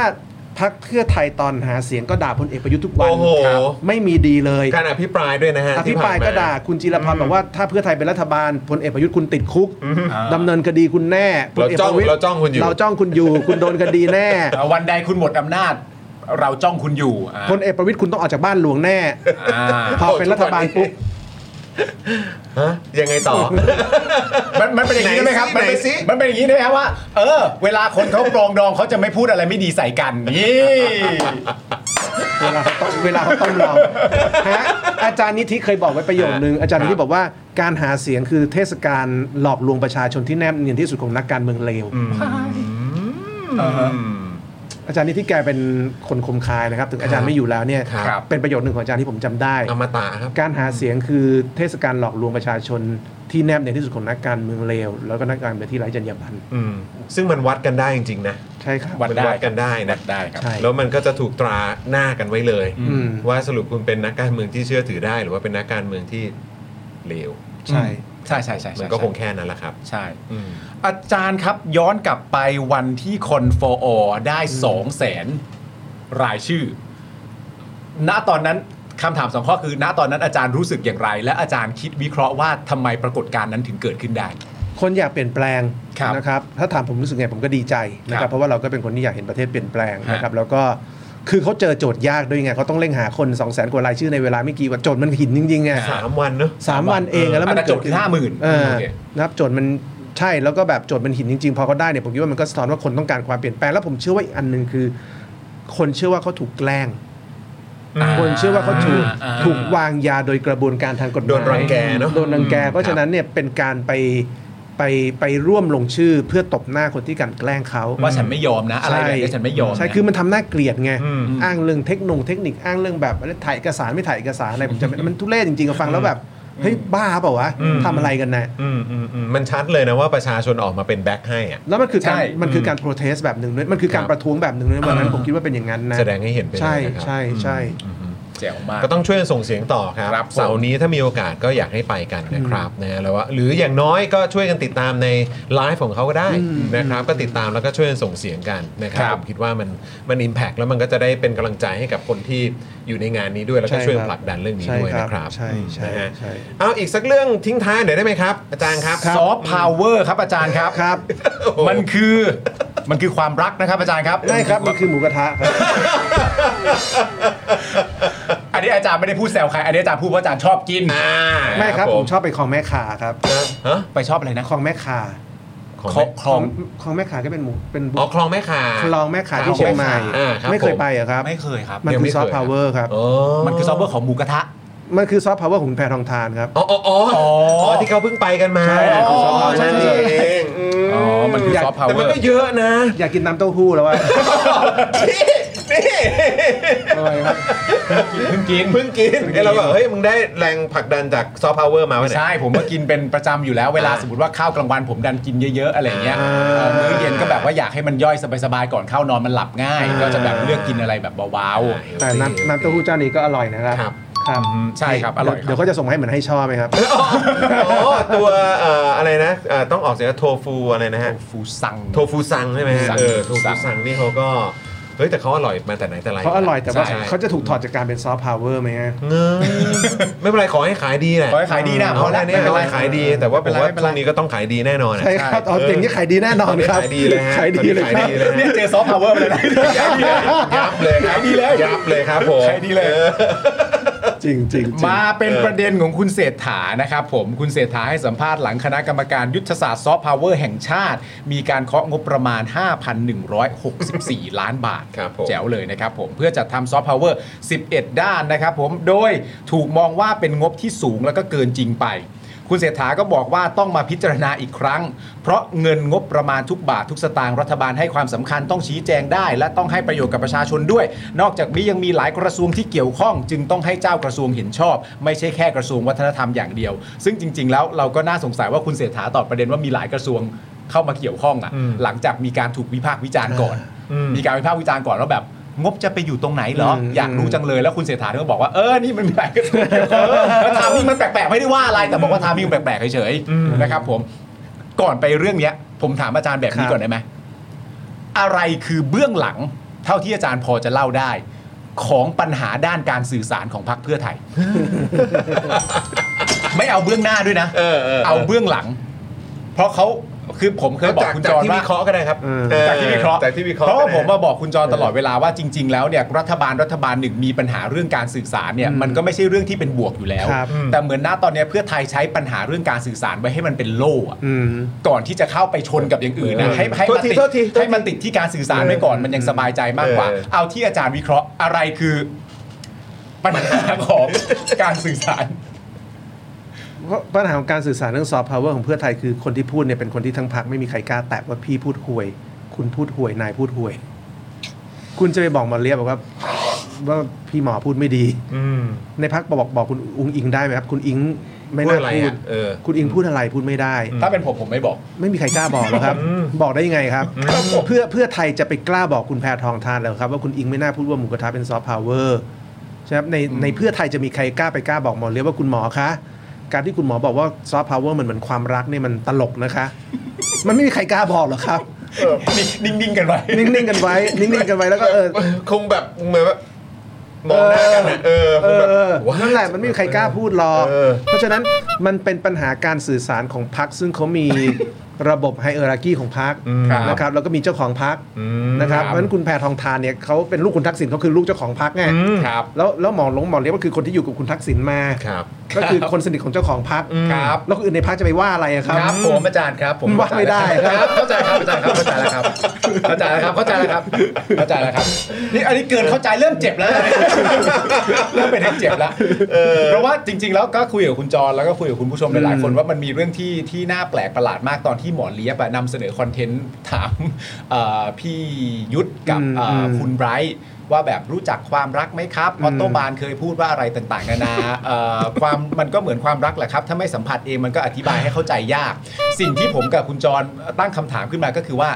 ตอนที่คุณนุ้งอิงพูดว่าอะไรต่ออะไรเป็นซอฟต์พาวเวอร์บ้างหรือแม้กระทั่งตัวช็อกมินมินช็อกเนี่ย อืมอืม มันมีคนหลายคนมากอะที่ออกมาร่วมด้วยช่วยกันนะครับ ว่ามันเป็นซอฟต์พาวเวอร์จริงๆ ถูกแล้ว ด้วยเหตุผลบางประการ อืม ก็ว่าไป ใช่ หรือ แม้กระทั่งตัวสสของพรรคเพื่อไทยเองที่ออกมาตอบโต้คุณสุทธิชัยหยุ่น อืม ว่า เปิดใจ คุณสุทธิชัยหยุ่น หน่อยครับเปิดใจ อย่าอคติให้เปิดใจหน่อย เออ จะมาสงสัยอะไรพูดคำนี้ออกไปประชาชนเขาเข้าใจกันนะคะนะครับ เออ อะไรก็ว่าไป แต่อยู่ดีๆวันวันหนึ่งหมอเลียบก็ไปฟาดกลางรายการว่ามันอธิบายให้คนเข้าใจตรงกันไม่ได้หรอกครับ อืม แล้วผมก็มีความรู้สึกว่าอ้าวทำไมปล่อยให้ผู้ช่วยเขาเฟ้งฟาง อืม กันขนาดนั้นล่ะค ใช่ รับ หรือหรือแม้กระทั่งที่บอกว่าเอ่อที่คุณอุ้งอิงบอกว่าอะไรนะช็อกมิ้นท์หรืออะไร ช็อ นะ กมิ้นท์ ว่าเป็นซอฟต์พาวเวอร์เหมือนกันนะ อืม แล้วที่หมอก็บอกว่าไปดูคลิปเต็มก็ได้ครับ เออ เขาบอกเป็นเรื่องล้อเล่นครับ คนก็ไปหากัน ใช่ แล้วซึ่งแบบ แล้วแต่คือประเด็นมันคืออย่างนี้ว่าเจอหรือไม่เจอว่าล้อเล่นนะอันนั้นมันก็เรื่องหนึ่งแต่ว่าณตอนที่ช็อกบินเป็นซอฟต์พาวเวอร์แล้วคนมาบอกว่าไม่ใช่ อืม เพราะว่าอะไรก็ตามที่ไม่มีส่วนเกี่ยวข้องกับความสัมพันธ์ระหว่างประเทศหรือดึงดูดอะไรไม่ได้เนี่ย อืม มันไม่ใช่แน่ๆ แต่ตอนนั้นมันก็มีคนออกมาช่วยมาก ช่วยเคลี มาย ยร์ พอสมควร ให้อะ ว่า เออ ช็อกบินมันใช่จริง ๆ เนื่องจากว่าเรา เออ เคยรู้จักช็อกบินอะไรก็ว่าไป แล้ว อะ หมอเล็บก็บอกว่าอันนั้นมันล้อเล่น เออ อย่างเงี้ยมันก็เหงาดิ เออ มัน ก็คือ มันมันก็เหมือนคุณสุทธิชัยเขาพูดนะครับพักใหญ่เขาก็มีองคาพยพของเขา ครับ นะเพราะองคาพยพก็ต้องพูดว่าถ้านายพูดยังไงองคาพยพก็ต้องก็ต้องขานรับนะครับ อืม หน้าที่ขององคาพยพเกิดขึ้นเพื่อสิ่งนี้ครับ อืม เออน ายพูดยังไงก็ต้องบอกว่านายพูดดี ฮะ นะครับถ้านายพูดไม่ดีก็ต้องบอกว่านายพูดดี ถ้านายพูดดีก็บอกว่านายพูดดีมาก อ่า เพราะฉะนั้นปัญหาของพรรคการเมืองแบบแบบนี้คือมันจะไม่มีการตรวจสอบกันเป็นการภายในนะครับ ผมว่าอันนี้แหละคือปัญหา แล้วคนที่ได้รับผลคือประชาชน ใช่ใช่ใช่แล้วเราเราเราเพื่อไทยตอนนี้ผมคิดว่าเจอปัญหานี้คือ มันไม่มีทางที่คุณแพทองทานจะเก่งทุกเรื่องไง อืม คุณแพทองทานอายุเพิ่งเท่าไหร่ไง อืม ใช่ไหมครับ แล้วก็เอ่อยังต้องใช้เวลาในการขัดเกลาตัวเอง ครับ ทีนี้ระบบของเพื่อไทยเนี่ย คุณนามสกุลชินวัตรเนี่ยคุณนามสกุลชินวัตรเนี่ยหมอมิ้งก็ไม่แตะคุณหมอเลียบก็ไม่แตะคุณภูมิธรรมก็ไม่แตะคุณ ถ้าหมอมิ้งหมอเลียบไม่แตะสุสุทินก็ไม่กล้าแตะอดีศรก็ไม่กล้าแตะนะครับเพราะฉะนั้นทุกคนก็ไม่มีใครกล้าแตะอะครับ ครับ มันก็จะเป็นพักแบบเอ่อดีครับผมเหมาะสมครับนายอะไรอย่างเงี้ยนะครับ ซึ่งก็ จะทำให้การตรวจสอบกันเองภายในเนี่ยมันมีความหละหลวม อืม คือถ้าคุณมีคนนำทัพที่เก่งมากไบรท์มากเนี่ยก็เรื่องหนึ่ง อือฮึ นับแต่ถ้ามันไม่ใช่เนี่ยมันก็จะเกิดปัญหาแบบนี้ขึ้นมา แต่ผมว่าจริง ๆ เรื่องซอฟต์พาวเวอร์ปัญหาหลักก็คือ ต้องแยกกันระหว่างสิ่งที่นักการเมืองพูดกับสิ่งที่อ่าคนที่เขาเป็นคนที่อยู่ในอินดัสทรีนิวพูด ครับ นะครับผมว่าเวลาเราฟังอดัมพูด อืม นะครับหรือหรือหรือว่าเวลาเราฟังคนที่อยู่ในสายหนังสืออย่างคุณจรันหอมเทียงทองพูดนะครับหรือว่าเอ่อฟังคนที่อยู่สายภาพยนตร์อย่างคุณชลิดาเอื้อบำรุงจิตพูดพา ค นุ รับ อารีพูดเนี่ยผมคิดว่าเขาเข้าใจว่าทำอะไร หรือเวลาฟังคุณนิกวิเชียนเลิกไปสารพูดเนี่ยเขารู้ว่าเขาทำอะไรอยู่ ฮะ สิ่งที่คณะกรรมการซึ่งเขาเป็นคนที่อยู่ในอุตสาหกรรมบันเทิงอุตสาหกรรมต่างๆทำนี่คือ ครับ เขารู้ว่างานของเขาคือการสร้างระบบนิเวศของอุตสาหกรรม อืม แบบใหม่ขึ้นมา ครับ ซึ่งมันดีมากเลย ครับ แต่พอไปฟังนักการเมืองพูดเนี่ยมันกลายเป็นเรื่องบ้าๆบอๆหมดเลยไงมันกลายเป็นเรื่องหมูกระทะเป็นซอฟต์พาวเวอร์ซอฟต์พาวเวอร์เหมือนความรักซึ่ง ซึ่งมันเลอะเทอะอะ ฮะ เราไม่ยินนักการเมืองเหล่านี้พูดพูดแค่ง่ายๆ แค่ว่าซอฟต์พาวเวอร์คือการสร้างระบบนิเวศอุตสาหกรรม ครับ ให้อุตสาหกรรมไทยกลุ่มนี้เนี่ยมันแข็ง อืม นะครับเพื่อสร้างแบรนด์ประเทศไทยออกมาอย่าง อืม อย่างนั้นอย่างนี้เนี่ยนะครับมันมันสามารถพูดได้แต่ผมก็ไม่แน่ใจว่า นักการเมืองประเทศนี้บางคนเขาคิดว่าเขาเป็นตัวตลกหรือไงเขาต้องมาพูดแบบกะให้มีมุกไงกะให้มีกิมมิคแล้วมันไม่มีเลยพอพอคนเราอยากพูดให้มีกิมมิคแล้วมันไม่มีมันมันมันดูไม่ฉลาดแทนนะ อืม อ่า แล้วคือ อ ต ย่า อน ขยันยิงมุกไง อืมแล้วคือตอนนี้คนก็เริ่มตั้งคำถามว่าเนี่ยงบประมาณที่ได้มาหลายพันล้านอย่างเงี้ย อืม มันจะไปถึงประชาชนหรือว่าเอ่ออาจจะเป็นแบบเหมือนเขาเรียกอะไรธุรกิจขนาดเล็กหรืออะไรก็ตามขนาดไหน ใช่ เพราะว่าเหมือนตอนนี้คนตั้งคำถามตั้งประเด็นกันว่า เงินมันจะไหลไปที่เอกชนรายใหญ่ อืม อืม กัน ใช่ จะมากกว่าหรือเปล่า ใช่ แล้วกลายเป็นว่าเหมือนแบบอันนี้มันก็เอื้อเอกชนที่แบบเหมือน ที่เป็นรายใหญ่ ที่เป็นรายใหญ่หรือว่าเอออาจจะเป็นการส่งเสริมให้มีความโปรรัฐบาลมากยิ่งขึ้นอย่างเงี้ยเออคืออาจารย์คิดว่าเรื่องนี้น่าเป็นห่วงไหมครับ ผมเป็นห่วงเรื่องของงบ 5,000 ล้าน ซึ่งผมรู้สึกว่าสัดส่วนของการทำอีเวนต์มันเยอะ อืม นะครับ ครับ ในในบ้านเราเนี่ยมันเป็นประเทศบ้าจัดอีเวนต์โดยเฉพาะภาครัฐบาลเนี่ยบ้าจัดอีเวนต์ ครับอืม นะครับเราก็จะเห็นแล้วว่าตอนนี้ขนาดงบซอฟต์พาวเวอร์5,000 ล้านยังไม่ออกเนี่ยขอนแก่นมีงานขอนแก่นซอฟต์พาวเวอร์แล้ว ที่แขนปลาหมึกพัง เอาใช่ใช่ใช่ มันมีแขนปลาหมึกพังในงานซอฟต์พาวเวอร์ขอนแก่นไปแล้ว เพราะฉะนั้นการจัดอีเวนต์เนี่ยมันคือ DNA ของรัฐไทย เพราะการจัดอีเวนต์เนี่ยมันมันมันได้ตังค์กันง่าย มันเอาเงินให้ลูกน้องง่าย ครับ มันอมตังค์กันง่าย เออ เพราะฉะนั้นสิ่งที่กังวลเนี่ยนะครับผมผมได้รู้สึกว่าไอ้เงิน 5,000 ล้านเนี่ยไม่ได้ถือว่าเยอะมากสำหรับผมเพราะ ครั ถ้า บ เกิดถ้าเกิดมันสามารถจะเปลี่ยนเอ่อหรือสร้าง productivity ของประเทศได้เนี่ยไม่ไม่ได้ถือว่าเยอะ แต่ผมรู้สึกว่า 5,000 ล้านจะเยอะ ถ้ามันถูกใช้ไปในการจัดอีเวนต์ซึ่งผมคิดว่าเท่าที่เราฟังการถแถลงข่าวเนี่ยมันเป็นเรื่องอีเวนต์มากเลย ใช่ อะ มันไปทางนี้เกือบหมดเลยเน อ อะ อ มันเป็นเทศกาล ใช่เพราะฉะนั้นการจัดอีเวนต์เนี่ยไม่ใช่เรื่องซอฟต์พาวเวอร์จัดอีเวนต์คือจัดอีเวนต์นะครับจัดอีเวนต์คือจัดอีเวนต์ มันมันจะกลายถูกมองว่ามันเป็นช่องทางในการปล่อยเงินน่ะ ใช่ แล้วมันจะทำให้เงินเนี่ยมันมันมันจะได้โดยอาจจะเป็นกลุ่มไม่กี่คนที่รู้จักกับรัฐบาลหรือเปล่า ใช่ไหมครับ ที่ที่เป็นคนซึ่งมีอาชีพ organizer นะครับ ซึ่งเรื่องนี้ในในสมัยที่เพื่อไทยเป็นรัฐบาลปี 54-57 ก็มีประเด็นแบบนี้นะครับว่าเวลามีงานใหญ่ของรัฐบาลเนี่ยมันจะมีบริษัทอยู่ขาประจำอยู่2องสามเจ้า ไม่กี่เจ้านะฮะ ที่จะได้งาน ครับ แล้วก็ได้ตังค์ ครับ แล้วช่วงนั้นหุ้นของบริษัทพวกนี้ก็จะแบบโอ้ ขึ้น ขึ้น ใหญ่ ตลอดเลยเพราะฉะนั้น ใช่ อันนี้แหละเป็นสิ่งที่ผมคิดว่าเป็นประเด็นในกรณีเงินกอง 5,000 ล้านเนี่ยนะครับ ครับ ผมว่าเงินมันถูกใช้กับการจัดอีเวนต์เยอะไป อืม นะครับส่วนเงินที่จะเกี่ยวข้องกับการจัดอ่าระบบนิเวศอุตสาหกรรมเนี่ยมันยังไม่ชัด ครับ นะครับซึ่งคนจัดเขาก็บอกว่าเดี๋ยวปีที่ 2 มันจะชัดคำถามของผมคือ แล้วทำไมไม่ให้ชัดตั้งแต่ปีที่ 1 ต้องไปรอดูปีสอง รอทำไม เออ ใช่ไหมครับโอเค คุณอาจจะบอกว่าเงินไม่มีไม่เป็นไร แต่คุณทำโปรเจกต์คุณทำโปรโพเซอร์ให้สังคมเห็นก่อนได้นะครับ ว่าคุณจะทำอะไรในปี อ่าเจ ที่ ตจำนงและความต้องการ ใช่ อืมอืม ทำตรงนี้ให้มันชัดซะนะครับแล้วก็เอ่อรัฐบาลโดยเฉพาะอย่างยิ่งนักการเมืองพูดน้อยๆพรรคเพื่อไทยพูดน้อยๆนะครับ ครับ แล้วก็ให้คนที่เขาเป็นคนที่อยู่ในอุตสาหกรรมทั้งหมดเนี่ยเขาเป็นคนออกมาพูด ไม่ใช่รัฐบาลออกมาพูด เพราะว่าอยากเอาไปผลักดันให้คุณแพทองทานเป็นนายก โดยอ้างว่าคุณอุ้งอิงทำเรื่องนี้สำเร็จ อ่า ซึ่งมันจะสำเร็จเหรออาจารย์ มันจะเป็นไปได้ยังไง ว่ามันจะสำเร็จเหรอ ผมว่าน เพ โย ราะ บา ว่ายคือ ม คือประเทศที่แบบซอฟต์พาวเวอร์เขาเขาแบบชัดๆอ่ะใช่ไหมอย่างเกาหลีเขาก็ผ่านการปฏิรูปมา อืม ญี่ปุ่นอะไรต่างๆ ก็ผ่านการปฏิรูป อืม ใช่ไหมฮะสหรัฐอเมริกาหรือแบบประเทศที่เขาเป็นประเทศที่มีรายแบบเหมือนเขาพัฒนาแล้วอ่ะ อืม เออซึ่งสิ่งเหล่านี้มันต้องผ่านการปฏิรูปไงใช่ไหม ใช่ ทั้งทั้งเรื่องของกระบวนการยุติธรรมเศรษฐกิจ ความเหลื่อมล้ำการศึกษา อืม ซึ่งมันเป็นสิ่งที่รัฐบาลเพื่อไทยจะเอาตรงๆ ในมุมมองผมคิดว่าเขาจะไม่แตะ อืม ใช่ไหมฮะแล้วมันจะเป็นไปได้ยังไงว่า โครงการซอฟต์พาวเวอร์เนี้ย อืม มันจะสำเร็จอ่ะ เอิ่มผมว่าจะสำเร็จแบบเกาหลีหรือญี่ปุ่นเนี่ยยาก แต่ว่าสิ่งที่รัฐบาลอาจจะได้ก็คือ มันไม่รู้จะวัดความความล้มเหลวของเขาจากไหน วัดก็ว่าได้ทำ ใช่ มันจะได้ทำ คือคือโครงการอย่างการทำซอฟต์พาวเวอร์มันไม่มี KPI อะ ครับ เช่นคุณจะไปบอกว่าแบบซอฟต์พาวเวอร์เพลงไทยจะประสบความสำเร็จก็ต่อเมื่อเรามีแบบเหมือน Blackpink เป็นของไทยเอง มันไม่สามารถทำ KPI แบบนี้ได้ไง อืเพมราะฉะนั้นเอ่อถึงเขาทำล้มเหลวเนี่ยมันก็จะไม่มีอะไรบอกว่าเขาล้มเหลวได้เต็มปากเต็มค อืม ำ มัน สิ่ง จะ ที่ มีแต่ว่าเขาได้ทำแล้ว ใช่เขาก็จะบอกว่าเนี่ยเราได้ทำแล้วเราได้มีการจัดเอ่อเทศกาลสงกรารหนึ่งเดือนแล้ว ส่วน อ่า ล้มเหลวหรือไม่เนี่ยเนื่องจากงานโครงการพวกนี้มันไม่มี KPI เลยไง อืม พอล้มเหลวเนี่ยก็จะไม่รู้จะเถียงกันบนกราวอะไร อืม อ่ะอย่างสมมติทำจำนำข้าวเนี่ย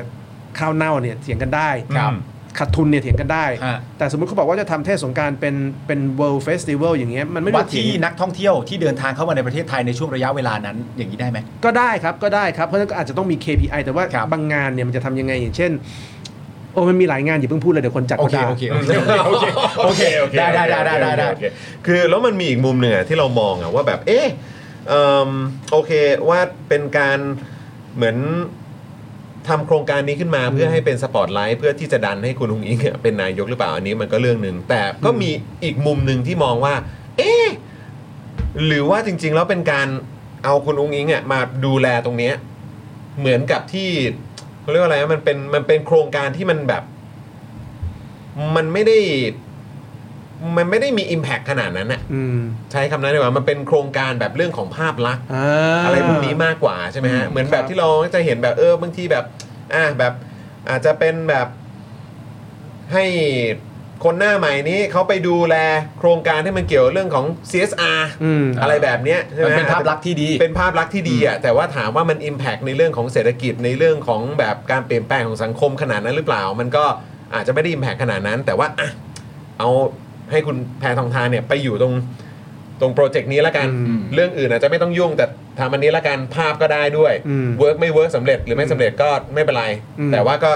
เอาไปไว้ตรงนี้ก่อน ตรงพาร์ทอื่นจะได้แบบไม่ได้ไปแตะไม่ได้ไปยุ่งมาก อืม คิดว่ามันเป็นไปได้ไหมครับ ผมว่าเป็นไปได้นะครับ เพราะว่าเอาอย่างนี้ดิ แล้วก็เซฟด้วยอะไรแบบเนี้ย ลองลองท้าให้คณะกรรมการซอฟต์พาวเวอร์ถ่ายทอดการประชุมให้พวกเราฟัง ว่าในที่ประชุมเนี่ยใครพูดเยอะที่สุด คุณแพทองทานพูดเยอะที่สุด หรือว่าพันศักดิ์วิญญารัตน์หรือว่าสุภวุฒิสายเชื้ออหรือว่าสุรพงษ์สืบวงลีผมก็อยากดู เอาเฉพาะคนของเพื่อไทยเนี่ยนะครับ อืม ระหว่างแพทองทานกับสุภวุฒิสายเชื้อ ฮะ พันศักดิ์วิญญารัตน์สุรพงษ์เนี่ยใครพูดเยอะที่สุดนะครับอันที่หนึ่งกล้าถ่ายทอดหรือเปล่า อ่าฮะ ถ้าถ่ายทอดเนี่ยผมว่ามัน อืม อันที่สองที่ผมคิดว่าน่าสนใจคือเอ่องานนี้เนี่ยในแง่การที่เอาคุณแพทองทานมาเนี่ยคุณแพทองทานมีแต่ได้กับได้ ครับ นะครับเพราะว่าหนึ่งก็คือได้ภาพของการเป็นประธานเป็นผู้นำของพันศักดิ์เป็นผู้นำของอาจารย์สุภวุฒิ อืม นั่งหัวโต๊ะเหนือพันศักดิ์นั่งหัวโต๊ะ ครับ เหนือสุรพงษ์สืบวงลีนั่งหัวโต๊ะเหนืออาจารย์สุภวุฒิสายเชื้อยังไงก็เป็นการสร้างแบรนด์คุณแพทองทาน ฮะ นะครับ เป็นการสร้างแบรนด์ต่อเนื่องจากการเป็นหัวหน้าพักแล้วอีก ใช่ ทีหนึ่งด้วยอย่างเงี้ยแหละ คุณสามารถเป็นประธานการประชุมที่มีสุภวุฒิสายเชื้ออยู่อันเดอร์คุณ พันศักดิ์วิญญารัตน์อยู่อันเดอร์คุณ อ่าฮะ สุรพงษ์สืบวงลีอยู่อันเดอร์คุณ ก็ไม่ธรรมดาละ ไม่ธรรมดาละ อืม นะครับคุณได้ตำแหน่งประธานไป แล้วที่สำคัญมากกว่านั้นคือโปรดักต์ของโปรเจกต์นี้เนี่ยมันเป็นโปรดักต์ที่ภาครัฐสามารถกินฟรีจากการทำงานของภาคเอกชนได้ อย่างเช่น อ่า อย่างเช่นอดัมเนี่ยต่อให้ไม่มีโครงการซอฟต์พาวเวอร์เขาก็ทำหนังของเขาอยู่แล้ว ครับ คุณจรันหอมเทียนทองเนี่ยต่อให้ไมมีโปรเจกต์ซอฟต์พาวเวอร์แกก็ทำสมาคมภาษาสมาคม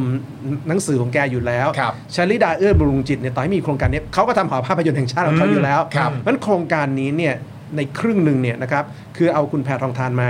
นั่งหัวโต๊ะของ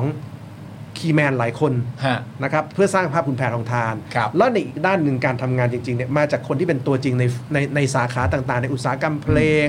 อุตสาหกรรมหนัง อุตสาหกรรมซีรีส์ อ่าน นะครับอุตสาหกรรม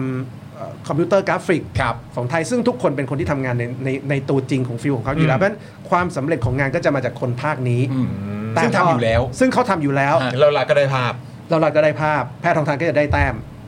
มันคืองานกินฟรีถ้าเป็นในแง่นี้ อืม โอ้โห คุณจะให้ให้อดัมเลิกทำหนังถ้าไม่มีโครงการซอฟต์พาวเวอร์ครับ อดัม ไม่ได้ไม่ได้ ชลิดาเอื้อบำรุงจิตเขาไม่เลิกทำหอภาพยนตร์หรอกครับเขา เออ ทำคุณจรันแกทำงานหนังสือมาจนแกอายุ 60 กว่าแล้ว อืม แกไม่เลิกหรอกครับ อ่าเฮ้ย โครงการซอฟต์พาวเวอร์ไม่รู้มันจะได้ป่ะพอไม่ทำแล้วเลิ กเลิก คงไม่เนอะคงไม่เนอะ พวกนี้เขาของจริงคุณจะให้แบบ เออ คุณนิกวิเชียนเลิกไปสารเลิกทำเพลงเหรอครับเขาทำมาตั้งแต่แพรทองทานยังไม่เกิดนะครับ แล้วถ้าโครงการซอฟต์พาวเวอร์จริงเขาก็ทำของเขาต่ออ ม แต่ตอนนี้เมื่อเขามาอยู่ในในรีสอร์ทนี้เขาเป็นการพูลรีสอร์ทซึ่งรัฐบาลก็จะได้ ได้อะไรได้ได้เครดิตได้ผลงานของคนเหล่านี้ไปด้วย อ่าซึ่งคนเหล่านั้นก็มีความรู้ความสามารถมีประสบการณ์ ใช่ และทำงานพวกเนี้ยมาโดยตลอดอยู่ ใช่ แล้ว ใช่เพราะฉะนั้นในแง่หนึ่งในแง่การบริหารโครงการในยโครงการนี้ง่ายนะครับเพราะว่าคุณดึงคนเก่งๆจากทุกภาคเอาเขามาเป็นรีสอร์ทให้ภาครัฐทบาล ถ้าเทียบกับโครงการกู้เงินแจกอันนั้นน่ะยาก เพราะว่าคุณต้องไปเอาเงินจากคลัง คุณต้องไปขอความเห็นชอบจากธนาคารแห่งประเทศไทยจากสภาพัฒน์อันนั้นนะงานหิน อืม นะครับทำไมไม่กล้าเอาคุณแพทองทานไปคุมโครงการกู้เงินแจกนะครับ อืม อันนั้นน่ะยากกว่าเยอะ อ๋อโอเค มันต้องทำอะไรเยอะแต่โครงการนี้มันแทบไม่ต้องทำอะไร คุณอยู่ในที่ประชุมคุณมีอาจารย์สุพุทธมีอาจารย์พันศักดิ์อาจารย์พันศักดิ์พูดแล้วใครจะไปเถียงอะไรแกครับอ่ะมีดวงฤทธิ์บุญนาคช่วยเถียงอีกฟังแกแบบแอคชั่นแอคชั่นนี่ก็แบบ ก็สนุกแล้ว เออพี่ดวงเออพี่ดวงพูดไปเถอะแมวแล้วไม่เถียงแล้ว เออเอออาจารย์ครับ ย้อนกลับมาเพื่อไทยนิดนึง ม ตอนนี้ใครเป็นโชเฟอร์ครับ เออ นี่เป็นคำถามที่แบบหลายต่อหลายคนอยากรู้ และจริง ๆ ในคำถามเนี้ยในข้อสงสัยอ่ะเขาสงสัยกันถ้าถ้าเต็มกราฟว่าจะถามคำถามนี้ยังไงคือ หลังจากคนคนนั้นน่ะ อืม ถัดลงมานะใคร ถัดมาก็ต้องลูกดีครับ อ๋อ โอเค ตามนั้นเนอะ อืม ตามนั้นตามนั้นตามนั้น อืม โอเค ก็ดีก็ดีก็ดี ก็ดีมันก็จะได้รู้ไง เออ จะได้รู้ไงว่า ใช่ ยังไงแต่อย่าลืมที่อาจารย์บอกนะว่าก็แล้วคนอื่นเขาจะกล้าแตะไหม จะห้ามไหมจะ เออ จะแนะนำไหมจะอะไรไหม จะพูดอะไรไหม อืม ใช่ไหมฮะ ใช่ ซึ่งอันนั้นแหละ มันก็จะเป็น อืม ปัญหาที่มันก็จะต่อเนื่องนะ ใช่ก็มันมันก็เหมือนสไตล์คุณทักษิณที่ตอนทำนิรโทษกรรมสุดซอยใช่ไหมครับคนในพรรคก็คุณนัทวุฒิก็ค้านคุณจตุพรก็ค้านแกก็ไม่ ใช่ ฟัง อืม ก็ถูกยึดอำนาจไป อืมเรียบร้อย ทุกวันนี้ทั้งคุณนัทวุฒิและคุณจตุพรก็ยังพูดออกสื่ออยู่เสมอว่า ค้านนะค้านหนักด้วยนะ อืม แต่ก็ไม่ได้ไม่ได้ถูกรับฟังในช่วง ใช่ นั้นนะครับผมแต่ประเด็นคุณลุงอิงนี่เราสามารถจะสบายใจได้เนื่องจากคุณลุงอิงบอกว่าส่วนเรื่องเสียงวิพากษ์วิจารณ์ต่างๆเนี่ยคุณลุงอิงก็จะรับฟังแน่นอนนะครับผม และก็ดีใจที่ทุกคนให้ความสนใจกับคณะกรรมการยุทธศาสตร์ซอฟต์พาวเวอร์ดังนั้นถ้ามีคนสนใจเยอะๆ ก็มาจบตรงนี้ เชื่อว่าอุตสาหกรรมซอฟต์พาวเวอร์จะดีและแข็งแรงแน่นอนนะครับผมเพราะว่าการที่เข้ามาค้านก็แปลว่าให้ความสนใจและติดตามอยู่นะครับผม โอเคก็ดีก็ดีก็ดีเออมีประเด็นประเด็นหนึ่ง เออเออเออ อ อ ยากถามเห็นอาจารย์ด้วยก็คือคุณแพรองทานบอกว่าอยากจะให้ move on จากคำนิยามของคำว่าซอฟต์พาวเวอร์ได้แล้ว เพราะว่า มุก สิ่ง ออนสักทีอะ มุ่งออนสักทีกับในแง่ของความหมายและคำนิยามว่า ซึ่งเราเข้าใจกันแล้วใช่ไหม ยังแต่ เอา มัน เหรอ ไม่มันอาจจะไม่ได้สำคัญตรงนั้นไง อ๋อ เอ มัน อ ไม่ใช่ประเด็น มันไม่ใช่ประเด็นเขาพยายามบอกว่าไม่ใช่ประเด็น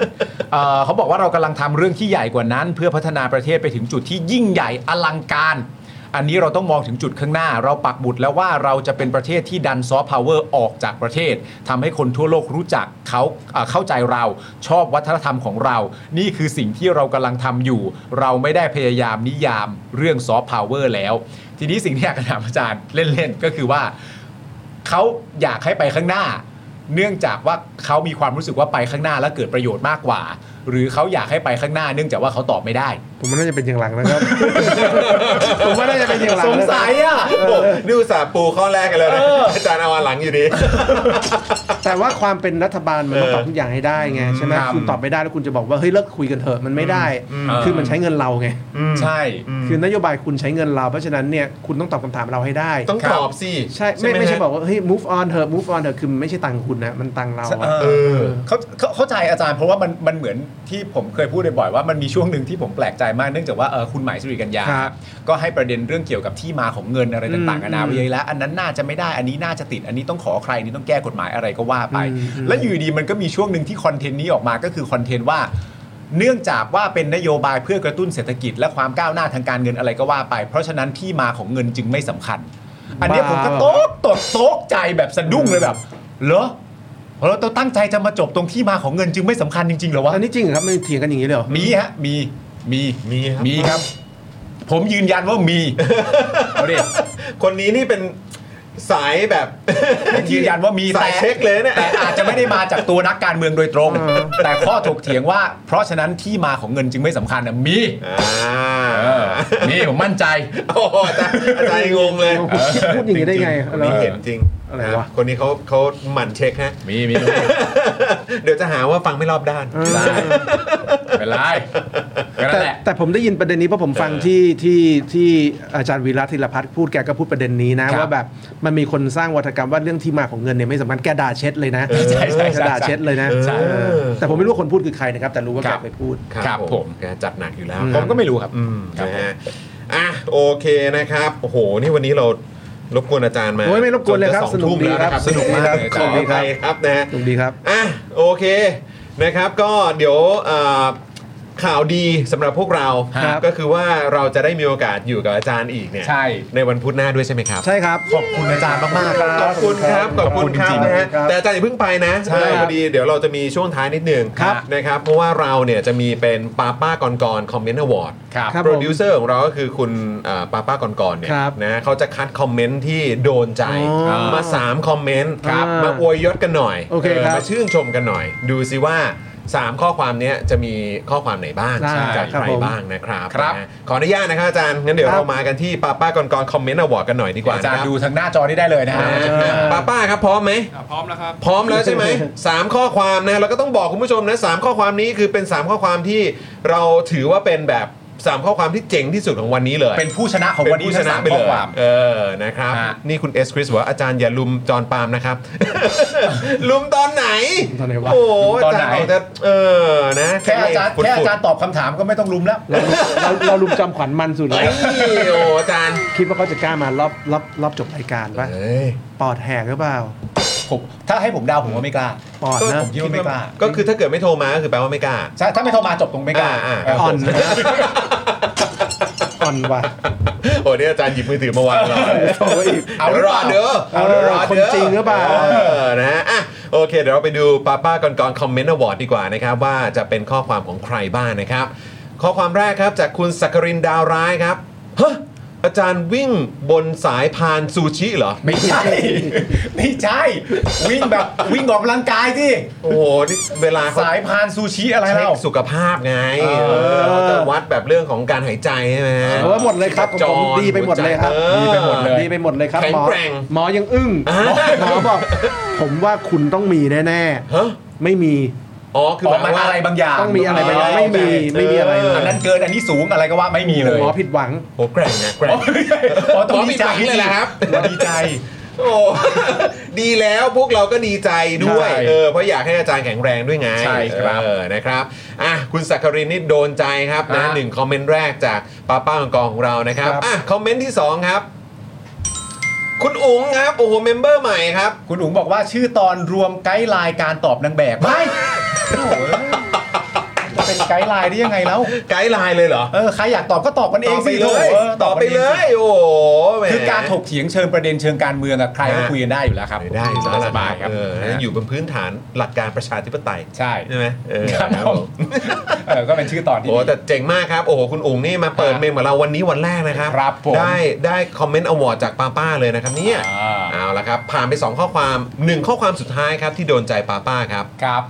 คุณพิษรัตนานะครับ ขอรบกวนอาจารย์สิโรนเต้นรับคนมาเปิดเมมเบอร์แบบนานนะครับไม่เป็นไรครับ ครับผมไม่ได้ดี ไม่เป็นไรครับไม่เป็นไรแหมเมื่อกี้ยังบอกหมอผิดหวังอยู่เลย ไม่ฮะไม่ฮะไม่ฮะอันนี้เป็นเป็นเป็นตัวละครลับแล้วไม่ไม่ทำอะไร เออใช่ ผมแค่มาก็ขอบคุณอาจารย์ ขอ มากแล้ ต้อ ว งขอสัก20,000ได้ไหมฮะ 20,000 20,000เมมเบอร์นะ 20,000 member ครับผมนะโอ้โห แต่โอ้โหคุณผู้ชม นี่เราแบบคือดีใจมากนะ เพราะว่าคือคุณผู้ชมจำได้ใช่ไหมที่เราเคยแซวอาจารย์อ่ะ ใช่ เคยแบบจ้านจ้านแบบ อะไรจะมา เอ ไม่ อ เหมือนคนจริงไง ใช่ ไม่เหมือนอีกคนนึงไง โอ้โห จริงๆนะถ้าผมถ้าผมได้ยินอาจารย์พูดอย่างนี้นะ แล้วถ้าผมรู้สึกตัวว่าเอ้ยผมก็คนจริงคนหนึ่งอ่ะ ถ้าเป็นผมผมจะโทรมานะ ไม่อยู่อุลาวาตู้มันโทรยาก อุราวาตู้อุราวาตู้ ต้องดูว่าเขามอนิเตอร์อยู่หรือเปล่านะ ใช่ เออครับผม เฮ้ยเราถามไวต่อไปกับอาจารย์หน่อยได้ไหม ใช่เดี๋ยวต้องมีถามมาต่อ เออไปถามมาต่อไป ด้วย โอเค เออนะครับนะ เออ วันนี้อาจารย์มาทั้งทีต้องขอแบบว่า ครับ รบกวนหน่อย อ่า นะครับตามตามสไตล์ ใช่ เวลาแขกมานะครับ นะครับผมอันนี้เป็นคำถามที่ถามแขกรับเชิญทุกคนนะครับผมเป็นถามไวตอบไวแต่อาจารย์ไม่ต้องตอบไวก็ได้ ครับผม ค่อยๆคิดก็ได้นะครับผมคำถามที่หนึ่งครับอาจารย์ครับ อะไรที่เด็ก ๆ อาจารย์คิดว่าเท่ แต่พอโตมาแล้วมองย้อนกลับไป มีความรู้สึกว่าอันนั้นที่เคยคิดว่าเท่ตอนนี้ไม่เท่แล้ว โอ้ยอันนี้ตอบไม่ได้ เหรอ ตอบแล้วติดคุกเลย อุ้ยอ๋ออ๋อครับผมอ่าโอเคโอเคโอเคโอเค มีอย่างอื่นลองลงมาไหมครับ ที่ตอบได้ ไม่ไม่เอาอันนั้นแหละเอา อ๋อ อันนั้ นั่ น น แห แห ละ ละโอเคโอเคโอเคโอเคโอเค ไม่ไม่ไม่ วันนี้วันนี้เขาเป็นเจ้าของคำถาม เออ เ พอพอพอ แต่ อ่ะ เขา ผมได้แล้วผมได้แล้วผมได้แล้วผมได้แล้ว โอเคโอเคโอเค I see I see คำถามที่ 2 ครับ ดาราหรือนักร้องที่อาจารย์เคยกรี๊ดตอนเด็กๆครับ แมคอินทอช คุณวิลลี่ วง วง Macintosh วง Macintosh วงแมคอินทอช เป็นวงแรกที่ผมไปดูคอนเสิร์ต ดูคอนเสิร์ตผู้ชาย ไม่แปลก ทำไม ไม่แปล ดู ก ได้ ดูได้อยู่แล้ว ดูได้ เฮ้ยมันจริงเหรอ ผมไปดู ใช่ คอนเสิร์ตเอ่อคอนเสิร์ตแรกที่ผมไปดูกับคุณเนี่ย Red Hot Red Hot Chili Pepper เท่ว่ะ เหมือนกันก็วงหนุ่มๆเหมือนกัน เออว่ะ โอ้ จริง โห จริง จาน จริง ได้หมดอยู่ ว แล้ ง ว แม็กอินทอสอาจารย์ชอวงบ Macintosh เพราะว่าดนตรีเนื้อเพลง ดนตรี อะไ ครับ แล้ว เออ ผมสมัยสมัยผมวัยรุ่นผมเรียนเบส ไอ้จริงป่ะจริงจริงไหมเนี่ย แล้วเบสห้องที่ผมเรียนเนี่ยติดกับมือเบสรู้จักวงตะวันป่ะ รู้จักครับ ฮะ รู้จักคุณปรินซ์ใช่ไหมฮะ คุณ อ่า ปรินซ์ ไม่ มือเบสวงตะวันที่แบบแกเล่นเก่งๆมาก ฮะ เล่นห้องติดกับผม เอ้าเหรอ แต่แกอายุมากกว่าผมนะครับ ฮะ ครับ ผมมหนึ่งแกระดับแบบมหาลัยแล้วมั้ง แล้วก็คือมันเล่นที่ห้องซ้อมเดียวกัน ห้อง ห้องเรียน ห้องเรียน อ๋อห้องเรียนด้วย ห้งเรีนแล้ว อ๋อโอเค แล้วผมก็จะภูมิใจว่าได้เล่นเบสตัวเดียวกับคนที่เขาเป็นมือเบสชื่อดัง โอ้ย นี่ อาจารย์เริ่มเล่นเบสตั้งแต่ตั้งแต่ มสองมสามนะครับ แต่พอตอนโตก็ไม่ได้เล่นแล้วนะครับ เอ่อหยุดไปเพราะอะไร เพราะว่าหน้าหน้าที่อาชีพการงานมัน ไม่ ไม่ได้ไปทางนั้นห เบ รือ ส ว่า เบสมันแพงเราไม่มีตั งค์เก่งใจเก่งเก่งใจแม่ อ๋อโอเค เก่งใจแม่ โอ้ ไม่กล้าขอตังค์แม่ โอ้ไม่งั้น นี่ถ้าเกิดอาจารย์ยังคงเดินเส้นทางดนตรีอยู่เนี่ย ไม่ธรรมดา นี่จะเป็นยังไงนะ ไม่ธรรมดาครับ เออ ไม่ธรรมดาไม่ธรรมดา เฮ้ยคุณผู้ชม คนเลือกเล่นเบสนี่เขานะ เป็นคนที่ไม่ชอบออกหน้าแต่คุมทุกอย่าง ยอดจริง เขาเรียกว่าคุมเขาเรียกว่าแบบซาวทั้งหมด ใช่ ขอ ครั ง บ วงใช่ไหม ๆ ขอแนะนำให้รู้จักกับคุณเอิร์ธประกรณ์พุทธครับอัน เฮ้ นี้ ย นมือเบสแบทเชอร์ อีกคนหนึ่งที่เล่นเบสนะ คือ คินูลีฟนะ เออ เล่นเบสเหรอ คิดดูดิเล่นเบสใช่ใช่ อะไรด็อกสตาร์วง ใช่ เขา ใช่ อ๋อ ใช่ เออโหนี่สุ มัน ย ต้อง อด เท่ๆอะ มันต้องเป็นมัน แล้วแล้วไม่ใช่คน มันต้องมี แบบ ซัมเขานะ ติงนะ มัน เออ มันคือคนที่นิ่งแต่คุมทุกอย่าง อ่า ใช่ อืมคนที่นิ่งแต่คุมทุกอย่างนะ ใช่ เพราะฉะนั้นน่ะเราต้องยกเลิกประเด็นนี้เพราะว่ามันเหมือนแบบ ถ้าสมัยเด็กๆอ่ะ เออ เราจะชอบแซวใช่ไหมว่าคนไหนเตะฟุตบอลแล้วเป็นโกอ่ะ เออ คือคนที่เล่นฟุตบอลได้ไม่เก่งที่สุดในทีม อ่าจะอ่อน ยืนกันเป็นโก สุดอ่อนสุดเออ ไอเบสเนี่ยมันก็มีการแซวกันเยอะเหมือนกันว่ามือกีตาร์ครบแล้วใช่ไหม เอ้าอืม จึงต้องจับไปเล่นเบสแต่ในความเป็นจริงอ่ะ ไม่ใช่นะ เราศึกษามาจากมือเบสหลายคนแล้วไม่ใช่ ไม่ใช่ จ เป็น ริงๆ เขาจะ จับ เป็นคน จับ แบบ ตั้งแต่แรก เหมือน ใช่ คุมภาพรวม ถูกต้อง ใช่ไหม ใช่ ของ ใช่ เพลงนั้นๆนะ ใช่ ถูกต้อง เออนะฮะ อ่ะวง Mac i n t o s h โอ้โห สุดยอดมากครับอาจารย์ครับคำถามที่ 3 ครับ ภาพยนตร์เรื่องโปรดครับ ขอสักหนึ่งหรือ 2 เอ เรื่องก็ได้ อผมชอบหนังของวิมเบนเดอร์แทบทุกเรื่องอะครับ เลยนึก ฮะ เลยนึกบอกจะจะจะพูดถึงเรื่องไหนดี ฮะ แต่เป็นของวิมเบนเดอร์เนี่ยผมดูได้แทบทุกเรื่อง วิม เป็น ชื่อ รู อะ ป ไ กับเยอรมันนะครับ อ๋อครับผม นะเดี๋ยวนะ ขอขอขอสักเรื่อง ปารีสเท็กซัส ปารีสเท็กซัส Paris Texas ก็ได้ อันนี้มันเป็นช่วงแนะนำหนังเลยนะคุณจักร อ่าฮะ แล้วคุณผู้ชมก็จะตามไป เฮ้ยอย่าไปดู เลย หนังของวิมดูแล้วเครียดอย่าไปดูครับ เอาเหรอฮะ อย่าไปดู ไม่ก็เปลี่ยนมูดกันบ้างไง ใช่ เออ ปารีสเท็กซัสแล้วก็หลาย อ๋อนี่ เรื่อง นี่ ครับ ใช่ไหมฮะ ใช่ใช่ใช่ใช่ อ่าโอ ใช่ เค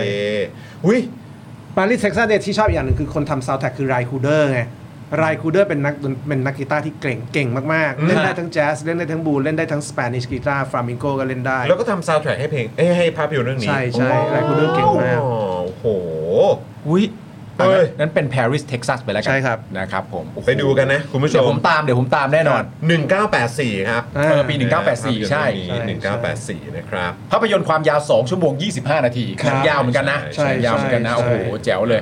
แล้วก็เรตติ้งใน IMDB นี่ 8.1 นะฮะ โอ้ สูงนะครับ เออเออ แจ๋วนะครับ เออ เอาล่ะคุณผู้ชมเดี๋ยวไปตามกันได้นะครับ ครั คุ บ ณผู้ชมครับคำถามที่ 4 ครับอาจารย์สิโรธครับ อะไรที่อาจารย์อยากเก่งกว่านี้ครับ อืมโอ้ตอบยากว่ะ เพราะอาจารย์เก่ง ไม่ใช่ไม่ใช่ไม่ใช่ไม่ใช่เพราะไม่ได้คิดว่าตัวเองเก่งอะไรเลย อ๋อมันจึงมีหลากหลายข้อที่อยาก ใช่ จะตอบ ใช่ไม่ได้คิดว่าตัวเองเก่งอันนี้ตอบยากตอบไม่ถูกครับ สักหนึ่งเรื่องสองเรื่อง ในช่วงที่ ถ้า ผ่านม ถ้าอยากได้อยากทำกับข้าวให้เก่ง อยากทำข้าวเก่งกว่า อยาก นี้ ทำกับข้าวให้เก่ง อยากทำอาหารให้เก่ง แต่แปลว่าตอนนี้ก็ทำได้อยู่แล้ว ผมไม่ได้ทำนานแล้วครับ ตอนนี้ไม่สามารถพูดได้แล้วครับ อ่ แต่ว่าอยากเป็นคนทำกับข้าวเก่ง อืม เมนูโชว์ถ้าต้องการจะทำอาจารย์จะรังสรรค์เมนูอะไรขึ้นมา โอ้ เออ นี่ยากแล้วว่าผมอยากเป็นคนทำปลาทอดเก่งนะครับ ปลาทอดปลา นะ ทอด เพราะว่าผมรู้สึกว่าตอนแก่ผมอยากจะไปอยู่เมืองชาย ชายทะเล สักแห่งแล้วก็ อ่ากิ กินแต่ปลาทุกวัน อ่า ยังมีช่วงหนึ่งผมไปบาหลีผมมีความสุขมากเลย ผมไป ฮะ อยู่ตามหมู่บ้านขนาด ฮะ เล็กมากเลย ฮะ แล้วตอนกลางคืนก็เดินออกจากที่พักไปกินปลาที่พวกชาวประมงเพิ่งจับได้ โอ้ ครับผมบอกนี่คือชีวิตในฝันเลย โอ้โห นะครับเดินจากที่พักไปกินปลาซึ่งเพิ่งจับได้ แล้วก็ โอ้โห ปิ้งกินหรือว่า อย่าง ทอ ส ด ด กิ เล น ย ถูกต้องครับ เครับผม ชีวิตในฝัน ทำอาหารเก่งกว่านี้คุณ โดย ผู้ช เฉ ม พาะ ครับ ปลาทอดนะ โดยโดยเฉพาะปลาทอด หรือหรือต่อไปอาจจะมีปลาย่างอะไรอย่างเงี้ย อ่า เออ โอเค เอออา อาจารย์ครับคำถามที่ 5คำถามสุดท้ายแล้วครับ อันนี้ถามทุกคนเช่นเดียวกัน อาจารย์รู้สึกอย่างไรกับการทำรัฐประหารหรือคนทำรัฐประหารครับ โอ้เอาผมที่รู้สึกจริงๆมันไม่ควรพูดนะครับ อืม แต่มีคนพูดไปเยอะแล้วครับ แต่อาจารย์ไม่ต้องพูดก็ได้อาจารย์เลี่ยงไปอย่างอื่นก็ได้ อ่าฮะ ครับผม ก็รู้สึกว่าเอ่อเขาควรจะไปอยู่เขาดิน เมื่อก่อนมันมีเขาดินเป็นสวนสัตว์นะครับ ครับผม ตอนนี้สวนสัตว์ไม่มีเขาดินไม่มีแล้วก็เลยไม่รู้จะพูดยังไง ครับผม เออ เขาควรจะไปอยู่สวนสัตว์ เพราะว่าเขานั่นแหละครับโอเคครับจ บพ่อโอเคพอแล้ว พอแล้ว มันต้องเอาโชว์ให้คนดูไง เขาควรจะไปอยู่สวนสัตว์นั่นแหละเท่านั้นแหละเออ ไม่ได้บอกว่าต้องอนุรักษ์นะ อ่า เออ ไม่ไม่ได้บอกว่าสัตว์ประเภทไหนไม่ได้บอกว่าเป็นสัตว์ เข้า น้ำ ใจ เป็นสัตว์เลื้อยคลาน เข้าใจ ไม่ ค ได้ รับเข้าใจ ค ครั รับบ ผม อาจจะ เข้าใจ เป็ คนรับ สัตว์อื่นก็ได้ เข้าใจครับ อ่โอเคโอเค ครับ เอ่อ ครึ่งบกครึ่งน้ำเหรอ ผมบอกเลยนะครับคำถามสุดท้ายบนโลกนี้ไม่มีใครตอบได้เหมือนอาจารย์แล้วครับ มีอาจารย์ตอบอย่างนี้ได้คนเดียวครับ โอ้โห แล้วประเด็นก็คือนั่งกันอยู่ก็เข้าใจกันด้วยสิ สุดยอดมากเสร็จเรียบร้อย 5คำถาม โอ้ย จบแล้ว สุดยอดครับ นะครับ นะ ผ ฮะ ม อ่ะแล้วก็อยากจะฝากย้ำด้วยนะครับเอ่องั้นเอ่อพี่กรณ์ครับงั้นเดี๋ยวเราขอเก็บคำถามไว้สำหรับพรุ่งนี้แล้วกันเนาะ อืม นะครับแต่ว่าเดี๋ยวขอย้ำก่อนแล้วกันนะครับคุณผู้ชมว่า 13 ท่านนะครับที่วันนี้มาเปิดเมมกับเรานะครับอย่าลืมทักเข้าไปที่ inbox ของ Daily Topics ในแฟนเพจ Facebook นะครับด้วยนะฮะแล้วก็ไปเอ่อแจ้งกับแอดมินของเรานะครับ ครับ จะได้เราจะได้จัดส่งแก้วสโป๊กดาร์กนะครับส่งตรงถึงบ้านแบบฟรี ๆ เลยนะครับผม ครับ นะฮะยังไงใครที่มาเปิดเมมกับเรานะครับจนถึงสิ้นปี 31 ธันวาคมนะครับรับฟรีไปเลยนะครับแก้วสโป๊กดาร์กมูลค่า 399 บาทนั่นเองนะครับ ครับนะฮะวันนี้เนี่ยเอ่อพี่ออมนั่งรออยู่นะครับแล้วก็เอ่อคุณปาล์มครับ คุณจะต้องทำหน้าที่นี้ครับ นี่ มาแล้ว นะฮะ เซ็นกระเป๋าเหรอครับ ไม่ใช่ ไม่ใช่ครับ โอ้โห อันนี้นะครับ ครับ ผ ผม มอา เฮ้ย จา อันรย์ นี้ให้จริงเหรอ ให้ครับ เฮ้ยกระเป๋าทั้งเท่ว่ะ อันนี้เป็นกระเป๋าจากทางโกแก่นะครับผม มอบให้กับเอ่อเกสของเรา โอ้ขอบคุณมากครับ นะผู้ที่มาร่วมรายการร่วมดำเนินรายการของเราด้ ถูก วย ต้องครับผม ครับ ข้างในมีของด้วยอันนี้มอบให้กับอาจารย์นะครับ โอ้ จาขกอบ ทาง คุณ โก มากค แก่ รับขอบคุณ ใช่ มาก ค ค รั รั บบ ก็วันนี้เราต้องขอขอบคุณอาจารย์มากๆนะครับ ครับผมอาจารย์ขอบคุณครับ ขอบพระคุณนะครับที่ให้เกียรติมา ขอบคุณ ร่วมครับ พูดคุยกับเราแล้วก็ ขอบคุณครับ วันนี้ต้องขออภัยถามเยอะเชียคือพอเจออาจารย์ปุ๊บรีบถามใหญ่เลย สนุกดีครับ มันพรั่งพรูฮะ ฮะพรั่งพรูรออยู่รออยู่ เพราะผมบอกคุณจรเสมอว่าคือแบบว่าไม่ได้เกี่ยวกับการมาออกรายการหรือไม่ได้ออกรายการแต่เราคิดเสมออยู่แล้วว่าเหมือนแบบ เราอยากคุยกับอาจารย์เมื่อไหร่ก็ได้อะ ครับ แล้ววันนี้มันก็เลยเหมือนมีประเด็นแบบอาจจะไม่ใช่เคอร์เรนต์หรือปัจจุบันสักนิดนึงแต่อะไรที่ข้างค้างๆที่แบบมีความรู้สึกว่าเฮ้ยเรื่องนี้อยากถามอาจารย์สิโรจน์จังเลย ครับ วันที่ไม่เคยได้ถามเนี่ยก็ก็นำมาถามอาจารย์ในวันนี้ด้วย ครับ นะครับ ครับผม อ่า แล้วเดี๋ยวอาทิตย์หน้ามาลุ้นกันว่าจอมขวัญจะกล้ามาอีกหรือเปล่า ต้องสำคัญที่สำคัญนะมีสำคัญนะ คือวันนี้เรารู้แล้วว่าณเวลา ชัด นี้ย เจนแล้วใช่ไหมฮะ เขาอ่อน ครับผม อ่อน อันนี้อันนี้ชัดเจนแล้วเนาะ ชัดเจน ชัดเจนแล้วนะเ ไม่อยากพูดแรงเดี๋ยวเขาด่า อ๋อใช่เออจริงๆก็กลัวอยู่เหมือนกันแหละ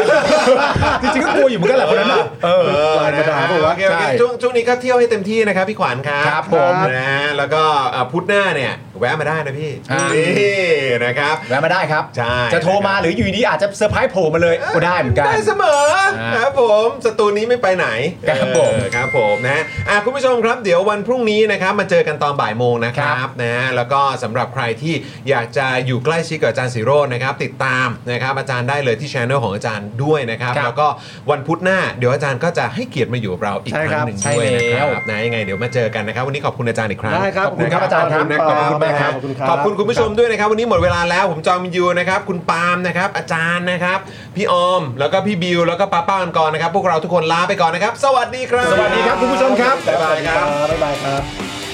Daily Topics กับจอห์นวินยู อยากจะเชิญชวนคุณผู้ชมนะคะ มาเป็นซัพพอร์ตเตอร์ให้กับช่องสป็อคดาของเราค่ะ ตอนเนี้ยทำง่ายมาก แค่คุณผู้ชมนะครับ กดดอกจันนะครับ แล้วก็ตามด้วยเบอร์ที่ขึ้นอยู่ตรงนี้ แล้วก็กดโทรออก หรือกดโทรออกข้างล่างนี้เลยก็ได้นะครับ แค่นี้เนี่ยคุณก็สามารถเป็นซัพพอร์ตเตอร์ให้กับพวกเราแบบรายเดือนได้เลยนะครับ ผ่านเบอร์โทรศัพท์มือถือนั่นเองครับ เราต้องการซัพพอร์ตเตอร์ผู้สนับสนุนเท่าไหร่นะครับ 15,000 คน ตอนนี้เรามีซัพพอร์ตเตอร์ 5,000 คน ใช่ซึ่งก็ได้บอกความต้องการนี้ไปเมื่อประมาณปีกว่าๆที่แล้วแล้ว เราก็พยายามกันนะครับ เรื่อยๆเรื่อยๆเป็น 1 3ื่นครับ ตอนนี้เหลือ 5,000นะครับไม่เป็นไร ครับ เรายังสู้ต่อครับอีก 1 0,000 คน อีก1 ะครับ 0,000คนเท่านั้นเอง ใช่ค ใช่ รับ ก็คือเราก็พยายามจะทำให้ง่ายที่สุดนะคะ สะดวกที่สุดสำหรับคุณผู้ชมนะคะ บางทีเนี่ยอาจจะแบบว่าเออไปสมัครเป็นซัพพอร์ตเตอร์ไปทำอะไรคือแบบมันกดหลายลิงก์ ใช่ มันวุ่นวายใช่ไหม ใช่ มันบางทีแบบว่ามันไม่ค่อยแน่ใจว่าทำยังไง แต่ว่าอันเนี้ยคือง่ายมากที่สุดเลย แล้วก็ท่านใดที่สมัครแล้วนะครับ ก็สามารถไปติดตามคอนเทนต์ Exclusive นะครับ ได้ที่ Facebook Page Spoke Dark Supporter ได้เลย แล้วก็สำหรับ Supporter ท่านใดที่เป็นผู้สนับสนุนอยู่แล้วทาง YouTube หรือ Facebook นะครับ ก็สามารถทักแชทเข้าไป บอกเป็น Supporter อยู่แล้วอยากเข้ากลุ่มลับ Exclusive สำหรับผู้สนับสนุนเท่านั้นนะครับ รีบสมัครแล้วก็ รีบทักแชทกันไปได้เลยนะครับ มากันเยอะๆนะคะ สมัครกันเลยครับผม อีกหนึ่งหมื่นคนจะถึงเป้าแล้ว มาสนับสนุนพวกเรากัน